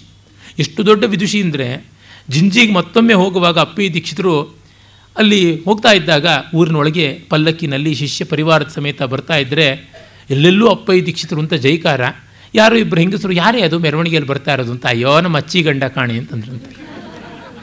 ಅಚ್ಚಮ್ಮ, ಅಚ್ಚಮ್ಮನ ಗಂಡ, ಅಚ್ಚಿ ಗಂಡ ಅಂತ. ಆಗ ಅವ್ರು ಹೇಳಿದಂತೆ, ದೇಶೇ ದೇಶೇ ಸುವಿಖ್ಯಾತ, ಅಸ್ಮಿನ್ ಗ್ರಾಮೇ ಅಚ್ಚಾ ಭರ್ತ ಅಂತ.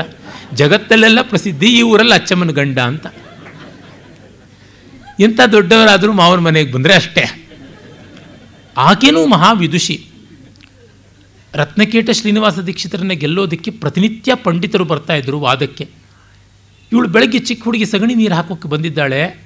ಪಂಡಿತರು ಬಂದಿದ್ದಾರೆ. ಆ ಸಗಣಿ ನೀರನ್ನು ಲಪಕ್ ಲಪಕ್ ಅಂತ ಎರಚುವ ಆ ಲಯಕ್ಕೆ, ಆ ಗತಿ ಅದಕ್ಕೆ ತಕ್ಕಂತೆ ಇಂಗ್ಲೀಷ್ನ ಆ್ಯಂಬಿಕ್ ಪೆಂಟಮೀಟರ್ ಅಂತ ಅನ್ಬೋದು. ಸಂಸ್ಕೃತದಲ್ಲಿ ಅದು ಸೊಗಸಾಗಿರ್ತಕ್ಕಂಥ ಪ್ರಮಾಣಿಕ ಅನ್ನುವ ಗತಿ. ಆ ಛಂದಸ್ಸು ಪಂಚಚಾಮರ, ವಿಪಶ್ಚಿತ, ಮಪಶ್ಚಿಮೆ, ವಿವಾದ ಕೇಳಿ ನಿಶ್ಚಲೆ, ಸಪತ್ನ ಯತ್ನ, ಜಿತ್ನ ಯತ್ನ ರತ್ನಕೇಟ ದೀಕ್ಷಿತೆ, ಬೃಹಸ್ಪತಿ ಕ್ವ ಜಲ್ಪತಿ ಕ್ವ ಸರ್ಪರಾಟ್, ಅಸಮ್ಮುಖಸ್ತು ಷಣ್ಮುಖಶ್ಚತುರ್ಮುಖೋಪಿ ದುರ್ಮುಖ ಅಂತ ಅಂದರು. ವಿದ್ವಾಂಸರಿದರಿಗೆ ನಮ್ಮಪ್ಪ ಎಂದು ಮುಖ ತಿರುಗಿಸ್ಕೊಂಡು ಹೋಗಲ್ಲ, ಅಪಶ್ಚಿಮ, ವಿದ್ವದ ಪಶ್ಚಿಮ. ಅವನು ವಿವಾದ ಕೇಳಿಯಲ್ಲಿ ನಿಶ್ಚಲ ಅಲ್ಲಾಡಿಸೋಕ್ಕಾಗೋದಿಲ್ಲ. ಸಪತ್ನ ಯತ್ನ, ಜಿತ್ನ ಯತ್ನ. ಸಪತ್ನರು ವೈರಿಗಳ ಯತ್ನಗಳಿಗೆ ಯಾವುದಕ್ಕೂ ಅವನು ಅಜಿತ್ನ. ಎದುರಿಸಲಾಗದಂಥವನು, ಅವನು ರತ್ನಕೇಟ ಶ್ರೀನಿವಾಸ ದೀಕ್ಷಿತ. ಅದು ರತ್ನಕೇಟ ಅವನ ಬಿರುದು. ಅವನೆದುರಿಗೆ ಬೃಹಸ್ಪತಿ ಕ್ವಜಲ್ಪತಿ ಬೃಹಸ್ಪತಿನೇ ತಡಬಡಾಯಿಸಿಬಿಡ್ತಾನೆ, ಏನೇನೋ ಈ ಬ್ಲಾಬರ್ಸ್. ಸರ್ಪತೀಹ ಸರ್ಪರಾಟ್, ಪತಂಜಲಿಯ ಅವತಾರ, ಆದಿಶೇಷನ ಅವತಾರ ಅಂತಾರೆ, ಸಾವಿರ ಎಡೆಗಳ ಅವನು ಭಾಷಾಶಾಸ್ತ್ರ ಪರಮಾಚಾರ್ಯ, ಹೆದರಿ ಬಿಲ ಸೇರಿಬಿಡ್ತಾನೆ. ಅಸಮ್ಮುಖಸ್ತು ಷಣ್ಮುಖ. ಇನ್ನು ಮತ್ತೊಂದು ವ್ಯಾಕರಣ ಪದ್ಧತಿಯನ್ನು ಬೆಳೆಸಿಕೊಂಡಂಥ ಷಡಾನನ, ಯಾವನು ಸರ್ವಜ್ಞನಾದ ಶಿವನಿಗೆ ಉಪದೇಶ ಮಾಡಿದ ಬ್ರಹ್ಮಣ್ಯ, ಸುಬ್ರಹ್ಮಣ್ಯ, ಅವನು ಅಸಮ್ಮುಖ ಎದುರಿಗೆ ನಿಲ್ಲೋದಿಲ್ಲ. ಇನ್ನು ಚತುರ್ಮುಖೋಪಿ ದುರ್ಮುಖ, ನಾಲ್ಕು ಮುಖಗಳದು ನೀರಳಿಸ್ಕೊಂಡು ಬಿಡ್ತಾನೆ ಬ್ರಹ್ಮ. ನಮ್ಮಪ್ಪ ಅಂಥವನು ಅಂತ. ಈ ಮಗಳಿಗೆ ಎಷ್ಟು ಪಾಂಡಿತ್ಯ ಆದರೆ ನಮ್ಮ ಅಪ್ಪನಿಗೇನು ಅಂತ ಅವ್ರು ದೂರ ಹೋದರು ಅಂತ. ಈ ತರಹ ಉಂಟು ವಿಶೇಷ. ಹೀಗಾಗಿ ನೀನು ಪರಮೇಶ್ವರನಿಗೆ ಮಾವನಾದರೆ ನಿನಗೆ ನಮಸ್ಕಾರ ಸಿಗುತ್ತಪ್ಪ. ಈ ನಮಸ್ಕಾರಕ್ಕಿಂತ ಇನ್ನೇನು ಬೇಕು ಪುರಸ್ಕಾರ? ಇಷ್ಟೆಲ್ಲ ನಡೀತಾ ಇದ್ದರೆ ಏವಂ ವಾದಿನಿ ದೇವರ್ಷವು ಪಾರ್ಶ್ವೇ ಪಿತುರಧೋಮುಖಿ ಲೀಲಾ ಕಮಲಪತ್ರಾಣಿ ಗಣಯಾಮಾಸ ಪಾರ್ವತಿ. ಹೀಗೆ ದೇವತೆಗಳೆಲ್ಲ ಚರ್ಚ್, ದೇವ ಋಷಿಗಳು ಚರ್ಚೆ ಮಾಡ್ತಾ ಇದ್ದಾಗ ತಂದೆಯ ಪಕ್ಕ ತಲೆ ತಗ್ಗಿಸಿ ನಿಂತ ಪಾರ್ವತಿ ಕೈಯಲ್ಲಿದ್ದ ಲೀಲಾ ಕಮಲದ ದಳಗಳನ್ನು ಎಣಿಸ್ತಾ ಇದ್ದಳು ಅಂತ. ಇದು ಲಜ್ಜೆ ಅನ್ನುವ ಒಂದು ವಸ್ತುವನ್ನು ಸೂಚಿಸ್ತಕ್ಕಂಥ ವಸ್ತುಧ್ವನಿ. ಮತ್ತು ಪಾರ್ವತಿಯ ಆ ಶೃಂಗಾರ ಅಭಿನಯದ ಮೂಲಕವಾಗಿ ಶೃಂಗಾರ, ರಸಾದಿ, ಧ್ವನಿ ಇದೆಲ್ಲ ಆಗತಕ್ಕಂಥ ಅದ್ಭುತವಾದ ಪದ್ಯ ಅಂತ ಆನಂದವರ್ಧನ ಧ್ವನಿಯಾಲೋಕದಲ್ಲಿ ಕೊಂಡಾಡ್ತಾನೆ. ಅವಳು ಅಲ್ಲಿದ್ದಾಳೆ. ಕನ್ಯೇಯಂ ಕುಲಜೀವಿತಂ ಅಂತಂದ ಮೇಲೆ ಅವಳು ಬಂದಿರಲೇಬೇಕು. ಇದು ಹೋಗೋ ಹಾಗಿಲ್ಲ. ಜೊತೆ ಹೋಗೋಕ್ಕೊಳಕ್ಕೆ ಮನಸ್ಸು ಇಲ್ಲ. ಇವರು ಏನು ಮಾತಾಡ್ಕೊಳ್ತಾರೋ ನೋಡೋಣ ಅಂತ. ಯಾಕೆಂದರೆ ಅವಳು ಬಂದಾಗ ಏನು ಉದ್ದೇಶ ಅಂತ ಇವರು ಹೇಳಿರಲಿಲ್ಲ. ಹಾಗಾಗಿ ಅವಳಿಗೆ ಕೇಳೋಕ್ಕೆ ಆಸೆ. ಮಳ್ಳಿ ಹಂಗೆ ನೋಡು ತಪಸ್ ಮಾಡೋದು ಮಾಡಿದ್ದಾಳೆ. ಶಿವ ಅದ್ಯ ಪ್ರಭೃತಿ ಅವನತಾಂಗಿ ತವಸ್ಮಿತ ಸಹ ಅನ್ನಿಸ್ಕೊಂಡು ಬಂದಿದ್ದಾಳೆ. ನಮ್ಮ ಅಪ್ಪನ ಕೇಳ್ರಿ ಅಂತ ಕೂಡ ಹೇಳಿದ್ದಾರೆ. ಹೇಳಿ ಬಂದಿದ್ದಾಳೆ. ಇಷ್ಟೆಲ್ಲ ಮಾಡಿದೊಳಗೆ ಎಲ್ಲಿಲ್ಲದ ಲಜ್ಜೆ ನೋಡಿದ್ಯಾ ಅವಳು ಭಿನ್ನಾಣತನ ಅಂತ ಅಂತಾರೆ ಅಂತ. ಅದು ಬೇರೆ ಸಂಕೋಚ. ಸುಮ್ಮನೆ ತಲೆ ತೆಗೆಸಿದ್ರೆ. ಹಾಗೆ ತಲೆ ಎತ್ಕೊಂಡಿದ್ದೆ ನೋಡಿದ್ಯಾ, ಲಜ್ಜೆ ಇಲ್ಲ, ಅವಳು ಮದುವೆ ಮಾತಿಗೆ ವ್ಯವಹಾರ ನಡೆಸ್ತಾರೆ, ಕಣ್ ಕಣ್ ಬಿಟ್ಕೊಂಡು ಹಲ್ಕಿಸಿತಾಗಿ ನಿಂತಿದ್ದಾಳೆ ಅಂತ. ಈ ಥರ ಎಲ್ಲ ವಚನೀಯತೆಯನ್ನು ತಪ್ಪಿಸಿಕೊಳ್ಬೇಕು ಅಂದರೆ ಇಲ್ಲದ ಕೆಲಸ ಮಾಡಬೇಕು. ಐಡ್ಲಿಂಗ್ ಅಂತೀವಲ್ಲ, ಅದನ್ನು ಮಾಡಿದ್ದಾಳೆ. ಕೈಯಲ್ಲೊಂದು ಕಮಲ ಇಟ್ಕೊಂಡು ಅದು ಯಾವ ಶಾನುಭೋಗರ ಲೆಕ್ಕ ಒಪ್ಪಿಸೋದು? ಸುಮ್ಮನೆ ದಳಗಳು ಎಣಿಸ್ತಾ ಇದ್ದಾಳೆ. ಈ ಮೂಲಕ ಕವಿ ಎಷ್ಟು ಸುಂದರವಾದ ಒಂದು ಸಹಜ ವ್ಯಾಪಾರವನ್ನು ಕೊಟ್ಟು, ಆ ಸೌಂದರ್ಯ, ಪಾರ್ವತಿಯ ಲಜ್ಜೆ ಎಲ್ಲವನ್ನು ತೋರ್ಪಡಿಸಿದ್ದಾನೆ. ಮದುವೆ ಹುಡುಗಿಗೆ ತಕ್ಷಣವೇ ಲಜ್ಜೆ ಅಂತಾರಲ್ಲ ಅದು. ಇನ್ನು ಮತ್ತೊಂದು ಸುಂದರವಾದ ಪದ್ಯ. ಹಿಮವಂತ ಏನನ್ಬೇಕು? ತಬ್ಬಿಬ್ಬಾಗಿ ಸಂತೋಷ ಅನ್ಬೇಕಲ್ಲ? ಅನ್ಲಿಲ್ಲ. ಶೈಲ ಸಂಪೂರ್ಣ ಕಾಮೋಪಿ ಮೇನಾ ಮುಖ ಮುದೀಕ್ಷತ ಪ್ರಾಯೇಣ ಗೃಹಿಣಿ ನೇತ್ರ ಕನ್ಯಾರ್ಥೇಶು ಕುಟುಂಬಿನ. ಹಿಮವಂತನಿಗೆ ತುಂಬ ಒಳ್ಳೆಯ ಸಂಬಂಧ ಅಬ್ಸಲ್ಯೂಟ್ಲಿ ಫುಲ್ ಪ್ರೂಫ್ ಆದದ್ದು ಫೀಲ್ ಫ್ರೀ ಕಂಫರ್ಟಬಲ್ ಆದ ಸಂಬಂಧ, ಅದ್ಭುತವಾದ ಸಂಬಂಧ ಅಂತ ಆಯಿತು. ಆದರೂ ಹೆಂಡತಿ ಮುಖ ಒಂದು ಸರ್ತಿ ನೋಡಿದಂತೆ ಇಂಥ ಹಿಮವಂತನೂ ಕೂಡ ಹೆಂಡತಿ ಮಾತಿಗೆ ತಕ್ಕಂತೆ ನಡ್ಕೋತಾನೆ ಅಂದರೆ, ಬೆಟ್ಟದ ಬೆಟ್ಟದ ಒಡೆಯಾದ ಹಿಮವಂತನೂ ನಡುಗುತ್ತಾನೆ ಅಂತಂದರೆ ಇನ್ನೇನಿರಬೇಡ ಆನೆ ಬೆಟ್ಟದಷ್ಟಿದ್ರೂ ಗೇಣುದ್ದದ ಅಂಕುಶ ಕಂಜತ್ತೆ ಅಂತ ಗಾದೆ ಇದೆಯಲ್ಲ. ಮೇನಾ ಮುಖ ಮುದೈಕ್ಷತ ಮಾತಾಡೋಕ್ಕಾಗೋಲ್ಲ ಬಾಡಿ ಲ್ಯಾಂಗ್ವೇಜ್ ಅವಳು ಮುಖ ನೋಡಿದಂತೆ ಯಾಕೆ? ಪ್ರಾಯೇಣ ಗೃಹಿಣಿ ನೇತ್ರಾಹ ಕನ್ಯಾರ್ಥೇಶು ಕುಟುಂಬಿನ. ಇಲ್ಲಿ ನೋಡಿ ಗೃಹಿಣಿ ನೇತ್ರಂ ಅಂತಂದರೆ ನೇತೃತ್ವಂ ಅಸ್ತೀತಿ ನೇತ್ರಂ ಅಂತಲೂ ಆಗುತ್ತೆ. ನಾಯಕತ್ವ ಅವರದು ಅಂತ. ಇನ್ನೊಂದು ನೇತ್ರ ಅಂದರೆ ಕಣ್ಣುಗಳು. ಹೆಂಡತಿಯ ಕಣ್ಣಿಂದಲೇ ಅವರು ಮ್ಯಾರೇಜನ್ನು ನೋಡ್ತಾರೆ ಅಂತ. ಅವಳಿಗೆ ಇಷ್ಟ ಆಯಿತು ಹೆಂಡತಿಗೆ ಅಂದರೆ ಈ ಸಂಬಂಧ ಮುಂದುವರಿಸ್ಬೋದು ಅಂತ? ನಿಮಗೇನ್ರಿ ಗೊತ್ತು? ಪ್ರತಿ ಸರ್ತಿ ಅಳ ಅಡಿಯ ಬಂದಾಗ ನಾನು ಹೋಳಿಗೆ ಮಾಡಿ ಹಾಕೋದು ನನಗೆ ಗೊತ್ತು, ಕಷ್ಟ. ಅವ್ರ ಮನೆಯಲ್ಲಿ ಜಲ್ಲಿ ಜನ ಬಂದುಬಿಟ್ರೆ ಎಣಸೋಕ್ಕಾಗೋದಿಲ್ಲ. ಅಷ್ಟು ಜನಕ್ಕೆ ಏನು ಮಾಡೋದಕ್ಕೂ ಆಗೋದಿಲ್ಲ. ಅವ್ರ ಮನೆಯಲ್ಲಿ ಬಚ್ಚಲಲ್ಲಿ ಹೋಗುವಷ್ಟನ್ನು ನಮ್ಮ ತಪ್ಪಲೇಲಾಗುತ್ತೆ ಆ ಎಂಜಲಗೊಮ್ಮೆ ಮಾಡೋಕ್ಕಾಗೋಲ್ಲ, ನಮ್ಮ ಹುಡುಗಿ ಕೈನಲ್ಲಿ ಬೇಡ ಅಂತ. ನಮ್ಮ ಅಮ್ಮನಿಗೆ ಯಾವುದೋ ಒಂದು ಸಂಬಂಧ ಬಂದಿತ್ತಂತೆ. ಹದಿನೆಂಟು ಜನ ಮಕ್ಕಳಿರೋ ಮನೆ. ನಮ್ಮ ಅಜ್ಜಿ ಹೇಳಿಬಿಟ್ರಂತೆ, ಅವ್ರ ಮನೆ ಎಂಜಲಗೊಮ್ಮೆ ಮಾಡೋಕ್ಕಾಗೋಲ್ಲ, ನಮ್ಮ ಮಗಳ ಕೈನಲ್ಲಿ ಬೇಡ ಅಂತ. ಹೀಗೆಲ್ಲ ಆಗುತ್ತದೆ. ಅದಕ್ಕೋಸ್ಕರ ನೋಡ್ತಾನೆ ಒಂದು ಸರ್ತಿ ಹೆಂಡತಿ ಮುಖಾನ. ಮೇನೆ ಮೇನಾಪಿ ತತ್ಸರ್ವಂ ಪತ್ಯು ಕಾರ್ಯಮಭೀಪ್ಸಿತಂ ಭವಂತ್ಯವ್ಯಭಿಚಾರಿಣ್ಯೋ ಭರ್ತುರಿಷ್ಟೇ ತಪ್ಪತಿವ್ರತಾ ಅರೆ ಇವಳು ಗಂಡನಿಗೆ ತಕ್ಕ ಹೆಂಡತಿ. ಮೇನೇ ಮೇನಾಪಿ ತತ್ಸರ್ವಂ. ಎಲ್ಲವನ್ನೂ ಒಪ್ಕೊಂಡ್ಲಂತೆ ಗಂಡನ ಕೆಲಸ ಒಳ್ಳೆಯದು ಗಂಡನ ನಿಶ್ಚಯ ಸರಿ ಅಂತ ಅಂದ್ಕೊಂಡ್ಲಂತೆ ಯಾಕೆ? ಪತಿವ್ರತೆಯರಾದವರು ಗಂಡನ ಇಷ್ಟಕ್ಕೆ ಎಂದೂ ವಿರೋಧವಾಗೋಲ್ಲ ಅಂತ ಎಂಥ ಒಳ್ಳೆಯ ದಾಂಪತ್ಯ. ಅದು ಮೇಡ್ ಫಾರ್ ಈಚದರ್ ಅನ್ನುವಂಥದ್ದು ಅಲ್ವಾ ಇವರ ಕುಟುಂಬ ಅಂತ. ಜೊತೆಗೆ ಇದು ಇಂದೂ ನಮ್ಮ ಮನೆಗಳಲ್ಲಿ ನಡೆಯುವಂಥದ್ದು, ಎಂದೂ ಕುಟುಂಬ ಅಂತ ಇರೋವರೆಗೂ ನಡೆಯುತ್ತೆ ಇದು. ಕಾಳಿದಾಸ ಈ ಒಂದು ಮದುವೆಯ ಮೂಲಕವಾಗಿ ಇಡೀ ಭಾರತೀಯ ಕುಟುಂಬದ ವಿವಾಹ ಚಿತ್ರಣವನ್ನು ಹೇಳ್ತಾ ಇದ್ದಾನೆ. ವಿವಾಹ, ಕುಟುಂಬ, ಕಲ್ಪವೃಕ್ಷದ ಬೀಜ. ಹೀಗಾಗಿ ಅದರ ಪಾತಿ ಅಂತಕ್ಕಂಥದ್ದು ಮದುವೆಯ ಮಾತು, ಕತೆ, ಓಡಾಟ, ಉತ್ಸವ ಎಲ್ಲ. ಇನ್ನು ಅದಕ್ಕೆ ಜಲಸೇಚನ ಅಂತಂದರೆ ಈ ಮಧುರವಾದ ಸಂವಾದ, ಸಂಭಾಷಣೆ, ಅಲ್ಲಿ ನಡೀತಕ್ಕಂಥ ಹಾರ್ದಿಕ ಭಾವಗಳು ಅಷ್ಟನ್ನು ಕೂಡ ತುಂಬಿದ್ದಾನೆ. ಇದು ಒಂದು ಸಂಸ್ಕೃತಿಯನ್ನು ಕಟ್ಟಿಕೊಡೋದು ಅಂತಂದರೆ ಯಾವ ಕಾಲಕ್ಕೂ ಇದು ನಡೀತಾ ಇರುತ್ತೆ. ಅದು ಯಾವಾಗಲೂ ಒಮ್ಮೆ ಹಮ್ ಆಪ್ಕೆ ಕೌನ್ ಹೈ ಅಂತ ಸಿನಿಮಾ ಬಂತು. ಎಲ್ಲರೂ ನನಗೆ ಹೇಳಿದ್ರು, ಇದು ಹೋದರೆ ಒಂದು ಮನೆ ಮದುವೆ ನೋಡ್ದಂಗೆ ಆಗುತ್ತೆ ಅಂತ. ನಾನು ನೋಡಿದೆ ನನಗೇನು ಹಾಗೆ ಅನ್ನಿಸ್ಲಿಲ್ಲ. ಅದು ಬೇರೆ ಸಂಗತಿ. ಆದರೆ ಉತ್ತರ ಭಾರತೀಯರಿಗೆ ಹಾಗೆ ಅಂತ. ಅಂದರೆ ನಮ್ಮದು ಅಂತ ಅನ್ನಿಸಬೇಕು ಒಂದು ವಸ್ತುವಿನಲ್ಲಿ, ಆ ಸೊಗಸಿರಬೇಕು. ಕಾಳಿದಾಸ ಅಂಥ ಚಿತ್ರಣವನ್ನು ಕೊಡ್ತಾನೆ. ಒಬ್ಬ ಮಹಾಕವಿ ಯುಗದ ಮಾತಾಗ್ತಾನೆ ಅಂತನ್ನುವುದು ಈ ದೃಷ್ಟಿಯಿಂದ ಸತ್ಯ. ಮತ್ತೆ ನೋಡಿ, ಈ ಭಾಗ್ಯ ವ್ಯಾಸ ವಾಲ್ಮೀಕಿಗಳಿಗೆ ಬರಲಿಲ್ಲ. ಅವರಲ್ಲಿ ಬೇಕಾದಷ್ಟು ಆಪರ್ಚುನಿಟಿ ಇತ್ತು. ಸೀತೆ ಮದುವೆ, ಏನೋ ಪಾಪ ಹೇಗೇಗೂ ನಡೆದೋಗ್ಬಿಡ್ತು. ಅದು ಗೊತ್ತೇ ಆಗೋಲ್ಲ. ಜೋರು ಜೋರಾಗಿ ನಡೆಯಲೇ ಇಲ್ಲ. ಇನ್ನು ಪಾಪ ಇವಳು ಮದುವೆ ಅಂತೂ ದ್ರೌಪದಿ ಮದುವೆನಲ್ಲಿ ಆ ಮದುವೆನೇ ಪ್ರಾಬ್ಲಮ್ಯಾಟಿಕ್ಕು ಐದು ಜನಕ್ಕೆ ಹೇಗೆ ಮದುವೆ ಮಾಡಿಸೋದು ಅಂತ ಚಿಂತೆಯಿಂದ ತಲೆ ಮೇಲೆ ಕೈ ಕೂತ್ಕೊಂಡ. ಇನ್ನು ಈ ಥರ ಸರಸ ಸಂವಾದಗಳಿಗೆಲ್ಲ ಅವಕಾಶವೇ ಆಗೋದಿಲ್ಲ. ಕಾಳಿದಾಸ, ವ್ಯಾಸ ವಾಲ್ಮೀಕಿಗಳು ಬಿಟ್ಟಿದಾರಾ ಇಂಥದ್ದು ಅಂತ ನಾವು ಮೂಗಿನ ಮೇಲೆ ಬೆರಳಿಡುವಂಥ ಜಾಗಗಳನ್ನು ಹುಡುಕಿಕೊಂಡು ತುಂಬಿಕೊಡ್ತಾನೆ ತುಂಬ ದೊಡ್ಡದು. Cementing the thoughts of Vyasa and Valmiki is a superhuman task. ಅದನ್ನು ಮಾಡ್ತಾನೆ. ಇದಮತ್ರೋತ್ತರಂ ನ್ಯಾಯಂ ಇತಿ ಬುದ್ಧ್ಯಾ ವಿಮೃಶ್ಯ ಸಹ ಆದದೇ ವಚಸಾಮಂತೆ ಮಂಗಲಾಲಂಕೃತಾಂ ಸುತಾಂ. ಇದಮತ್ರೋತ್ತರಂ ನ್ಯಾಯಂ. ಇದು ಬಹಳ ಉತ್ತಮವಾದದ್ದು. ಇದಕ್ಕಿಂತ ನ್ಯಾಯ ಯಾವುದಿಲ್ಲ ಅಂತ ಬುದ್ಧಿಯಿಂದಲೂ ಯೋಚನೆ ಮಾಡಿದಂತೆ. ಯಾಕೆಂದರೆ ಅಳಿಯ ದೊಡ್ಡವನೇ ಇರ್ಬೋದು. ಆ ದೊಡ್ಡವನು ಕೈ ಹಿಡಿದುಬಿಟ್ಟು ಮತ್ತೆ ಮಗಳು ಒದ್ದಾಡಿಬಿಟ್ರೆ ಕಷ್ಟ. ಅದು ಬೇರೆ ಇರುತ್ತೆ. ತುಂಬ ದೊಡ್ಡ ಕಲಾವಿದರು ಅಂತ ಮದುವೆ ಮಾಡಿಬಿಡ್ತೀವಿ. ಮೂರತ್ತು ಅವ್ರ ಹಿಂದೆ ಹೆಂಗಸರೇ ಸುತ್ತಾ ಇರ್ತಾರೆ. ಇವಳಿಗೆ ಉಗುಳಕ್ಕಾಗೋಲ್ಲ, ನುಂಗೋಕ್ಕಾಗೋದಿಲ್ಲ. ಸಿನಿಮಾ ಆ್ಯಕ್ಟರು ಹೆಜ್ಜೆಜ್ಜೆಗೂ ಡ್ಯೂಯೆಟ್ ಸಾಂಗ್ಗಳು ಏನು ಮಾಡೋದು ಅಂತಾದರೆ ಕಷ್ಟ. Business tycoon. ಹೆಜ್ಜೆಜ್ಜೆಗೂ ಹಾರ್ತಾನೆ ಇರಬೇಕು. ಅಂತರಿಕ್ಷದಲ್ಲಿ ಇವಳು ಜೀವ ಹಾರ್ತಾ ಇರುತ್ತೆ, ಏನಾಗುತ್ತೋ, ಏನು ಹೋಗುತ್ತೋ ಅಂತ. ಹೀಗಾಗಿ ದೊಡ್ಡ ಸಂಬಂಧಗಳನ್ನು ಮಾಡಿಕೊಳ್ಳೋದು ಸುಲಭ, ಮತ್ತು ಜೀರ್ಣ ಮಾಡಿಕೊಳ್ಳೋದು ಕಷ್ಟ. ಅದಕ್ಕೆ ಬುದ್ಧ್ಯಾ ವಿಮರ್ಶ್ಯ ಆದದೇ ವಚಸಾಮಂತೆ ಮಂಗಲಾಲಂಕೃತಾಂ ಸುತಾಂ. ತಾನು ಸಾಲಂಕೃತವಾದ ಕನ್ಯೆಯನ್ನು ಆಗಲೇ ಕೊಟ್ಬಿಡ್ತಾನಂತೆ ಇದು ವಾಗ್ದಾನ ಅಂತ ಒಂದು ವಿವಾಹದ ಅಂಗ. ಮೊದಲಿಗೆ ವಾಗ್ನಿಶ್ಚಯ ವಾಗ್ದಾನ. ಆಮೇಲೆ ವರಾಗಮನ ಇತ್ಯಾದಿಗಳು ನಡೆಯುತ್ತದೆ. ಏಹಿ ವಿಶ್ವಾತ್ಮನೇ ವತ್ಸೆ ಭಿಕ್ಷಾಸಿ ಪರಿಕಲ್ಪಿತ ಅರ್ಥಿನೋ ಮುನಯ ಪ್ರಾಪ್ತಂ ಗೃಹಮೇಧಿ ಫಲಂ ಮಯ. ಏದಿ ವತ್ಸೆ? ಮಗಳೇ, ಬಾ. ಆ ವತ್ಸ ಶಬ್ದ ನೋಡಿ. ವತ್ಸೇ ಅಂತಂತನಲ್ಲ. ಏಹಿ, ಬಾಮ್ಮ, ಮಗಳೇ. ವಿಶ್ವಾತ್ಮನೇ ಭಿಕ್ಷಾಸಿ ಪರಿಕಲ್ಪಿತ. ವಿಶ್ವಾತ್ಮನಿಗೆ ನೀನು ಭಿಕ್ಷೆ ಅಂತ ಆಗಿದ್ದೀಯಾ ಅಂತ. ಅಂದರೆ ಆದಿಭಿಕ್ಷು ಮಹಾದೇವ. ಅವನಲ್ಲದೆ ಇನ್ಯಾರು ಭಿಕ್ಷೆ ಬೇಡೋದಕ್ಕೆ ಸಾಧ್ಯ? ಭಿಕ್ಷುಕತ್ವಕ್ಕೆ ಭೈಕ್ಷ್ಯಕ್ಕೆ ಒಂದು ಉನ್ನತೋನ್ನತವಾದ ಸ್ಥಾನವನ್ನು ತಂದುಕೊಟ್ಟವನವನು. ದಾತೃವಿನ ದಾರಿದ್ರ್ಯದ ಪರಾಕಾಷ್ಠೆಯನ್ನು ಶಿವನಲ್ಲಿ ನಾವು ನೋಡ್ತೀವಿ ಎಲ್ಲರಿಗೂ ಎಲ್ಲವನ್ನು ಕೊಟ್ಟು ತಾನು ಹೊತ್ತೊತ್ತಿಗೆ ಕೈ ಚಾಚಿಕೊಂಡು ಹೋಗುವಂಥ ಸ್ಥಿತಿ ಉಳಿಸಿಕೊಂಡ ಅಂದರೆ ಅದು ತುಂಬ ದೊಡ್ಡದಲ್ವ? ಅಂಥವನಿಗೆ ನೀನು ಭಿಕ್ಷೆಯಾಗಿ ಬರ್ತಾ ಇದ್ದೀಯಾ? ಹಾಗಾಗಿ ಕೇಳ್ತಾ ಇರತಕ್ಕಂಥದ್ದು ಋಷಿಗಳು, ಇಂದು ನನ್ನ ಕೌಟುಂಬಿಕ ಜೀವನ ಸಾರ್ಥಕವಾಯಿತು. ಪ್ರಾಪ್ತಂ ಗೃಹಮೇಧಿಫಲ ಮಧ್ಯಮಯ. ಇಂದು ನಾನು ಗೃಹಸ್ಥನಾಗಿದ್ದಕ್ಕೆ ಭಾಗ್ಯವನ್ನು ಪಡ್ಕೊಂಡೆ ಅಂತ ಹೇಳ್ಬಿಟ್ಟಂತಾನೆ. ಏತಾವದುಕ್ತ ತನಯಾಂ ಋಷೀನ್ ಆಹಮಹೀಧರ, ಇಯಂ ನಮತಿವ ಸರ್ವಾನ್ ಸ್ತ್ರಿಲೋಚನವಧೂರಿತಿ. ಈಗಲೇ ಅವಳನ್ನು ಮಿಸಸ್ ಶಿವ ಅಂತ ಮಾಡಿಬಿಟ್ಟಿದ್ದಾನೆ. ಏತದುಕ್ತ ತನಯಾಂ ಋಷೀನ್ ಆಹ ಮಹೀಧರ ಋಷಿಗಳಿಗೆ ಹಿಮವಂತ ಹೇಳ್ತಾನೆ, ಇಯಂ ನಮತಿ. ವಹ, ನಿಮಗೆ ನಮಸ್ಕಾರ ಮಾಡ್ತಾಳೆ. ವಹ ಅಂತಂದರೆ ತ್ವಾಂ ತ್ವಾಂ ಯುವಾಂ ವಾಂ ಯುಷ್ಮಾನ್ ವಹ ಅಂತ ನಿಮ್ಮನ್ನು ಅಂತ ದ್ವಿತೀಯ ಭಕ್ತಿಯೂ ಆಗುತ್ತೆ. ನಿಮ್ಮ ಅಂತ ಆಗುತ್ತೆ.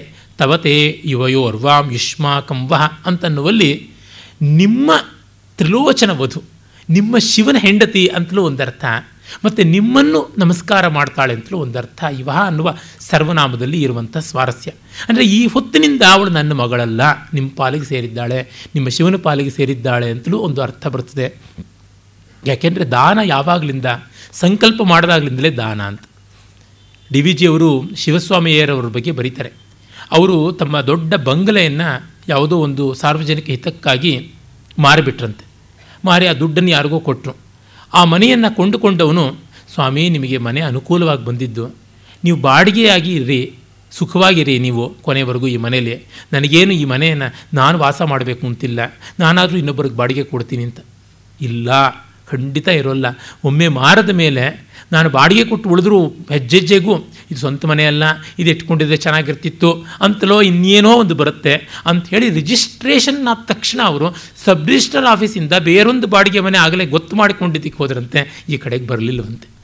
ಆ ರೀತಿಯಾದ ಕಠೋರ ಸಂಯಮ ವ್ರತಿಷ್ಠತೆ ತುಂಬ ವಿಶೇಷವಾದದ್ದು.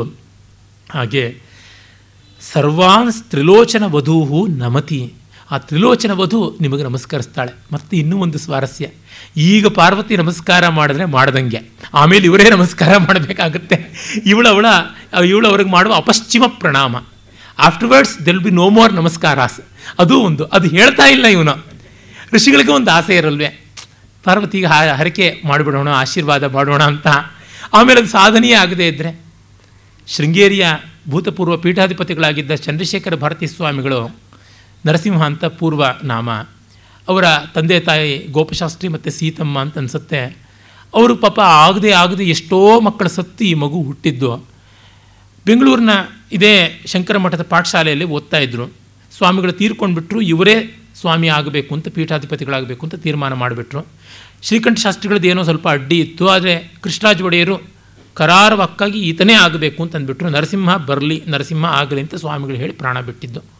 ಇವರು ಹೋಗ್ಬಿಟ್ರು ಸ್ವಾಮಿಗಳು. ತಕ್ಷಣವೇ ಕುಣಿಗಲ್ ರಾಮಶಾಸ್ತ್ರಿಗಳ ಮೊಮ್ಮಗ ಲಕ್ಷ್ಮೀ ನರಸಿಂಹಶಾಸ್ತ್ರಿ ಅಂತ. ಅಲ್ಲ, ಅವರು ರಾಮಶಾಸ್ತ್ರಿಗಳಂತಲೇ ಅವ್ರ ಹೆಸರು. ಅವರು ಇವ್ರನ್ನ ಕರ್ಕೊಂಡು ಹೊರಟೋಗ್ಬಿಟ್ರು ತಂದೆ ತಾಯಿ ಆಮೇಲೆ ಬಂದರು. ಎರಡು ಬಸ್ಸು, ಮೂರು ಜಟಕ, ನಾಲ್ಕು ಟ್ರೈನು ಅಂತ ಆ ಥರ ಬದಲಾವಣೆ ಮಾಡಿಕೊಂಡು ಶೃಂಗೇರಿಗೆ ಎರಡು ದಿವಸ ಆಯಿತು ಹೋಗುವಷ್ಟೊತ್ತಿಗೆ. ಮಗನ್ನ ಕಳಿಸ್ಕೊಟ್ಟಿದ್ರು. ಅಲ್ಲಿ ಹೋದಾಗ ಪೀಠಾಧಿಪತಿಯನ್ನು ನೋಡಿದ್ರು. ಪಾಪ ಅವರಿಗೆ ಎಷ್ಟು ಸಂಕಟ ಆಗಿರಬಹುದು ಅಂದರೆ ಏನೋ ಸ್ವಾಮಿಗಳು ಕರೆದಿದ್ದಾರೆ ಅಂತ ಪೂರ್ತಿ ಅವರಿಗೆ ನಿಶ್ಚಯ ಇಲ್ಲ. ಹೇಗೋ ಒಂದು ಆಗುತ್ತೆ ಹೋಗುತ್ತೆ ಅನ್ನೋದು ಗೊತ್ತಿಲ್ಲ. ತಾವು ಬಂದ ಮೇಲಾದರೂ ಒಂದು ಸರ್ತಿ ಕೊನೆಗೆ ಮಗನ ತಲೆ ಸವರಿ, ಒಂದು ತುತ್ತು ಊಟ ಬಡಿಸಬಹುದು ಅಂತ ಏನೋ ಇದ್ದಿರಬಹುದು ಇನ್ಮೇಲೆ ಊಟ ಹಾಕೋಂಗಿಲ್ಲ ಭಿಕ್ಷೆ ಹಾಕಬೇಕು. ಅಪ್ಪನೂ ಕಾಲಿಗೆ ಬಿದ್ದು ನಮಸ್ಕಾರ ಮಾಡಬೇಕು, ತಾಯಿಗೆ ಮಾತ್ರ ಪಾದ ನಮಸ್ಕಾರ ಮಾಡ್ಬೋದು. ಇನ್ನೇನೂ ಇಲ್ಲ ಅಂತಂದರೆ ಅದು ಎಂಥ ಒಂದು ಖೇದ. ಅದು ಖೇದದ ಚಿತ್ರಣ, ಇಲ್ಲಿ ಆಮೋದದ ಚಿತ್ರಣ, ಮೋದ ಸಂತೋಷದ ಚಿತ್ರಣ ಏಹಿ ವತ್ಸೆ ಅಂಥೇಳಿ ನಮಸ್ಕಾರ ಮಾಡಿಸ್ತಾನೆ. ಈ ಸರ್ಗ ಅಂಥ ದೊಡ್ಡ ಘಟನೆಗಳಿಲ್ಲ, ಆದರೆ ಬರೆಯೋದು ತುಂಬ ಕಷ್ಟ ಈ ಥರ ಈವೆಂಟ್ಸೇ ಇಲ್ಲ, ಇಲ್ಲಿ ಬರೆಯೋದು ಹೇಗೆ? ಸುಮ್ಮನೆ ಮಾತು ಬೆಳೆಸೋದು ತುಂಬ ಕಷ್ಟ. ಆ ಮಾತನ್ನು ಸಾರ್ಥಕವಾಗಿ, ಸಾಲಂಕೃತವಾಗಿ, ಅಕೃತಕವಾಗಿ ಬೆಳೆಸೋದು ತುಂಬ ಕಷ್ಟ. ಡೈಲಾಗ್ಸಲ್ಲಿ ಹೆವಿ ಆರ್ನಮೆಂಟೇಷನ್ ಮಾಡಿದ್ರೆ ಕಷ್ಟ. ಮಾಡದೇ ಇದ್ದರೆ ಇನ್ನೊಂದು ಕಷ್ಟ. ತುಂಬ ತುಂಬ ಕಷ್ಟವಾಗಿರ್ತಕ್ಕಂಥದ್ದು. ಗರ್ಭಿಣಿಗೆ ಒಡವೆ ಹಾಕೋದೊಂದು ಕಷ್ಟ, ಹಾಕದೇ ಇರೋದೊಂದು ಕಷ್ಟ. ಚಿಕ್ಕ ಮಕ್ಕಳಿಗೂ ಹಾಗೆ, ಒಳ್ಳೆ ಬಟ್ಟೆ ಹಾಕೋದೊಂದು ಕಷ್ಟ, ಹಾಕದೇ ಇರೋದೊಂದು ಕಷ್ಟ. ಹಾಕಿದ್ರೆ ಕೊಳೆ ಮಾಡಿಕೊಳ್ತವೆ ಹಾಕದೇ ಇದ್ದರೆ ಒಳ್ಳೆ ಬಟ್ಟೆ ಇದ್ದೇನು ಪ್ರಯೋಜನ? ಈ ಕೆಲಸವನ್ನು ಕಾಳಿದಾಸ ನಿರ್ವಾಹ ಮಾಡಿದ್ದಾನೆ. ನಾಳೆ ಮತ್ತೆ ನೋಡೋಣ. ನಮಸ್ಕಾರ.